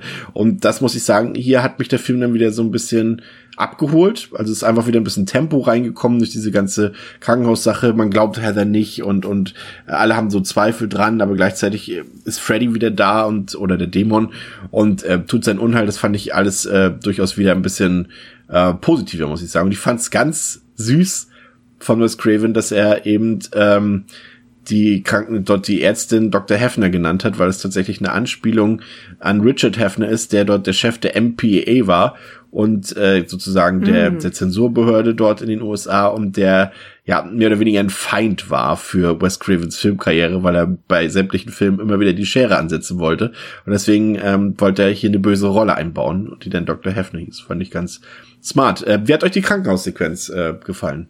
André. Ähm, ja, generell eine der Highlights so des, des Films sicherlich. Also einmal ähm, gebe ich dir recht. Ich finde einmal die, die hier die, ähm, die äh, das Kindermädchen cool, die Julie, dass sie da so auch dran äh, trotzdem an Heather glaubt und äh, auf Dylan weiter aufpassen will. Was natürlich auch völliger Quatsch ist, dass sie dann irgendwie Julie ablenkt und die andere Krankenschwester spritzt einfach Dylan irgendwas. Das, das würdest du heutzutage, heutzutage würdest du da die, die, dieses Krankenhaus auf Milliarden verklagen dürfen, weil die ungefragt ein Kind irgendwas spritzen. Das, das darfst du halt überhaupt nicht. Aber gut, andere Zeiten, andere Spritzen. Ähm, und ja, das natürlich äh, äh, dann irgendwie ein Schlafmittel gespritzt, der, der natürlich sofort äh, einpennt, während Heather eben äh, ja erst weg war und dann auch noch festgehalten wird da eben. Was ich übrigens auch sehr gut fand, genau, weil klar, das ist natürlich, äh, das bietet sich als Plot-Device natürlich an, macht aber auch hier eben Sinn, ähm, dass äh, dieses klassische Trope, es glaubt ihr keiner, der ähm, in, anderen Filmen Mhm. nervt er natürlich ein bisschen manchmal. Hier ist es halt sinnvoll, weil sie natürlich von äh, einer Gefahr spricht, die aus ihren Filmen stammt. Ne? Natürlich alle denken, ja, die hat hier ganz schön, die hat hier nicht zu vielen Horrorfilmen mitgespielt, die dreht schon durch so. Das passt halt, das, das ist äh, gerade aus der Zeit immer noch so, ne, Early 90s, ähm, da war natürlich auch alles, was so Medienaufklärung und Medienpädagogik immer noch in ihren äh, in den Startlöchern, sage ich mal, größtenteils. Und ähm, ja, das macht halt komplett Sinn, dass sie sie da langsam für übergeschnappt halten und ihren Sohn, äh, die, die halt von wegen, die, zeigt ihrem Sohn hier bestimmt ihre Horrorfilme und so. Ähm, das finde ich alles auch super, das macht komplett, äh, komplett Sinn tatsächlich und ist auch gut eingebunden. Und ja, dann eben der, der Freddy-Auftritt, äh, wie du gesagt hast, Hommage an diese legendäre Szene aus dem ersten Teil. Natürlich hier, äh, wie er die Wände hochzieht und da mit seinem Trenchcoat, dem Hut, der sieht aus wie so ein Inspector Gadget irgendwie, äh, Hor- Horror-Inspector Gadget. Das finde ich äh, aber irgendwie ganz cool. Ich mag seinen Trenchcoat-Outfit. Ich mag auch die Maske, auch wenn sie ein bisschen plastischer irgendwie aussieht und ja, die, die Maske selbst wirkt fast so ein bisschen Meta. ähm, Sie wirkt so, als ob, also, wenn du dir vorstellst, du hast einen Charakter in einem, in einem Film wie Freddy, jetzt in den alten, Teilen, und du holst ihn da raus, um ihn zu einer, in einer, in einer Funko-Figur zu machen. So sieht er hier im siebten Teil irgendwie aus. Er sieht halt ein bisschen aus wie eine Karikatur von sich selbst, was aber ja passt, wenn man bedenkt, dass quasi ein Dämon sich diesen diesen, dieses, dieses, dieses Design einfach nur leid quasi. Irgendwie, irgendwie mag ich das hier. Und ich finde, er sieht trotzdem sehr, sehr fies aus auch und nicht, nicht lächerlich. Und, ähm, und obwohl man ihn auch hier so klar sieht, das war nämlich im, im das haben wir glaube ich gar nicht gesagt, im sechsten Teil ist es nämlich auch so, dass man, dass man ähm, Freddy sehr oft sehr lange sehr klar sieht. Und das macht ja. Ja. generell im Horror immer ein bisschen was kaputt. Und gerade in den ersten Teilen der Reihe hat man Freddy ja oft nur so im Halbschatten gesehen und so. Und das ist ja längst äh, alles äh, passé. Und obwohl man ihn hier auch sehr klar sieht, gerade in der Szene, finde ich, hat er trotzdem eine sehr harte Bösartigkeit. Ähm, weil die Maske einfach sehr fies ist. Und dann natürlich mit zusammen mit der Szene, wie ähm, weil Julie dann da wirklich auch hart und blutig äh, abgestochen wird. Ähm, und dann da auf den Boden klatscht. Das ist schon echt eine echt eine miese Szene so. Die ist wirklich. Von reißt äh, auch wieder deutlich weniger Sprüche, ne? ja, ja, genau. Nein, er ist ja, er ist halt nicht mehr der. Er ist nicht mehr Cool Kid Jason so. Das, äh, Jason, mein Gott. Wir Friday on Wirklich. Elm Street. diese äh, diese Slasher rein, das ist fu- furchtbar. Ähm, im, Im Kopf ein Brei. Ähm, ist natürlich nicht mehr der Cool Kid äh, Freddy hier, der der äh, auf einer auf, einer, auf einem Skateboard am Strand mit Sonnenbrille fährt und Videospiele spielt. Das ist halt hier äh, absolut rum. Und ähm, von daher, äh, er ist jetzt einfach wieder, äh, also er ist es ja, ist es ja quasi nicht, aber die Figur äh, ist jetzt hier einfach wieder sehr, sehr bösartig dargestellt. Und deswegen funktioniert die Szene, finde ich, sehr, sehr gut. Und äh, ja, gehört, wie gesagt, mit zu den Highlights hier. Pascal, vor dem Showdown ähm, will, also, ach ja, da kommt ja noch die Szene mit, genau, äh, Dylan flüchtet ja dann aus dem Krankenhaus und Heather verfolgt ihn dann und dann kommt diese Szene, die manche vielleicht auch aus dem, äh, ähm, aus dem Videospiel Detroit Become Human kennen mit der, nee, Quatsch, bei, war, war es bei dem Spiel? Nee, das war bei, bei Heavy Rain, oder André? Mit der Straßenüberquerung mit der vollbefahrenen Straße? Nee, bei Detroit war das. Hast du es gespielt? Ich überlege gerade, ich meine es war bei Detroit. Ja, war es auch genau. Und und und äh, Dylan äh, und und Heather müssen dann diese vollbefahrene Straße überqueren, was jetzt am Ende weniger aufregend ist, als es klingt. Und zu Hause. Ja, wo, wobei, wobei, ich finde ja immer noch die Szene, also da, also gerade da in den USA, wo die wahrscheinlich eh alle fahren wie die letzten Henker, wahrscheinlich in Deutschland wäre es nicht anders, aber das, sie wird ja auch angefahren.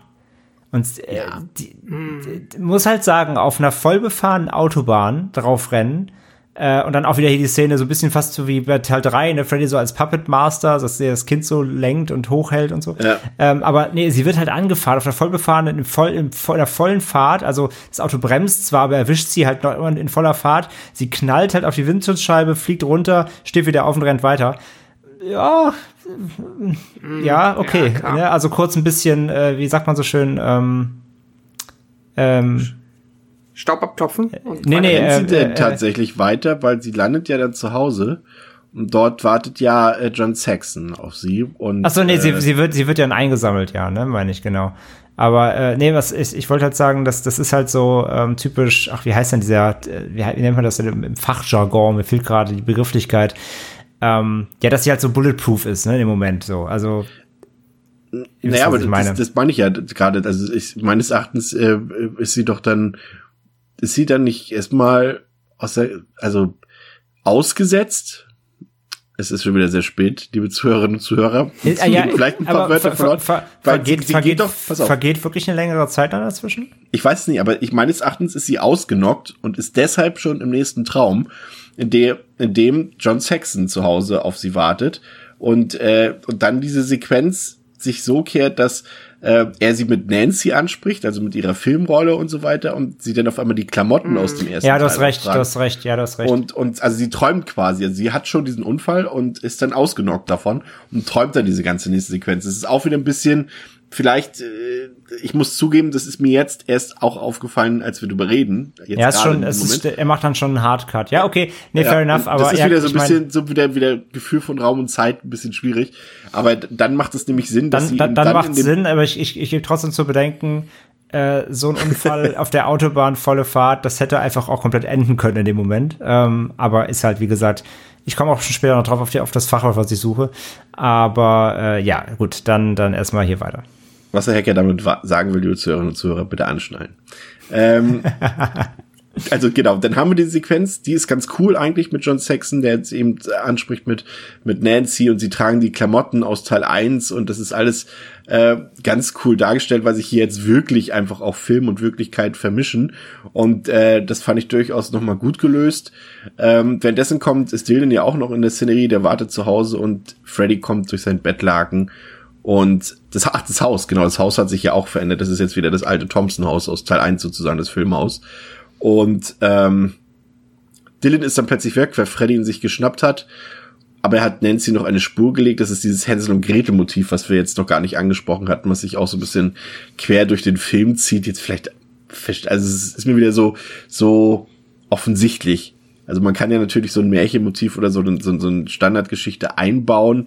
Ähm, als Metapher, aber wenn sie dann halt so offensichtlich dargestellt wird, dass sie natürlich Hänsel und Gretel lesen, abends beim Märchen vorlesen. Das, das wollte ich gerade sagen. Es wird ja damit eingeführt, dass sie, dass sie das Märchen lesen. Also genau. plakativer geht's halt nicht mehr. Eben, und deswegen mhm. brauchen wir da, glaube ich, jetzt auch nicht so viel Wert drauf legen. Auf jeden Fall gelangt Nancy dann auch in die Traumwelt. Das ist ein schönes Set, muss ich sagen, im Showdown.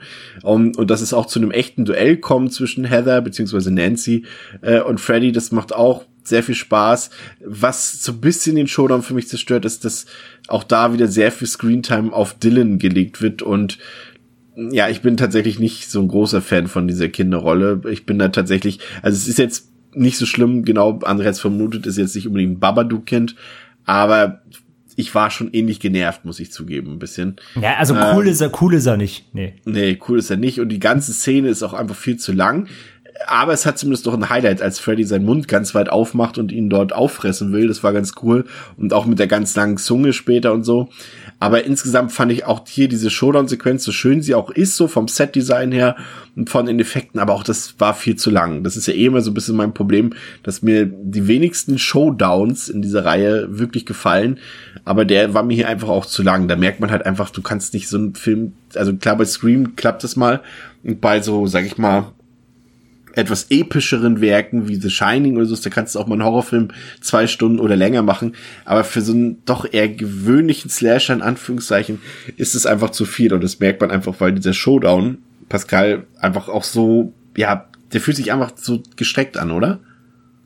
Ja, ist vor allem auch dann als Showdown halt schon wieder erschreckend generisch, Ja. weil das ist halt das, was mich auch so ein bisschen stört, gerade so im letzten Drittel, fast schon in der zweiten Filmhälfte. Du hast zwar dann mit dem, und das ist auch eins meiner Highlights, mit ähm, dieser schönen Vermischung aus Realität und Nightmare-Film, also dieser Dialog zwischen ähm, jetzt Nancy in Anführungszeichen, beziehungsweise ähm, Heather und John Saxon, wie die halt immer mehr in ihre Filmrollen abrutschen. Das mag ich an der Stelle noch sehr, das ist super cool. Ähm, aber davor und danach hast du halt tatsächlich einfach so ein bisschen dieses, ja, fast schon, äh, ja, dieses Exorzistenthema rund um Dylan. Das ist im Krankenhaus auch cool. So im Krankenhaus gehe ich auch noch mit. Da gefällt's mir. Aber wenn ich ehrlich bin, hätte ich nach dem Krankenhaus lieber wieder irgendetwas gehabt, was so ein bisschen mehr auf der Metaebene spielt und dann auch vielleicht hätte ich ich fand es tatsächlich dann schade, dass dann auch ähm, ja nach der Beerdigung dann halt auch Robert England und ich habe immer gehofft, dass der hat noch, noch mal so eine kleine Dialogszene über Telefon, die ganz cool ist, muss ich sagen. Die war verhältnismäßig gruselig sogar.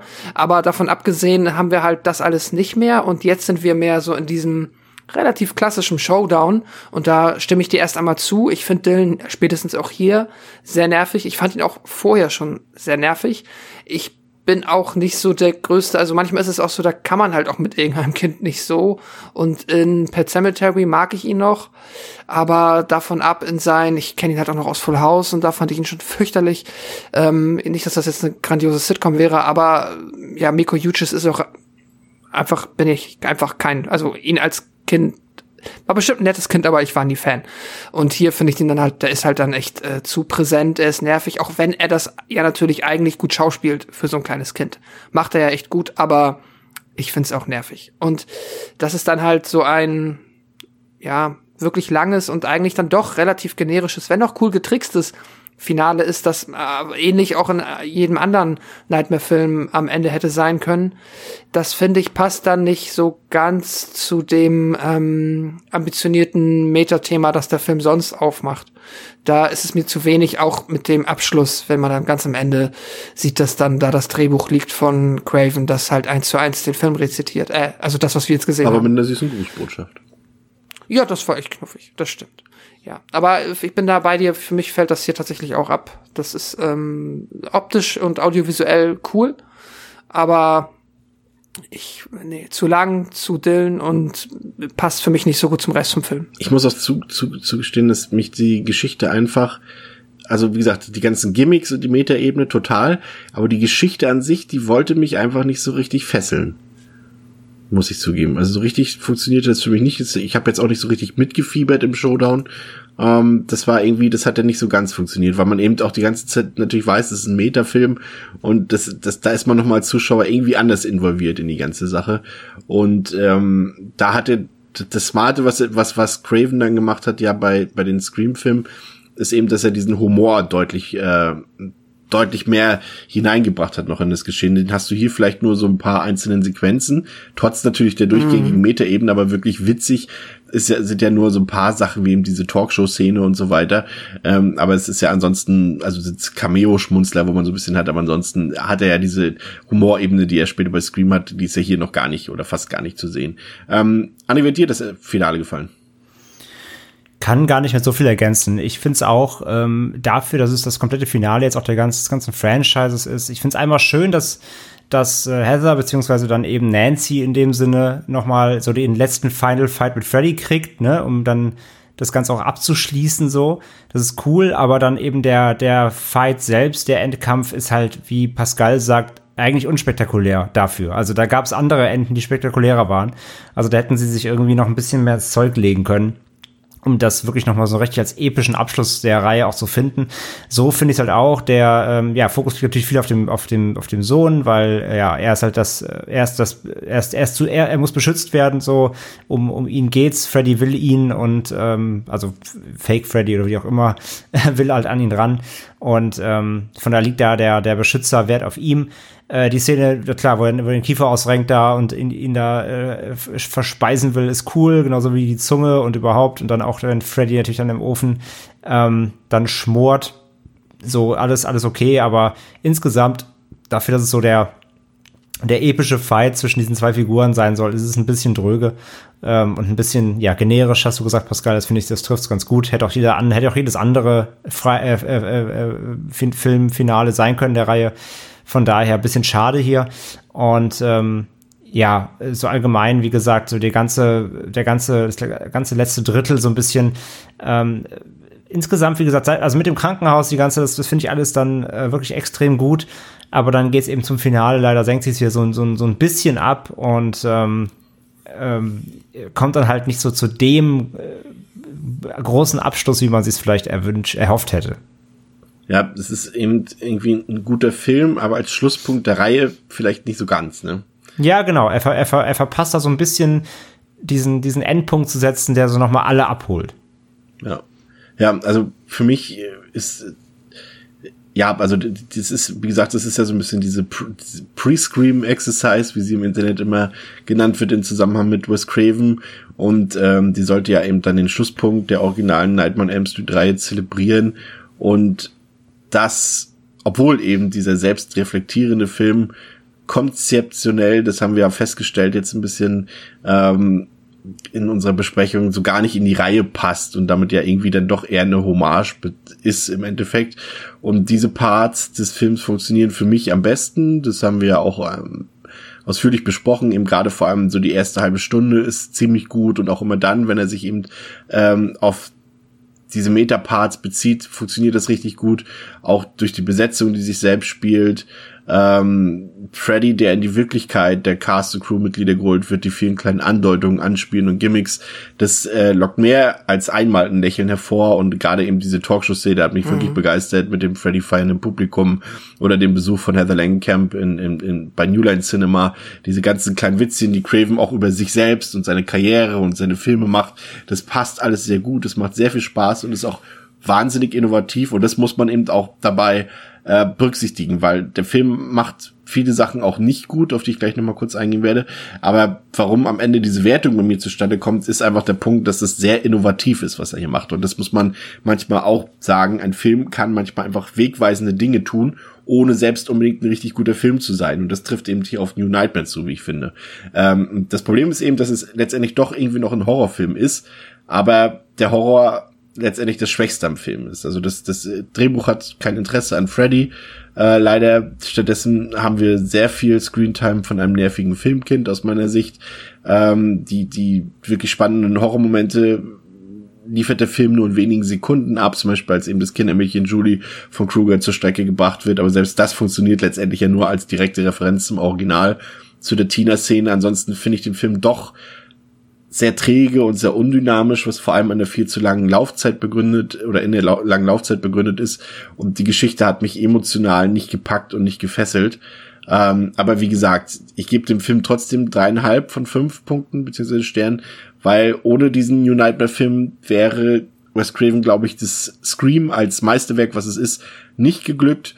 Und man muss einfach, wie gesagt, filmhistorisch auch echt einfach diese Innovation, die leider sehr oft übersehen wird, wenn man über die Nightmare on Elm Street 3 redet oder explizit über New Nightmare, ähm, ja, einfach oft übersehen wird. Dreieinhalb von, dreieinhalb von fünf von mir. André. Ja, New Nightmare ist für mich ein, sag ich mal, gelungenes Experiment und ähm, irgendwie, irgendwie als, als Abschluss auch so passend, weil nicht nur Craven ihn halt mal zu Ende führt, so er beendet, was er begonnen hat, zwar auch auf eine andere Weise als begonnen hat, aber irgendwie dann halt natürlich mit sehr viel Selbstreferenz und äh, Hommage an sich selbst äh, auch sehr stimmig. Ähm, aber ich mag auch eben einfach die Idee, dass er halt hier sagt, ich mache trotzdem gleichzeitig was, ich mache, ich beende es, mache gleichzeitig dabei noch was Neues und sage eben, okay, es geht ja gar nicht gar nicht um Freddy, sondern es geht eben eigentlich nur um, um eine, ein, es ist eigentlich ein, ein losgelöster Horrorfilm, der nur diese Figur nutzt. Ich mag die Idee dahinter sehr, auch wenn es natürlich vielleicht im Kanon dann zum, zu der Reihe natürlich ähm, irgendwie unpassend ist, da aber ja theoretisch der Sechste im Grunde den, Freddy, den wir eigentlich kennengelernt haben, schon beerdigt hat, ähm, finde ich halt, macht New Nightmare das eigentlich ganz smart in dem, in dem Sinne. Ich mag halt, dass ähm, er natürlich einfach alles reinbringt, was man in der aus, aus der Reihe so mitgenommen hat, was man was man lieben gelernt hat. Also allein die halt eben natürlich Charaktere wie wie eben Heather Langenkamp hier ähm, und Robert Englund, die auch noch mal dann als als eben als Schauspieler auf dieser Metaebene hier zeigt und ähm, dann aber eben mit so viel äh, Dingen spielt, die die Reihe groß gemacht haben, die hier eben die, in die in die Realität holt. Ähm, ja, Stichpunkt Realität, was der Film dann leider hier eben auch natürlich macht, ist das, was ich bei Teil 2 zum Beispiel bemängelt habe. Es fehlt halt hier natürlich schon viel Kreativität auf der Traumebene, ne? Die, die nimmt er sich natürlich dadurch mit auch hier. Also hier gibt's keine abgefahrenen Traumwelten und Comicstrips und Videospiele. Gut, lässt es nicht so stimmen, aber ähm, natürlich fehlt es hier ein bisschen an Kreativität und äh, fantastischem Austoben, was die Reihe eben gerade so in dem im Mittelteil, so zwischen drei und, und äh, drei bis fünf so ausgemacht hat. Oder vielleicht auch noch sechs, auch wenn man von der Qualität da eben nicht sprechen möchte das äh, fällt halt eben weg. Und ähm, mir gefällt es aber hier eben besser als zum Beispiel auch beim zweiten, weil der zweite eben ähm, ja trotzdem im, voll im Kanon war. Genau das äh, quasi, also den, den ersten ja wirklich direkt fortgesetzt hat, zwar mit anderen Charakteren, aber mit der gleichen Geschichte. Und ähm, da einfach schon direkt als Instant-Nachfolger mit einem Konzept gebrochen hat. Hier ist es nicht nur A, der Erschaffer selbst dieses Konzepts, der es äh, quasi brechen darf, weil er damit auch was, was es quasi auf eine andere Ebene hebt, was ich dann wieder okay finde. Und zudem erscheint der ganze Film ja eben ähm, quasi das, was im Traum stattgefunden hat, in, in die reale Welt zu holen. Und da finde ich, äh, ist es insgesamt eben dann auch stimmiger als beim zweiten für mich. Ähm, und da geht das Konzept für mich auch einfach insgesamt mehr auf. Ansonsten ähm, gefällt mir es, äh, und, äh, gefällt mir zum Beispiel auch die, ähm, ähm, wie gesagt, gerade der zweiten Hälfte dann, wenn, wenn die Freddy-Entität äh, so äh, hier auch wirklich auf den Plan tritt und agiert, ähm, sehr, sehr gut, ist schön fies. Es ist äh, allgemein, der Film hat nicht wirklich eine Humorebene, das mag ich, das steht ihm auch sehr gut. Ähm, so, so die Kills insgesamt sind jetzt auch nicht so super spektakulär, aber, aber nett umgesetzt. Der zum Beispiel an ihrem, an Nancy's ähm, Freund oder Mann ist, ist ähm, ein bisschen unspektakulär dafür, dass es auch so ein einschneidendes Erlebnisattakt ist in der ersten Filmhälfte, aber ähm, dafür ist dann der Kill zum Beispiel mit Hommage im Krankenhaus, mit Hommage an den ersten Teil der Reihe natürlich ähm, dafür wieder umso besser. Und ja, der Film ist für mich halt echt so ein, so ein, so ein zweischneidiges Schwert da eben. Er, er schließt eben diese Reihe ab, äh, ohne sie aber, ähm, ja, ohne ihr nochmal so richtig zu huldigen. Also er setzt nicht den Stempel drunter, wo du, sag, wo du sagst so, boah, äh, danke für die letzten zehn Jahre so, sondern es fühlt sich immer noch so ein bisschen an wie, ja, vielleicht kommt ja doch noch mal einer. Ähm, und gleichzeitig aber bin ich Craven trotzdem dankbar, dass er hier seine, ähm, ja, sein, seine, seine Vision äh, nochmal zu Ende bringen, also zu Ende gebracht hat mit einem versöhnlicheren ähm, Ausgang als der sechste Teil. Also wäre der sechste letzte gewesen, wäre es wirklich ein trauriges, ein trauriger Abschied von Freddy gewesen. So hat er zumindest nochmal ähm, noch mal alles versucht, um das Ganze nochmal ehrwürdiger zu machen. Ähm, und äh, ja, ich, ich, ich, ich gönne ihm das auch, dass er nochmal mit seiner Figur und seinen Figuren nochmal ähm, zum Abschluss hier noch was, äh, noch was anstellen konnte, so, was, was das Ganze auf jeden Fall nochmal irgendwie besonders macht. So. Von daher, so rein als Film, ähm, ist er, ist er für, für mich für daher solide, mit so einem kleinen, so einem kleinen Freddy-Kosmos-Bonus, äh, sag ich mal. Ähm, ich ich zähle den auch immer nicht so richtig für mich äh, in, die, in die Reihe. Also ich finde eins bis sechs sind halt die klassischen Freitag, äh, mein Gott, ich noch einmal Freitags sage. für, jedes, für, jedes, Freitag zahle ich jetzt einen Euro hier irgendwo in so einer Trinkgeldkasse. Ähm, sind Yay. für mich die normalen, sind für mich die, die, die, die klassischen Nightmare-Filme und der ist für mich so der, der, der Schöpferbonus, sag ich mal. Und als Film heißt das äh, so in Letterboxd-Wertung von mir drei von fünf. Ähm, ich mag ihn sehr gerne, aber er hätte, er hätte deutlich besser noch sein können in, in besonderen Momenten. Ähm, er hätte aber eben auch, äh, das Ganze hätte auch deutlich schlimmer ausgehen können. So. Also es war natürlich ein Experiment. Ja, nämlich mit Teil 6. ja, äh, nein, aber auch der, die Idee des Films hier, die Idee von Unite Man hätte auch irgendwie schief gehen können. Aber dadurch, dass Craven natürlich doch einfach doch noch ein Händchen hat, und wusste, wie er damit irgendwie arbeiten muss, ähm, ist es halt trotzdem unterhaltsam geworden. So, auch wenn es nicht der beste Film, sage ich mal, ist. Von daher, wieder drei von fünf ist wirklich ein so sehr solider Film und ich bin damit, ich kann damit aus der Reihe immer noch, auch wenn ich ihn immer wieder sehe, dann merke ich immer wieder, ja, damit kann man doch irgendwie versöhnlich aussteigen. Pascal. Mhm. Ja, ähm, mein Fazit. Ich bin halt einerseits auf der Seite, ich finde es ähm, superklasse, was da einfach ambitioniertes versucht wurde und das auch ja zu großen Teilen super funktioniert hat. Also diese Idee und halt auch dieses, ähm, ja, wie man jetzt so in der Retrospektive sagen kann, diese Fingerübung für was später Scream geworden ist, die Wes Craven hier vollführt hat, die ist ähm, ja also das, was auch du gesagt hast, Chris, dass man das ähm, da die Innovation auf keinen Fall vergessen sollte und das äh, möchte ich auch nicht. Ich kann ihn auch absolut dafür wertschätzen und bin auch insgesamt mit dem Film überhaupt nicht unglücklich. Ich kann den auch tatsächlich, selbst wenn jetzt für mich natürlich die Innovation da jetzt nicht mehr dafür sorgt, dass mir irgendwie die Kinnlade runterfällt, wenn jetzt ein Film irgendwie mit Metaebenen spielt, ähm, äh, auch abseits dessen bin ich da immer noch solide unterhalten, auch wenn natürlich, wir haben es gesagt, ähm, die Horrorelemente an sich, die sind jetzt hier, sie sind erst einmal anders, sie funktionieren anders, sie sind nicht so sehr im Fokus und auch viele funktionieren hier für mich nicht so gut wie in den starken Nightmare on Elm Street Filmen. Das ähm, ist aber auch einfach ein bisschen der Idee geschuldet und wenn man damit halt leben kann und wenn man sich auch darauf einlässt, was der Film versucht ähm, hier aufzusetzen, dann kann man mit dem auf jeden Fall eine Menge Spaß haben, auch wenn ich dann halt trotzdem immer noch einen ganzen, also was ist einen ganzen Haufen, aber ein paar Kritikpunkte habe, die zumindest mir es dann ein, ja, an einigen Stellen ein bisschen vergnieselt haben. Da sitzt der äh, oft erwähnte Dylan, der, ich wiederhole mich da gerne halt, ähm, der Kinderdarsteller macht da einen sehr guten Job. Da ähm, hätte man auch von mir aus einfach im Edit Room ähm, seine Rolle ein bisschen verkürzen können oder ja, nicht so sehr gerade in der zweiten Filmhälfte den Fokus auf ihn legen müssen. Da hätte ich dann halt lieber mehr von dem von der eigentlichen, also naja, von der Meta-Idee gehabt. Da hätte ich tatsächlich, da bin ich so ein bisschen nicht satt geworden, muss ich sagen. Das ist immer bei mir das Problem. Der Film fängt damit an, hier haben wir Wes Craven und dann geht's zu New Line Cinema und die Beerdigung und Robert England und dann hört der Film so ein bisschen damit auf und zum Ende hin ist es dann schon, ja, es ist nicht egal, aber es fühlt sich so ein bisschen an, als ob es egal sein könnte. Und auch da, deswegen werde ich auf dieser Ebene halt nie satt, wenn ich den Film gucke und ähm, bekomme dann halt zum Abschluss, ja, wie gesagt, ein verhältnismäßig generisches Finale mit einem Jungen, der mich öfter nervt, als dass ich ihn süß finde. Er hat auch seine putzigen Momente, aber die ähm, nutzen sich halt schnell ab. So, das darf man halt meiner Meinung nach nicht so sehr strapazieren und der Film tut das leider ein bisschen deswegen ist es halt auch für mich so eine gemischte Nummer am Ende. Ich guck den trotz all dem immer noch gerne. Ich würde den auch noch mal gucken. Und ich ähm, kann auf jeden Fall wertschätzen, was der Film da erstmal auch für eine Innovation an den Tag gelegt hat.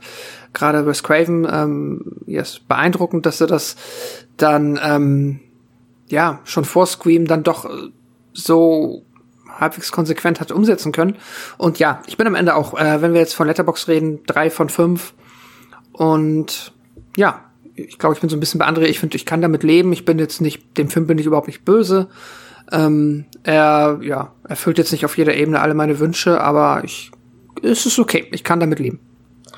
Ja, ich, ich glaube, zusammen, zusammenfassend können wir wirklich sagen, dass die Nightmare MC3 wirklich eine qualitativ wirklich sehr hochwertige Slasher-Reihe ist. Also ich meine, wir haben Wrong Turn besprochen, wir haben Freitag der 13. besprochen, wir haben Halloween besprochen, wir haben Scream besprochen. Natürlich ist, ist Scream zum Beispiel eine Reihe, die natürlich auch qualitativ durchgängig sehr hochwertig ist, aber gerade wenn ich eben Halloween angucke, wo wir eben Filme wie Teil 4, 5, 6 oder Resurrection haben, die echt nicht gut sind, oder bei Freitag der 13. haben wir auch genug Teile, die echt nicht gut sind. Und hier haben wir letztendlich wirklich da würdet ihr mir jetzt, glaube ich, auch zustimmen, ohne dass ich nochmal nachfrage, wirklich nur einen wirklich schlechten Film, nämlich Teil 6 dabei. Äh, bei allen anderen haben wir alle genug Dinge gehabt, äh, die, denen wir etwas abgewinnen konnten in den Teilen, manchmal mhm. noch ein bisschen weniger, vielleicht zum Beispiel bei André oder bei mir zum Beispiel ein bisschen mehr bei manch einem Teil, zum Beispiel bei Teil 2. Ähm, aber durchgängig eigentlich gute Filme, die sich auch trotz, trotz so einer, also sie sind bauen aufeinander auf in gewisser Weise, zumindest die ersten ähm, fünf Filme so ein bisschen, wenn wir den zweiten wiederum ausklammern. Sie haben so ein Look and Feel, das haben wir angesprochen, was sich auch sehr ähnelt und gleich und trotzdem ähm, haben alle Filme so einen gewissen Raum für Kreativität angeboten, den die Regisseure auch genutzt haben. Und ich finde es nach wie vor faszinierend und deswegen gefällt mir diese Reihe auch einfach so gut, weil das Grundthema mit diesen Träumen, da kann man so viel draus machen, da kann man so viel mit arbeiten, das haben wir hier alles auch besprochen. Und die meisten der Filme machen das auch und deswegen fasziniert die mich auch so. Und ich habe war echt, muss ich sagen, um mal jetzt äh, noch mal meine abschließenden Worte zu finden. Muss sagen, war gestern, als dann der siebte Teil ähm, als die Credits des siebten Teils liefen, war ich doch ein bisschen traurig, dass es jetzt äh, mit Nightmare schon wieder in unserer retrospektiven Besprechung vorbei ist. Also es gibt natürlich noch Freddy vs. Jason, den habe ich jetzt auch gestern nochmal geguckt, um das Remake, aber die haben ja in dem Sinne erstmal nichts mit dem Hauptkanon zu tun. Und da war ich doch ein bisschen traurig, dass das jetzt schon wieder vorbei war. Wie ging euch das, Pascal? Ja, doch, da würde ich dir zustimmen. Ähm, es ist, ich wollte auch nochmal, ich finde es einfach auch spannend, dass äh, tatsächlich jetzt alles, was wir heute besprochen haben, immerhin sieben Filme. Ich finde es immer seltsam, dass das alles innerhalb von einem, also dass das nur nur zehn Jahre Filmgeschichte sind, ja. in dem diese Filme stattfinden. Ja. Weil Wobei das natürlich auch echt eine Sonderrolle hier ist, ne? Das wirklich fast jedes Jahr einer ja. kam. Das stimmt, klar. Aber es ist halt trotzdem so in der Wahrnehmung popkulturell so groß. Und klar, ich weiß, da kommt noch, ne, ähm, Freddy vs. Jason und äh, das Remake. Ähm, aber trotzdem so der Kern des Nightmare on Elm Street Kanons wird so in zehn Jahren mehr oder weniger, ja, ist er komplett entstanden und ja, also eigentlich schon auch wieder, ich meine jetzt, das ist ja auch nochmal eine Frage, ähm, wie realistisch haltet ihr es, dass man das nochmal aufgreift? Aber sorry, vielleicht auch erstmal äh, die Frage von Chris von André beantwortet.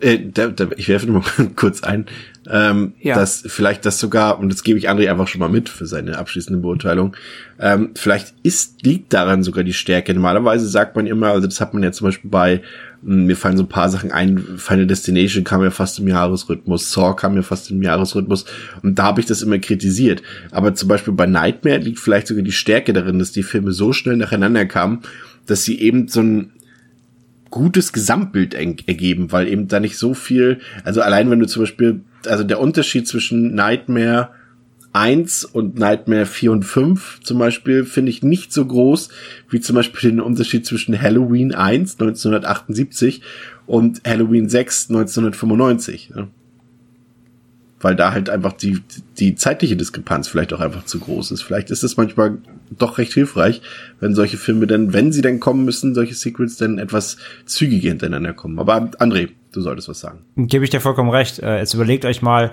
überlegt euch mal, zwischen den Filmen wäre wirklich mehr Zeit vergangen. Ähm, immer so ja. zwei, drei Jahre ja. oder so. Und stellt, stellt euch mal vor, der erste wäre irgendwie 84 gekommen und der, der, dann gäbe es jetzt plötzlich dann wie ein paar Teile so die, 4, die 93 bis 98 spielen. Stell dich mal vor, allein, also was, was so, was so 98 an Filmen so kam, so wie da, wie da Filme aussahen, sich anfühlten. Stell dich mal so, so, ein, mhm. so ein Freddy vor und stellt euch dann aber vor, die Reihe wäre auch noch rein. Wie schlechte Iron Maiden Videos aus den Stell, stellt euch, stellt, stellt, stellt euch jetzt vor, ähm, stellt euch jetzt vor, die Nightmare-Reihe wäre auch noch aktiv im Kanon in die 2000er reingerutscht.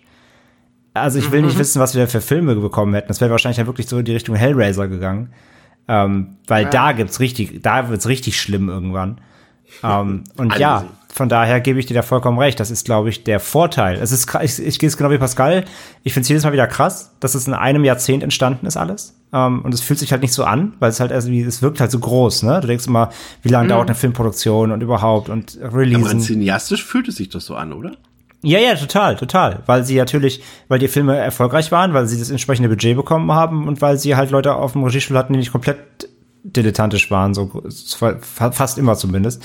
Ähm, und äh, das hat einfach funktioniert. So, aber wie gesagt, das, das Glück hat natürlich nicht jede Reihe. Und ähm, von daher, wie gesagt, es, es wirkt halt nur so, zehn Jahre, du musst überlegen, irgendwie, ähm, äh, in knapp zehn Jahren sind alle drei Herr der Ringe-Filme entstanden. Das sind drei Filme, die klar, die dauern dann aber auch jeweils acht Stunden länger als ein Nightmare-Teil, aber trotzdem halt, das sind drei so riesen Filme in zehn Jahren entstanden oder bei den Harry Potter-Filmen oder sowas irgendwie. Ne? Das war ja auch relativ schnell alles miteinander getaktet, weil die Schauspieler nicht älter werden dürften. So auch die Probleme hatte man hier größtenteils nicht. Aber ähm, so einfach sieben Filme in, in zehn Jahren eines Kanons, so die sind, das ist schon krass, finde ich immer. Auch finde ich auch immer wie bemerkenswert, dass man es so schnell hinbekommen hat. Ich denke, ich gehe aber mit, dass das ein Vorteil definitiv ist. Ja, was einfach das Feeling dieser Reihe angeht. Und ähm, dadurch gewinnt die auch, das sehe ich ganz genauso. Ähm, hätten mhm. die jetzt irgendwie, die hat alles sich jetzt gezogen über, über mehrere Jahrzehnte, dann hast du halt in einer Reihe völlig verschiedene Dekaden des Filmemachens und dann wird da halt leider ganz schnell Scheiße draus so. Und von daher gehe ich da mit. Und äh, ja, auch nochmal abschließend generell ist es auch absolut meine, einer meiner Lieblingshorrorreihen generell. Freddy Krueger ist einfach eine meiner liebsten Horrorfiguren, ähm, eben weil er nicht der, der stille Killer ist, weil er einfach auch über die Filme sich ebenso ein bisschen entwickelt hat, ähm, manchmal zum Guten, manchmal zum Schlechten, ne, je nach Film so ein bisschen, aber er hat sich entwickelt und ich mag es auch, also ich mag den Freddy aus dem allerersten Film, wo er wirklich noch dieser ruhige, äh, im Halbschatten stehende, ähm, fiese, ekelhafte Mörder ist, aber ich mag auch den sassy, äh, äh satirischen Freddy mhm. genauso, weil es passt irgendwie zu ihm und es hebt, das hebt ihn vor allem auch nochmal jetzt natürlich von, von einem, ähm, von einem Jason oder Michael Myers und Co. einfach ab und deswegen finde ich es cool, dass, dass sie ihn ein bisschen dahin ge hingemorpht haben, dass er auch ruhig mal einen Spruch drücken kann und dabei trotzdem äh, in den, in den, äh, ja, in den richtigen Filmen auch ähm, trotzdem dabei noch fies sein kann und, und brutal und äh, da nichts von seinem Horror verliert. Und von daher, ähm, ja, bin auch äh, nach wie vor immer wieder großer, großer Freund von dieser Reihe. Klar, wie gesagt, äh, hat Höhen und Tiefen, aber das hat ja jede Reihe irgendwie, aber das Niveau insgesamt äh, hat sich einfach doch gehalten. Es macht jedes Mal wieder Spaß, diese Reihe am Stück auch durchzugucken. Ähm, trotzdem muss ich hier auch, äh, muss ich einfach sagen, ähm, das ist einfach diesen ganzen Traumszenarien geschuldet, ähm, dass sich die einzelnen Szenen immer wieder unter den Filmen vermischen. Ich kann dir wahrscheinlich jetzt nächste mhm. Woche schon wieder nicht mehr genau sagen, wo welche, wo welche Szene genau war oder vermischt doch mal wieder eine. Ähm, das passiert hier einfach irgendwie ähm, äh, ganz automatisch, ist aber, finde ich, gar nicht so schlimm. Das kann man der, der, der Reihe jetzt auch nicht vorhalten, aber in ihrer Gesamtkreativität einfach mit diesem Traumthema, ähm, das gefällt mir einfach einfach immer wieder richtig gut. Es macht einfach immer wieder Spaß, diese diese Szenarien wieder neu immer neu zu entdecken, ähm, wenn man die Filme wieder rewatcht. Und ähm, von daher, ja, für mich ist es auf jeden Fall eine eine ähm, ja mit mit die beste Horrorreihe, um äh, auch so eine eine Film Horror Ikone und äh, ja, wie gesagt, insgesamt einfach das Niveau immer wieder immer wieder schön zu sehen, das Niveau da so hoch ähm, gehalten wird, bis auf eben ja vor allem eine Ausnahme halt hier. Das soll es tatsächlich für heute leider schon gewesen sein. Ähm, es wird nicht das Ende von Freddy Krueger gewesen sein und auch nicht bei uns, denn wir werden natürlich die beiden ähm, Filme, die da noch offen sind, äh, die da nicht ganz zum Kanon gehören, aber zum Franchise ähm, in Zukunft noch besprechen. Ähm, danke, dass ihr uns insgesamt jetzt war sechs, sieben, fast zehn Stunden, ne? War neun, hm. neun, neun Stunden. Kommt, glaube ich, ja, circa äh, begleitet habt auf unserer Reise durch dieses Franchise und dass ihr diese Episoden auch, äh, das kann man an dieser Stelle auch sagen, mit zu unseren beliebtesten Episoden gemacht habt. Jetzt schon. Dafür herzlichen Dank, dass ihr da fleißig eingeschaltet habt. Ähm, kleiner Ausblick auf nächste Woche. Auch da beschäftigen wir uns wieder mit einem kompletten Franchise, das allerdings nur aus zwei Filmen besteht, nämlich das The Strangers, äh, diese Strangers-Reihe. Ähm, also die zwei Filme, die dazu passen. Eine Gästin wird dabei sein. Mehr dazu in der nächsten Woche. Bis zum nächsten Mal bei Devils and Demons mit Pascal, André und Chris. Auf Wiederhören. Ciao, ciao. Tschüss.